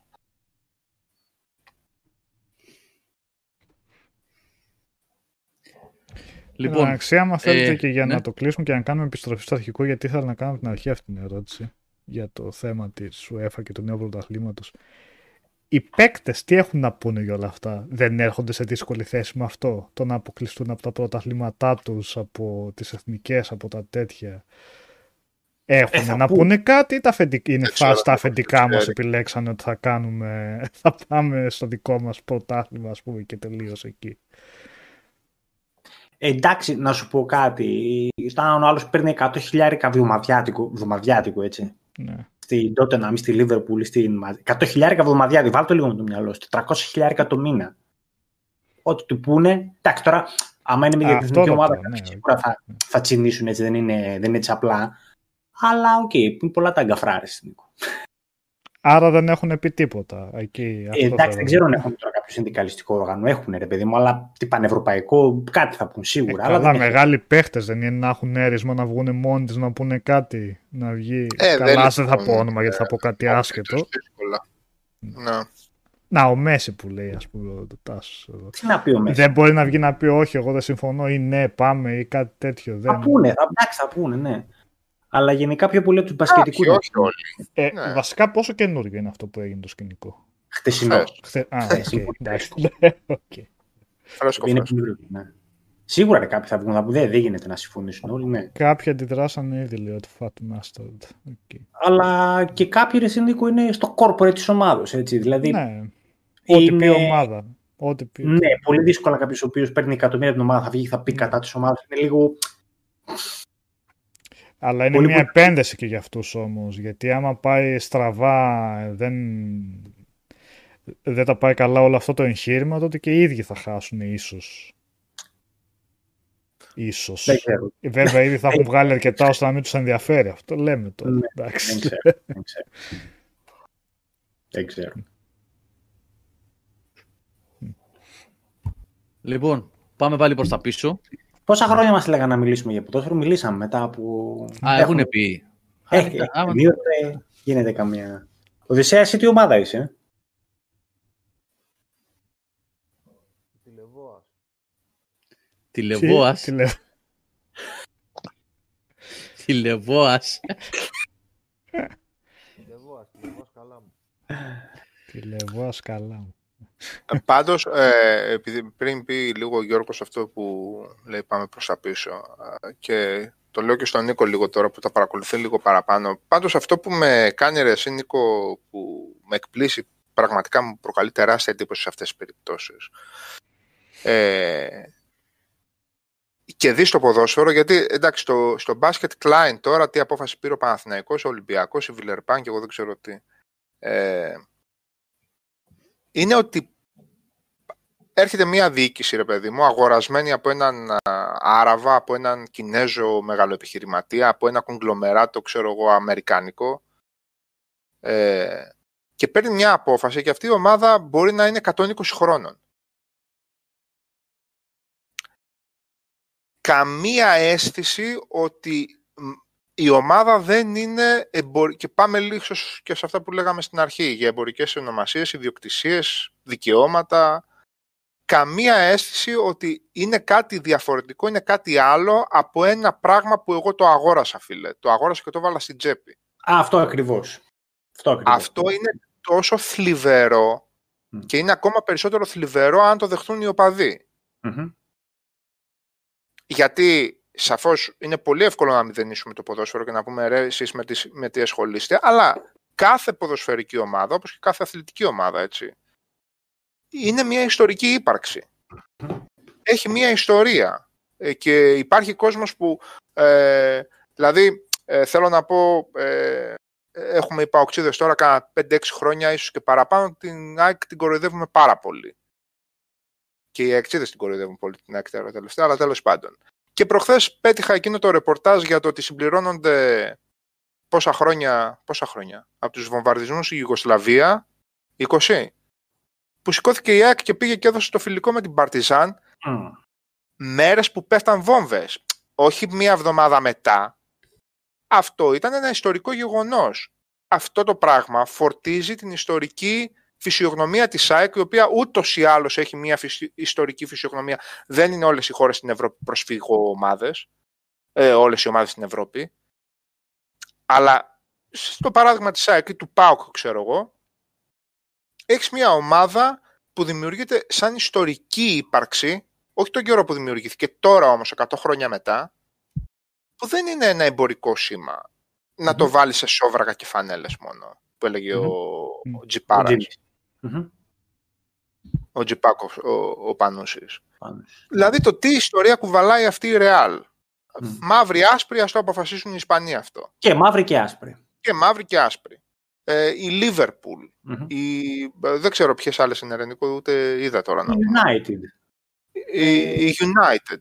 Ναι. Με τις τραγωδίες, με, τη, με την uh, ιστορία την πονεμένη σε με σημεία. Οι μπέμπιδες που λέμε εμείς. Και λέμε με τους μπέμπιδες, ναι. Λοιπόν, με χαμένες ομάδες και πάει ο άλλος και λέει αυτό είναι το έχω στην τσέπη, το διαπραγματεύομαι, φεύγουμε από εδώ, πάμε εκεί, δικοί μου οι παίκτες, δικά μου τα σήματα, δικά μου τα γήπεδα, ξέρω εγώ κτλ. Είναι πολύ ενδεικτικό αυτός ο, ο Καριόλης ο πλούτος πόσο πολύ μπορεί να σε γράφει εκεί που δεν πιάνει μελάνη και δεν πάνε και 300 χρόνια πράγμα και 400 και 500 και 1000. Ναι. Δεν, σε ενδια... δεν τον ενδιαφέρεις, ρε φιλε Ε, αλλά κάποιος πρέπει να τους το πει αυτό. Γενικά. Δηλαδή, πραγματικά τώρα θα πέσει στους 50.000 του Άμφιλ που τραγουδάνε το Γιουνέβο Κοκαλόν, όχι δεν θα παίζει τώρα στο αγγλικό πρωτάθλημα αυτό που ξέρετε και γουστάρετε τόσα χρόνια. Θα σπάσουν θα σπάσουν μια λίγα. Ε, δεν είναι. Τους Ανδαλουσιανούς να πούμε. Ναι. Φοβερό, φοβερό. Ενδεικτικά, εντάξει, ας το σκεφτεί ο κόσμος λίγο. Εντάξει, OK. Okay. καλή φάση είναι. Καλή φάση είναι όλο το σκηνικό, γενικώς. Δηλαδή, εγώ που είμαι πάω παιδί μου, δεν θα ήθελα. Ήμασταν λίγο τυχεροί, άτυχοι, όπως θέλεις, πες το. Ήρθε ιδιοκτήτης της ομάδας, που όποιον παουξί και να ρωτήσεις, δεν θα, παρα... δεν θα θε... θεωρείς ποτέ ότι ο Πάουκ είναι ιδιοκτησία κάποιου, είναι ο Ιβάν Σαββίδης. Είναι ένας ρωσοπόντιος άνθρωπος με καταγωγή από ένα χωριό ε, στη Δράμα, αυτό το λίγο, αυτό το περίεργο, το ε, ποντιακό, εθνικιστικό, ορθόδοξο, τέτοιο κλάινμα ενδεκτών. Δεν έχει πει κάμια χοντράδα μέχρι τώρα. Και λίγο ποντιακό και λίγο... Δεν θα ήθελα να έρθει μία Tencent να πάρει τον Πάουκ και να τον κάνει μεγάλο. Δεν θα με ενδιέφερε, ρε παιδί μου. Μάλλον την επόμενη μέρα θα σταματώ, δεν θα, δεν θα ήμουν πλέον Πάουκ. Και θα θυμόμουν εκείνο το πολύ ζεστό μεσημέρι που φάγαμε 0-1 από τον εθνικό, να πούμε, και, μας, και γιουχάραμε τους παίκτες. Επειδή είχαμε σώσει τον εθνικό πυρεό. Αυτό με το 0-1. Μόνο στι μεγάλε ομάδε έβα με την Ενίκα έτσι και την Άγια. Δεν νομίζω κάποια άλλη ελληνική ομάδα μεγάλη να έχει ε... αγοραστεί έτσι από από ανώνυμο. Όταν μην... να ναι, αλλά εντάξει, τώρα στην Ελλάδα, οκ, okay, είναι άλλη κουβέντα αυτή. Δυστυχώς οι δύο μεγαλύτερες ομάδες από άποψη τίτλων και ιστορίας ε, και δυναμικότητας ε, έχουν ταυτιστεί με, με τους ιδιοκτήτες τους. Mm-hmm. Και ο Παναθηναίκος παλιότερα με το Βαρδινογιαννέικο και ο Ολυμπιακός παλιότερα με το Κοκαλέικο και τώρα με το Μαρινακέικο. Αυτό mm-hmm. είναι άσχημο. Η ΑΕΚ δηλαδή που είναι ο Τίγρης να πούμε, δεν νομίζω να είναι ταυτισμένοι οι ΑΕΚτζήδες με τον Μελισανίδη. Ε. δεν, δεν, δεν, δεν βλέπω δηλαδή αυτό το mentality. OK. Okay. Αλλά, OK, okay, πάλι είναι στα ελληνικά τέτοια. Δεν θα ήθελα να έρθει ένας, να έρθει η Microsoft όπως αγοράζει τους πάντες να αγοράσει και τον ΠΑΟΚ δηλαδή να το κάνει, να το βάλει στο τσάμπα. Δεν θα ακούσα, δεν θα με ενδιαφέρει αυτό το πράγμα. Τώρα αυτός ο κόσμος το, πώς, το, πώς το δέχεται έτσι εύκολα και τέτοιο και ούτε... Δεν ξέρω, μπορεί να υπάρχουν αντιδράσεις μεθαύριο. Ποιος ξέρει. Ε, στη, στη United που την έχουν οι Αμερικάνοι, οι Εγγλέζοι είναι στα μαχαίρια. Χρόνια οπαδοί με τους, ε, με τους ιδιοκτήτες Αμερικάνους. Δεν, δεν υπάρχει σύμπνοια σε αυτό. Αλλά... Ναι. Ε, εντάξει, Γιάννη, Εντάξει, OK, okay, σίγουρα υπήρχαν και διοίκηση. Ναι, εντάξει, δεν τα ξέρω τόσο. Δεν εκφράζει κανένα Παναθηναϊκό η τωρινή διοίκηση, το σίγουρο. Λέω ταυτίστηκαν κατά καιρούς με mm. επιχειρηματικές οικογένειες και συμφέροντα. Δεν είπα τώρα ότι υποστήριξατε, δεν υποστήριξατε, ότι ήσασταν κολαούζοι, δεν ήσασταν τώρα. Λέμε τώρα, ρε παιδί. Okay. κατά καιρούς. ναι. Ναι, το παράδειγμα που λες με τους Γιανακόπουλους είναι πολύ διαφορετικό, ειδικά με τους, όχι με τον... Ε, εκεί είχες όμως, Νίκο, μια οικογένεια η οποία ε, έδειξε ότι την αγαπούσε αυτή την ομάδα mm. 100%. Προσέφερε ότι είναι αυτό τεράστια αγάπη. Είναι άλλη περίπτωση αυτή. Ναι. Ε, ναι, ήταν τόσο ξεχωριστή περίπτωση, ας πούμε, που ναι, μόνο λεφτά έριχνε. Ναι, που νιώθεις κάτι αντί όπως αντίστοιχο βλέπεις εσύ τώρα με το Σάββι. Είναι κάτι και ο Ιβάν, πολλά, πολλά δεν παίρνει πίσω, αλλά μόνο λεφτά ρίχνει. Δηλαδή, και μάλλον τα ρίχνει και σε πηγάδι, κατά τη γνώμη ναι. μου. Λοιπόν, εκεί πέρα τώρα ήταν άνθρωποι οι οποίοι ανέπνεαν πράσινο, ρε παιδί μου, OK. Okay. Ναι, ήταν λίγο ξεχωριστή περίπτωση και ήταν πολύ τυχερός ο Παναθηναϊκός σε αυτό το τομέα που είχε το. Ήτανε, εγώ αυτούς τους είχα, τους είχα δει από κοντά. Είχε κάνει ένα event η Microsoft πριν από 6-7 χρόνια με, με το One. Ε, λίγο μετά το launch του One, παραπάνω ήταν. Το 13. Αχ, αχ, Και Ναι, μας είχαν θυμάμαι. καλέσει, είχα πάει, ναι, είχα πάει σε event, είχαν φτιάξει Xbox One Παναθηναϊκός Edition, Α, μπράβο. θυμάστε; Ναι, ναι, Ναι, ναι, ναι. ναι, ναι, ναι. Και είχαν κάνει ένα event στο ΑΚΑ, είχαν κλείσει, στη σάλα εκεί που είναι των επισήμων που, πριν το Champions League, που, πριν, πριν, πριν τους αγώνες, που μαζεύονται και έχει φαγητό και μπουφέ και τέτοια. Είχαν κλείσει αυτή τη σάλα εκεί και τους είχα δει από κοντά και το γιο και τον παππού το συγχωρεμένο. Θείο. Τον ένα από τους δύο. Ε, Το Θανάση, θα είδες, το Θείο. Το Θανάση, ναι. Το, ναι. Το Τυφώνα. Και παίκτες, πολλούς είχαν έρθει και παίκτες κιόλας. Ε, για τη συνέντευξη τύπου είχαν μιλήσει για, τη, για τα παιχνίδια. Είχαν βάλει και NBA του K και παίζανε. Ε, εγώ εντάξει, Παναθηναϊκός ήμουν, γιατί με αυτή τη διοίκηση, εγώ δεν θέλω, με τη διοίκηση του ποδοσφαίρου εννοώ, ούτε καν να ξέρω δεν θέλω ότι υπάρχει ομάδα, δεν- δεν- τίποτα, τίποτα. Ε, αλλά έτσι μεγάλωσα εγώ με τον Παναθηναϊκό. Και αυτοί οι άνθρωποι τους άκουγες και τους έβλεπες πώ μιλάγανε για τον Παναθηναϊκό δίπλα σου, έτσι πώ καθόντουσαν και είναι αυτό που σάβασες. Ανέπνεαν. Παναθηναϊκό. Πολύ πάθος, πολύ αγάπη. Πολύ αγάπη. Ήταν πολύ δική περίπτωση αυτή οι άνθρωποι. Πολύ, πολύ δική περίπτωση. Ε, και όπως λέει και ένας φίλος και στον Αρασιτέχνη και, Ναι, ναι. Εκεί φαίνεται και το και, πόλο και το πόλο και... εκεί Αμπίλ. φαίνεται να ρίχνεις και λεφτά εκεί που δεν θα πάρεις ποτέ πίσω Α, λεφτά. μπράβο. Σε όλο Εκεί αυτό πέρα το είναι. κομμάτι του αθλητισμού. Ο, το, το πώς λειτουργεί το ερασιτεχνικό κομμάτι μιας ομάδας είναι το δείγμα της υγείας της ομάδας. 100%. Τέλος πάντων. Ε, λοιπόν, ε, θέλω να πούμε λίγο, γιατί να γυρίσουμε λίγο στο gaming κομμάτι του, της, του podcast, γιατί πε- έχουμε δύο μέρες τώρα ε, με τον Νικόλα που παίξαμε ένα, ένα απίθανο πράγμα και το έχω γράψει και στον τίτλο και θα ήθελα, νομίζω ότι αξίζει και δεν ξέρω πόσο το έχω- Δεν το είχαμε συζητήσει άλλη φορά. Το είχατε συζητήσει σε webcast τον Οδυσσέα που παίξατε. Είχαμε, είχαμε σχολιάσει. Είχατε πει. Ε, τότε να μην το κουράσω. Όχι, όχι, Απλά πες, επειδή εννοείται. εγώ δεν είχα καταλάβει. Είχα καταλάβει περί τίνος πρόκειται, αλλά όχι το πόσο σπουδαίο πράγμα είναι αυτό. Μιλάμε για το, το It Takes Two, έτσι, της ε, Haze Light Studios.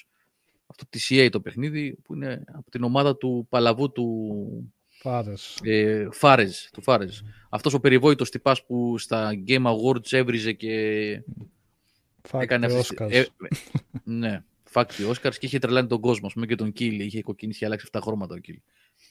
Που είναι λίγο κεντρικός τύπος. Ε, λοιπόν, αυτό είναι αυτό το co-op που είναι μόνο co-op, έτσι, είτε τοπικά είτε online.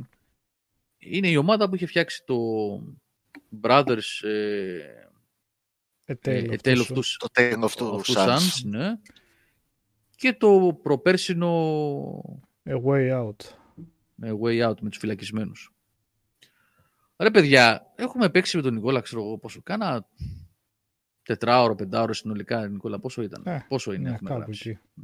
Κάποια κεφάλαια. Τι να πω εγώ, αυτό το πράγμα δεν το έχω ξαναδεί. Ένα τόσο εμπνευσμένο παιχνίδι, σε αυτό το πράγμα που κάνουν, έτσι μιλάω πάντα, δεν μιλάω γενικά. Αυτό που το πράγμα που έχουν επιχειρήσει να κάνουν και το πέτυχαν. Τόσο πρωτότυπο, τόσο εμπνευσμένο, τόσο να αλλάζει κάθε τρεις και λίγο, να σου έχει συνεχώς. Εγώ ήμουνα συνεχώς με ένα χαμόγελο στα χείλη. Τέσσερι-πέντε ώρες πόσο παίξαμε με τον Νικόλα σε δύο βράδια, εχθές το βράδυ και προχτές, και του έλεγα συνεχώς συνέχεια, τι, είναι, τι κάναμε πάλι εδώ; Πάλι αλλάζει. Πάλι άλλοι μηχανισμοί. Πάλι άλλο level design. Πάλι άλλο περιβάλλον. Πάλι άλλα special abilities. Παιδιά, αυτό το παιχνίδι δεν ξέρω, δεν έχω παρακολουθήσει τι πωλήσεις έχει κάνει και τι βαθμολογίες έχει πάρει κτλ. Εγώ έχω μείνει χαζός. Χαζός. Τέτοια αγάπη, τέτοιο πάθος, τέτοια, τέτοια, τέτοιες ιδέες και καλά εφαρμοσμένες ιδέες, έτσι. Δεν βρήκα κάτι που να με λειτουργεί σωστά. Το platforming τέλειο, ε, το συνεργατικό τέλειο, τα, το voice over τέλειο, τα cinematics τέλεια, τα γραφικά τέλεια, ε, το frame rate τέλειο, ο χειρισμός... ε, δε- τι να σας πω, έχω πάθει πλάκα. Έχω πάθει πλάκα, το αγόρασα από το πρώτο βράδυ που παίξαμε. Παίξαμε ένα τρίωρο, ξέρω εγώ, δύο ώρο το πρώτο βράδυ. Με το που κλείσαμε, παίζαμε, ε, παι- παίζαμε με, το, με το δωρεάν mode. Δηλαδή, έχει ο Νικόλας τον κωδικό για το review, το κατεβάζει ένας ο άλλος παίκτης, εγώ στην προκειμένη, ε, κατεβάζεις από το, ε, από το PS Store ή από το Marketplace αυτό το, ε, το demo, να το πούμε έτσι. Όλο το παιχνίδι είναι κανονικά, απλά δεν μπορείς να το παίξεις μόνος σου. Σου στέλνει ένα invitation ο άλλος που το έχει στην κατοχή του και παίζεις μετά δωρεάν κανονικά όλο το παιχνίδι. Με το που τελειώσαμε το session με τον Νικόλα που παίζαμε, μία ώρα το βράδυ, όπως ήταν, μπήκα στο Marketplace γιατί παίζαμε στο Xbox και το αγόρασα όπως ήταν 34 ευρώ, 35 ευρώ. Επιτόπου. Έπαθα σοκ. Δεν ξέρω αν θα με κάνουν και ότι θα με κάνουν. Ο Νικόλας θα γράψει το review. Εγώ αυτό που ένιωσα θα το πω, γιατί αυτό το πράγμα ε, και οι προσπάθειες αυτές που, προσπα... που, ε, που επιχειρούν που και τελικά καταφέρνουν να κάνουν το κάτι παραπάνω, να φύγουν από τα τετριμένα ε, και να ε, υλοποιήσουν τέτοιες ιδέες σε μια εποχή που παλεύουμε για να δούμε πρωτοτυπίες από μεγάλα στούντιος, γιατί αυτό, παιδιά, είναι από την EA, έτσι. Η Haze Light μπορεί να μην είναι μεγάλο στούντιο με την έννοια αυτή, είναι όμως ένα, ένα παιχνίδι που γίνεται publish από την EA. Αυτό το πράγμα αξίζει επιβράβευσης, αυτό έχω να σας πω. Δείτε το, δείτε το, δεν σας λέω για να το αγοράσετε, δεν θα κάνουμε πώληση. Υπάρχει Εγώ trial νιώθω... έτσι κι αλλιώς, έτσι. Έχει, ναι, δείτε το και αν αν, αν αυτό που θα δείτε, τα, γιατί ό, ό,τι δείτε τα πρώτα λεπτά, ε, μόνο καλύτερο θα γίνει στη συνέχεια. Και αν αυτό που θα δείτε σας κάνει κλικ, μην το χάσετε. Αυτά τα πράγματα είναι σπάνια στις μέρες μας. Υπέροχο, είναι... υπέροχο. Υπέροχο. Είναι αυτό, Γιώργο, είναι φοβερό το πώς πολλές ιδέες έχουν και τεράστια διαφορά με το Way Out που και εκεί είχε πολλές ιδέες αλλά φοβερά απλοποιημένες. Εδώ είναι ένα κανονικό platform. Και κάθε ιδέα που έχουν θα είχε θέση σε ένα κανονικό platform, έτσι, ως βασικός μηχανισμός. Αυτό που λέγαμε με τον Νικόλα είναι ότι αν αυτό ανήκε, αν σαν παιχνίδι αυτό ανήκε σε κάποιο μικρό στούντιο, με ένα chapter του θα βγάζανε ένα παιχνίδι. Έχει 7, 7 είπαμε, Νικόλα, 7, 7 ναι. Με ένα chapter, με τις ιδέες ενός chapter θα βγάζανε ένα παιχνίδι. Και αυτοί έχουν 7, 7 chapters που κάθε chapter είναι κάτι άλλο, έτσι. Ναι. Είναι κάτι άλλο. Όχι απλά σε θέμα τοποθεσίας. Άλλοι μηχανισμοί, άλλο game, όχι άλλο gameplay. Το gameplay είναι ναι. platforming και συνεργασία, επίλυση γρίφων. Έτσι. Έχει ε, οχήματα, ε, έχει platform, άλλη εφαρμογή, ναι, ναι. σε δυσδιάστατο στυλ, έχει top-down. Αλλάζει συνέχεια, φέρνει εκπλήξεις. Φέρνει συνέχεια εκπλήξεις και καλοφτιαγμένες εκπλήξεις. Και είναι φοβερό το ότι σε αυτή τη φιλοσοφία του παιχνίδι θα το έβλεπες ένα εξάδο και θα έλεγες: OK, είναι καλή διάρκεια για αυτό που πάνε να κάνουν. Που έχει συνέχεια διαφορετικές ιδέες και αυτά. Α, το παιχνίδι κρατάει γύρω στις 14-15 ώρες, έτσι. Και είναι φοβερό ότι παίζεις και αντιλαμβάνεσαι ότι μετά από πολύ ωραία ενασχόληση που κάναμε με τον Γιώργο, ας πούμε, ότι έχεις τελειώσει μόλις το δεύτερο chapter. Και ας πούμε, είναι δυνατόν τι άλλο έχουν να θα συνεχίσει έτσι άραγε. Σκέφτεσαι ότι θα συνεχίσει άραγε έτσι και θα συνεχίζει να αλλάζει με ρυθμό πολυβόλου περιβάλλοντα, gameplay. Η περιβαλλοντική γρήφ που έχει και τα εργαλεία που χρησιμοποιείς και όλα αυτά είναι φοβερό επίσης ότι δεν κάνουν κοιλιά πουθενά, έτσι. Θα χρησιμοποιήσει ένα αντικείμενο να λύσεις ένα συγκεκριμένο γρίφο. Τελείωσε. Το έκανες αυτό. Πάμε παρακάτω. Θα σου δώσει νέα ιδέα. Δεν θα το κάνει ξανά και ξανά και ξανά σου να το λιώσει αυτό έτσι απλά για να ανεβάσει τη διάρκεια. Ρε παιδιά, ρίχνει ιδέες, έχει κάποιους μηχανισμούς, κάποια πράγματα που άλλα παιχνίδια θα ήταν από την αρχή μέχρι το τέλος θα το κάνουν αυτό. Και τους αφήνει πίσω μετά. Άλλο, πάμε άλλο. Άλλο παρακάτω. Είναι... Ε, όχι, χωρίς split screen δεν θα λειτουργούσε. Ναι. Έχει πολύ μεγάλη σημασία το split screen τι σημαίνει για το παιχνίδι, το πώς είναι φτιαγμένο και το ότι μπορεί να φύγει ο ένας να πάει μακριά να κάνει κάτι άλλο για να πάει να ενεργοποιήσει κάτι, να μπορέσει να βοηθήσει τον άλλον, να περάσει και αυτό σε ένα άλλο σημείο, να τον, ώστε να φτάσει αλλού, να το κάνει αυτός μια ενέργεια για να ελευθερώσει μια πόρτα. Τι να σας περιγράψω τώρα δηλαδή, είναι... Έπαθα, Εντάξει, έπαθα πλάκα, με το ε, Θα βγει σύντομα για το review έτσι και αλλιώς, απλά είναι από τις πολύ λίγες περιπτώσεις παιχνιδιών που το παίρνεις και λες να γράψεις το κείμενο και λες τι να γράψεις. Δεν υπάρχει ψεγάδι. Δεν υπάρχει για μένα τουλάχιστον δεν υπάρχει ένα κομμάτι να πεις εδώ κάτι θα, κάτι θα μπορούσαν να κάνουν καλύτερα. Δεν υπάρχει ένα κομμάτι. Με εξαίρεση ίσως το πιο υποκειμενικό του σεναρίου, ας πούμε, ανάλογα, το οποίο όμως είναι έτσι και συνοδευτικό εν τέλει και αποδίδεται και άψογα και αυτό. Με χιουμοράκι. Ναι. ναι. Όλα τα υπόλοιπα δεν, δεν μπορώ να βρω ψεγάδι. Δηλαδή θα μπορούσε να πει ναι αλλά θα έπρεπε να έχει ίσως καλύτερα boss πιο δουλεμένα ξέρεις να προσπαθείς να βρεις πράγματα για να πεις ότι ίσως θα μπορούσε να κάνει. Έχει boss και έχει, είναι, από τα, είναι ε, φοβερά εφάνταστα το πώς τα βγάζεις, πώς τα κάνεις. Έχει ποικιλία σε περιβάλλοντα, έχει εξαιρετικά γραφικά, έχει μουσική που αλλάζει συνέχεια ανάλογα με την κατάσταση. Από όπου και να πιάσεις το παιχνίδι δεν μπορώ κάτι να πεις ότι είναι τετριμμένο, να πεις ότι είναι ένα πολύ καλό platform, αλλά OK, okay, το έχουμε δει κι αλλού, ας πούμε. Επομένως είναι πολύ καλό, αλλά δεν κάνει κάτι. Ούτε αυτό ισχύει, γιατί είναι φτιαγμένο πάνω σε co-op φιλοσοφία, στην co-op φιλοσοφία.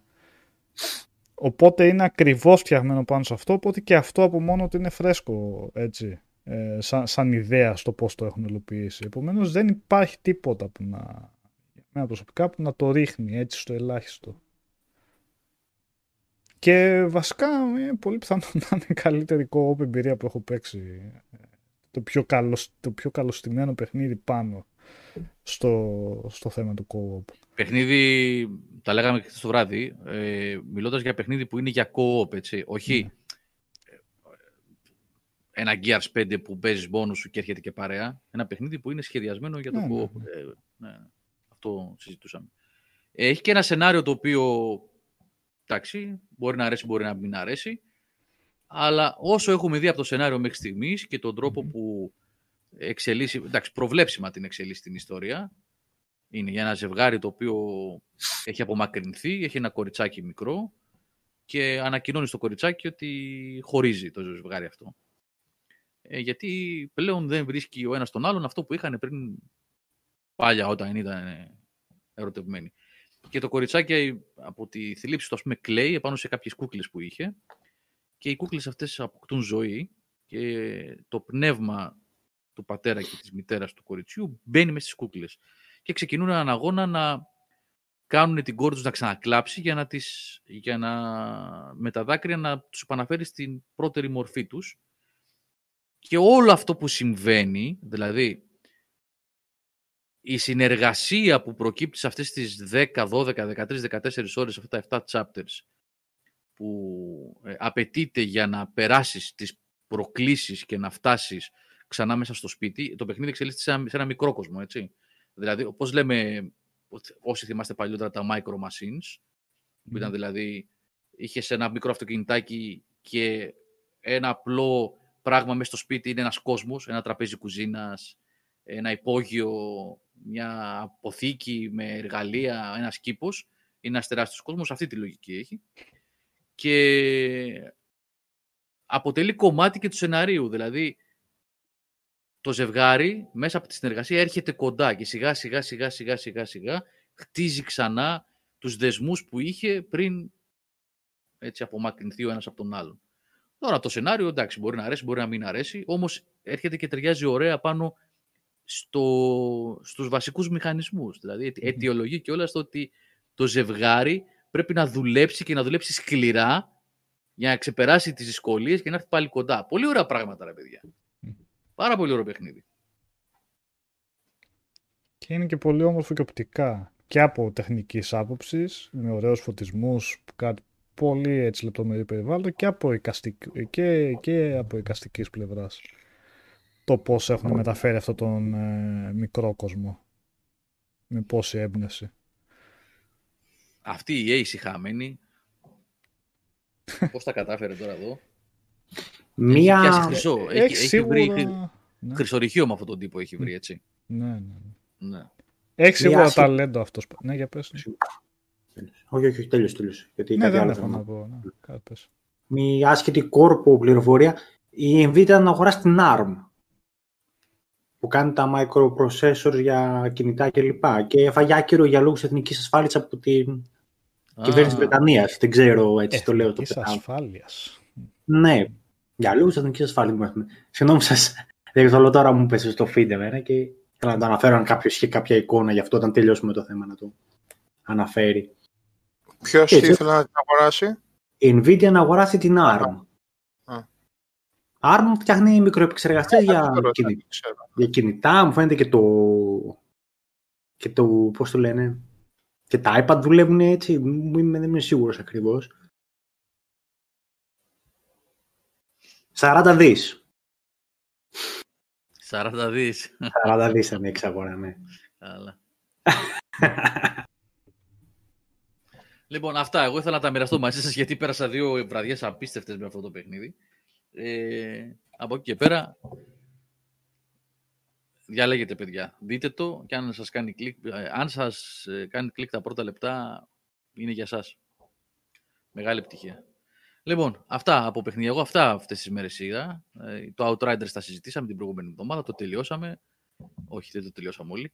Εντάξει, πλωμαριτέλη. Όχι, ο Νίκος το τελείωσε. Εγώ δεν το τελείωσα. Α, το τελείωσε εσύ. Α, α, Ναι. α, τελείωσες. Και το τελευταίο boss σε tier 12, κύριε Γιώργο. Νάτος. Tier 12.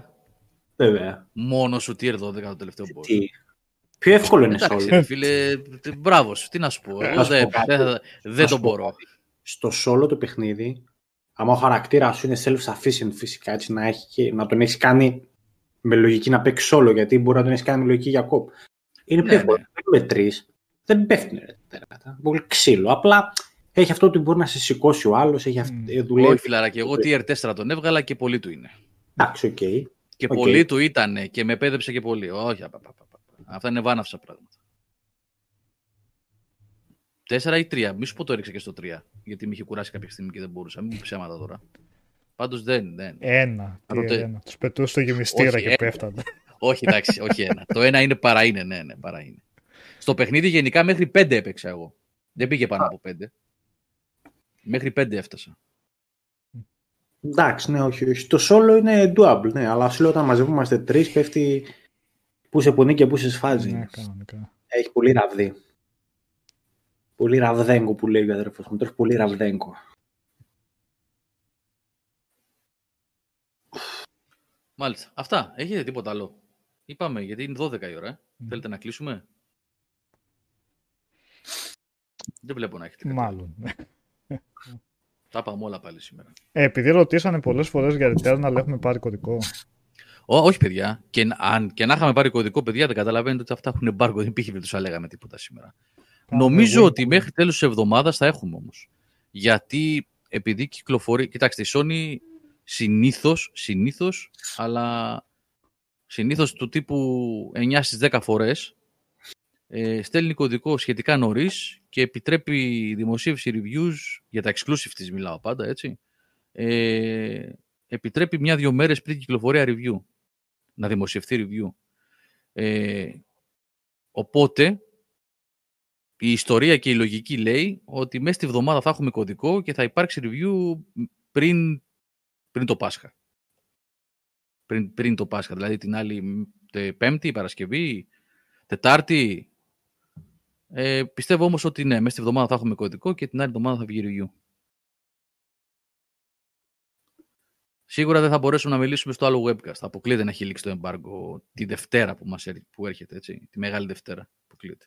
Έχουμε εκπομπή τη Μεγάλη Δευτέρα; Ναι, τη Δευτέρα του Πάσχα δεν θα κάνουμε. Να κάνουμε ένα τετραήμερο. καλά, να σίγουρα ξεκουραστούμε. εξυπακούεται αυτό. Ναι, την άλλη Δευτέρα, να είμαστε καλά, θα κάνουμε. Ναι. Ελληνικά, γιατί δεν έβαλα στο return λίγο ο Μιχάλης 4. Πρώτα, δεν ξέρω αν δεν έχει, αν έχει τελικά. Δεν έχει βγει βέβαια και κάποιο δελτίο. Αν είχε, θα το είχαν πει, νομίζω. Ε, και είναι και παράξενο, γιατί η πρωταγωνίστρια είναι Ελληνίδα, έτσι. Ελληνοαμερικάνα, ε. Ναι. Ναι, η Σελήνη. Σελήνη αγαπάει Χόχο. Το θυμάστε αυτό; Και συγγνώμη τώρα. Γελάει ο Οδυσσέας. Γελάνε όλοι βασικά. Αυτό το reference είναι 25 χρόνια πίσω, δεν το καταλαβαίνω. Το μισό κοινό δεν Εντάξει, ρε έχει φίλε, έχουμε και κάποια ηλικία. Πρέπει να το δείχνουμε κιόλας, να μην το... Σε Ελλήνη αγαπάει χώφο. Έπεσε ο κάτω. Χόφος Οδυσσέας. ποιος ήταν, δεν θυμάμαι.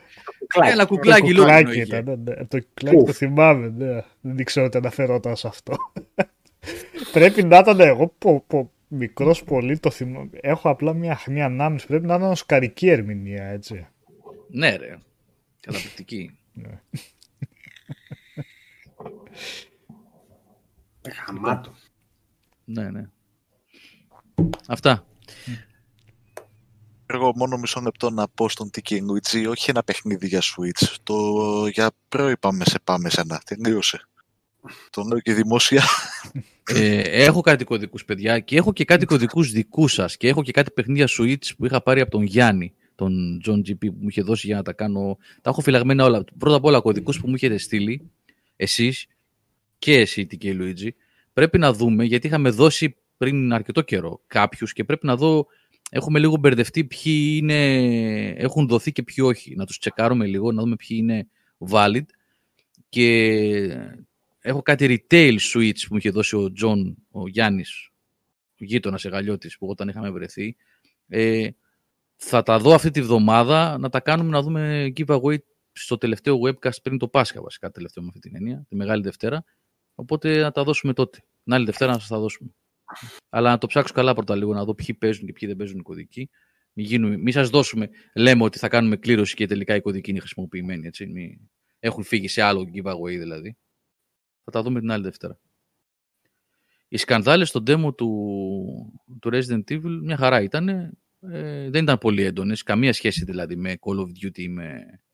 Καλά, ούτε καν Astros, Astros Playroom. Είχαν μια ελαφριά, δηλαδή στις φάσεις που χρησιμοποίησα το πιστόλι, μια ελαφριά αντίσταση, τίποτα ιδιαίτερο. Και κάποιος ρώτησε φίλος πιο πάνω, α, νάτος, ο Τάσος Πανούδης. Είπα, Τάσο, στο vidcast της Παρασκευής είπα για το update του PS5. Στο vidcast που κάναμε με τον Σάβα και τον Νικόλα την Παρασκευή.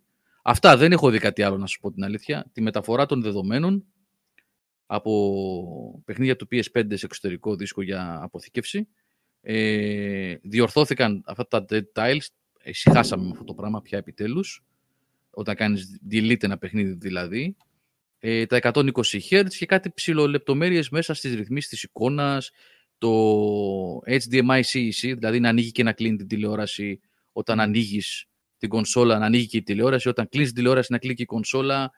Ε, και κάποια τέτοια tweaks έχουν κάνει.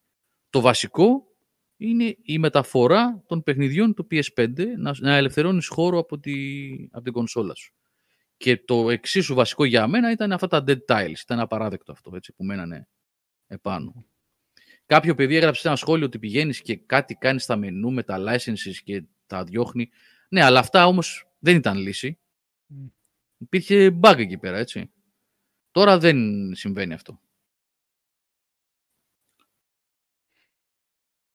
Λοιπόν, αυτά. Ευχαριστούμε πάρα πολύ για την παρέα, παιδιά, για ακόμα ένα βράδυ. Περισσότερα μέσα στην εβδομάδα. Reviews, streams, πολλά ακόμα. Λοιπόν, καλό βράδυ, καλή εβδομάδα να έχετε. Γεια σας. Καλό βράδυ. Καλό βράδυ, παιδιά. Καλό βράδυ, παιδιά. Καλή νύχτα.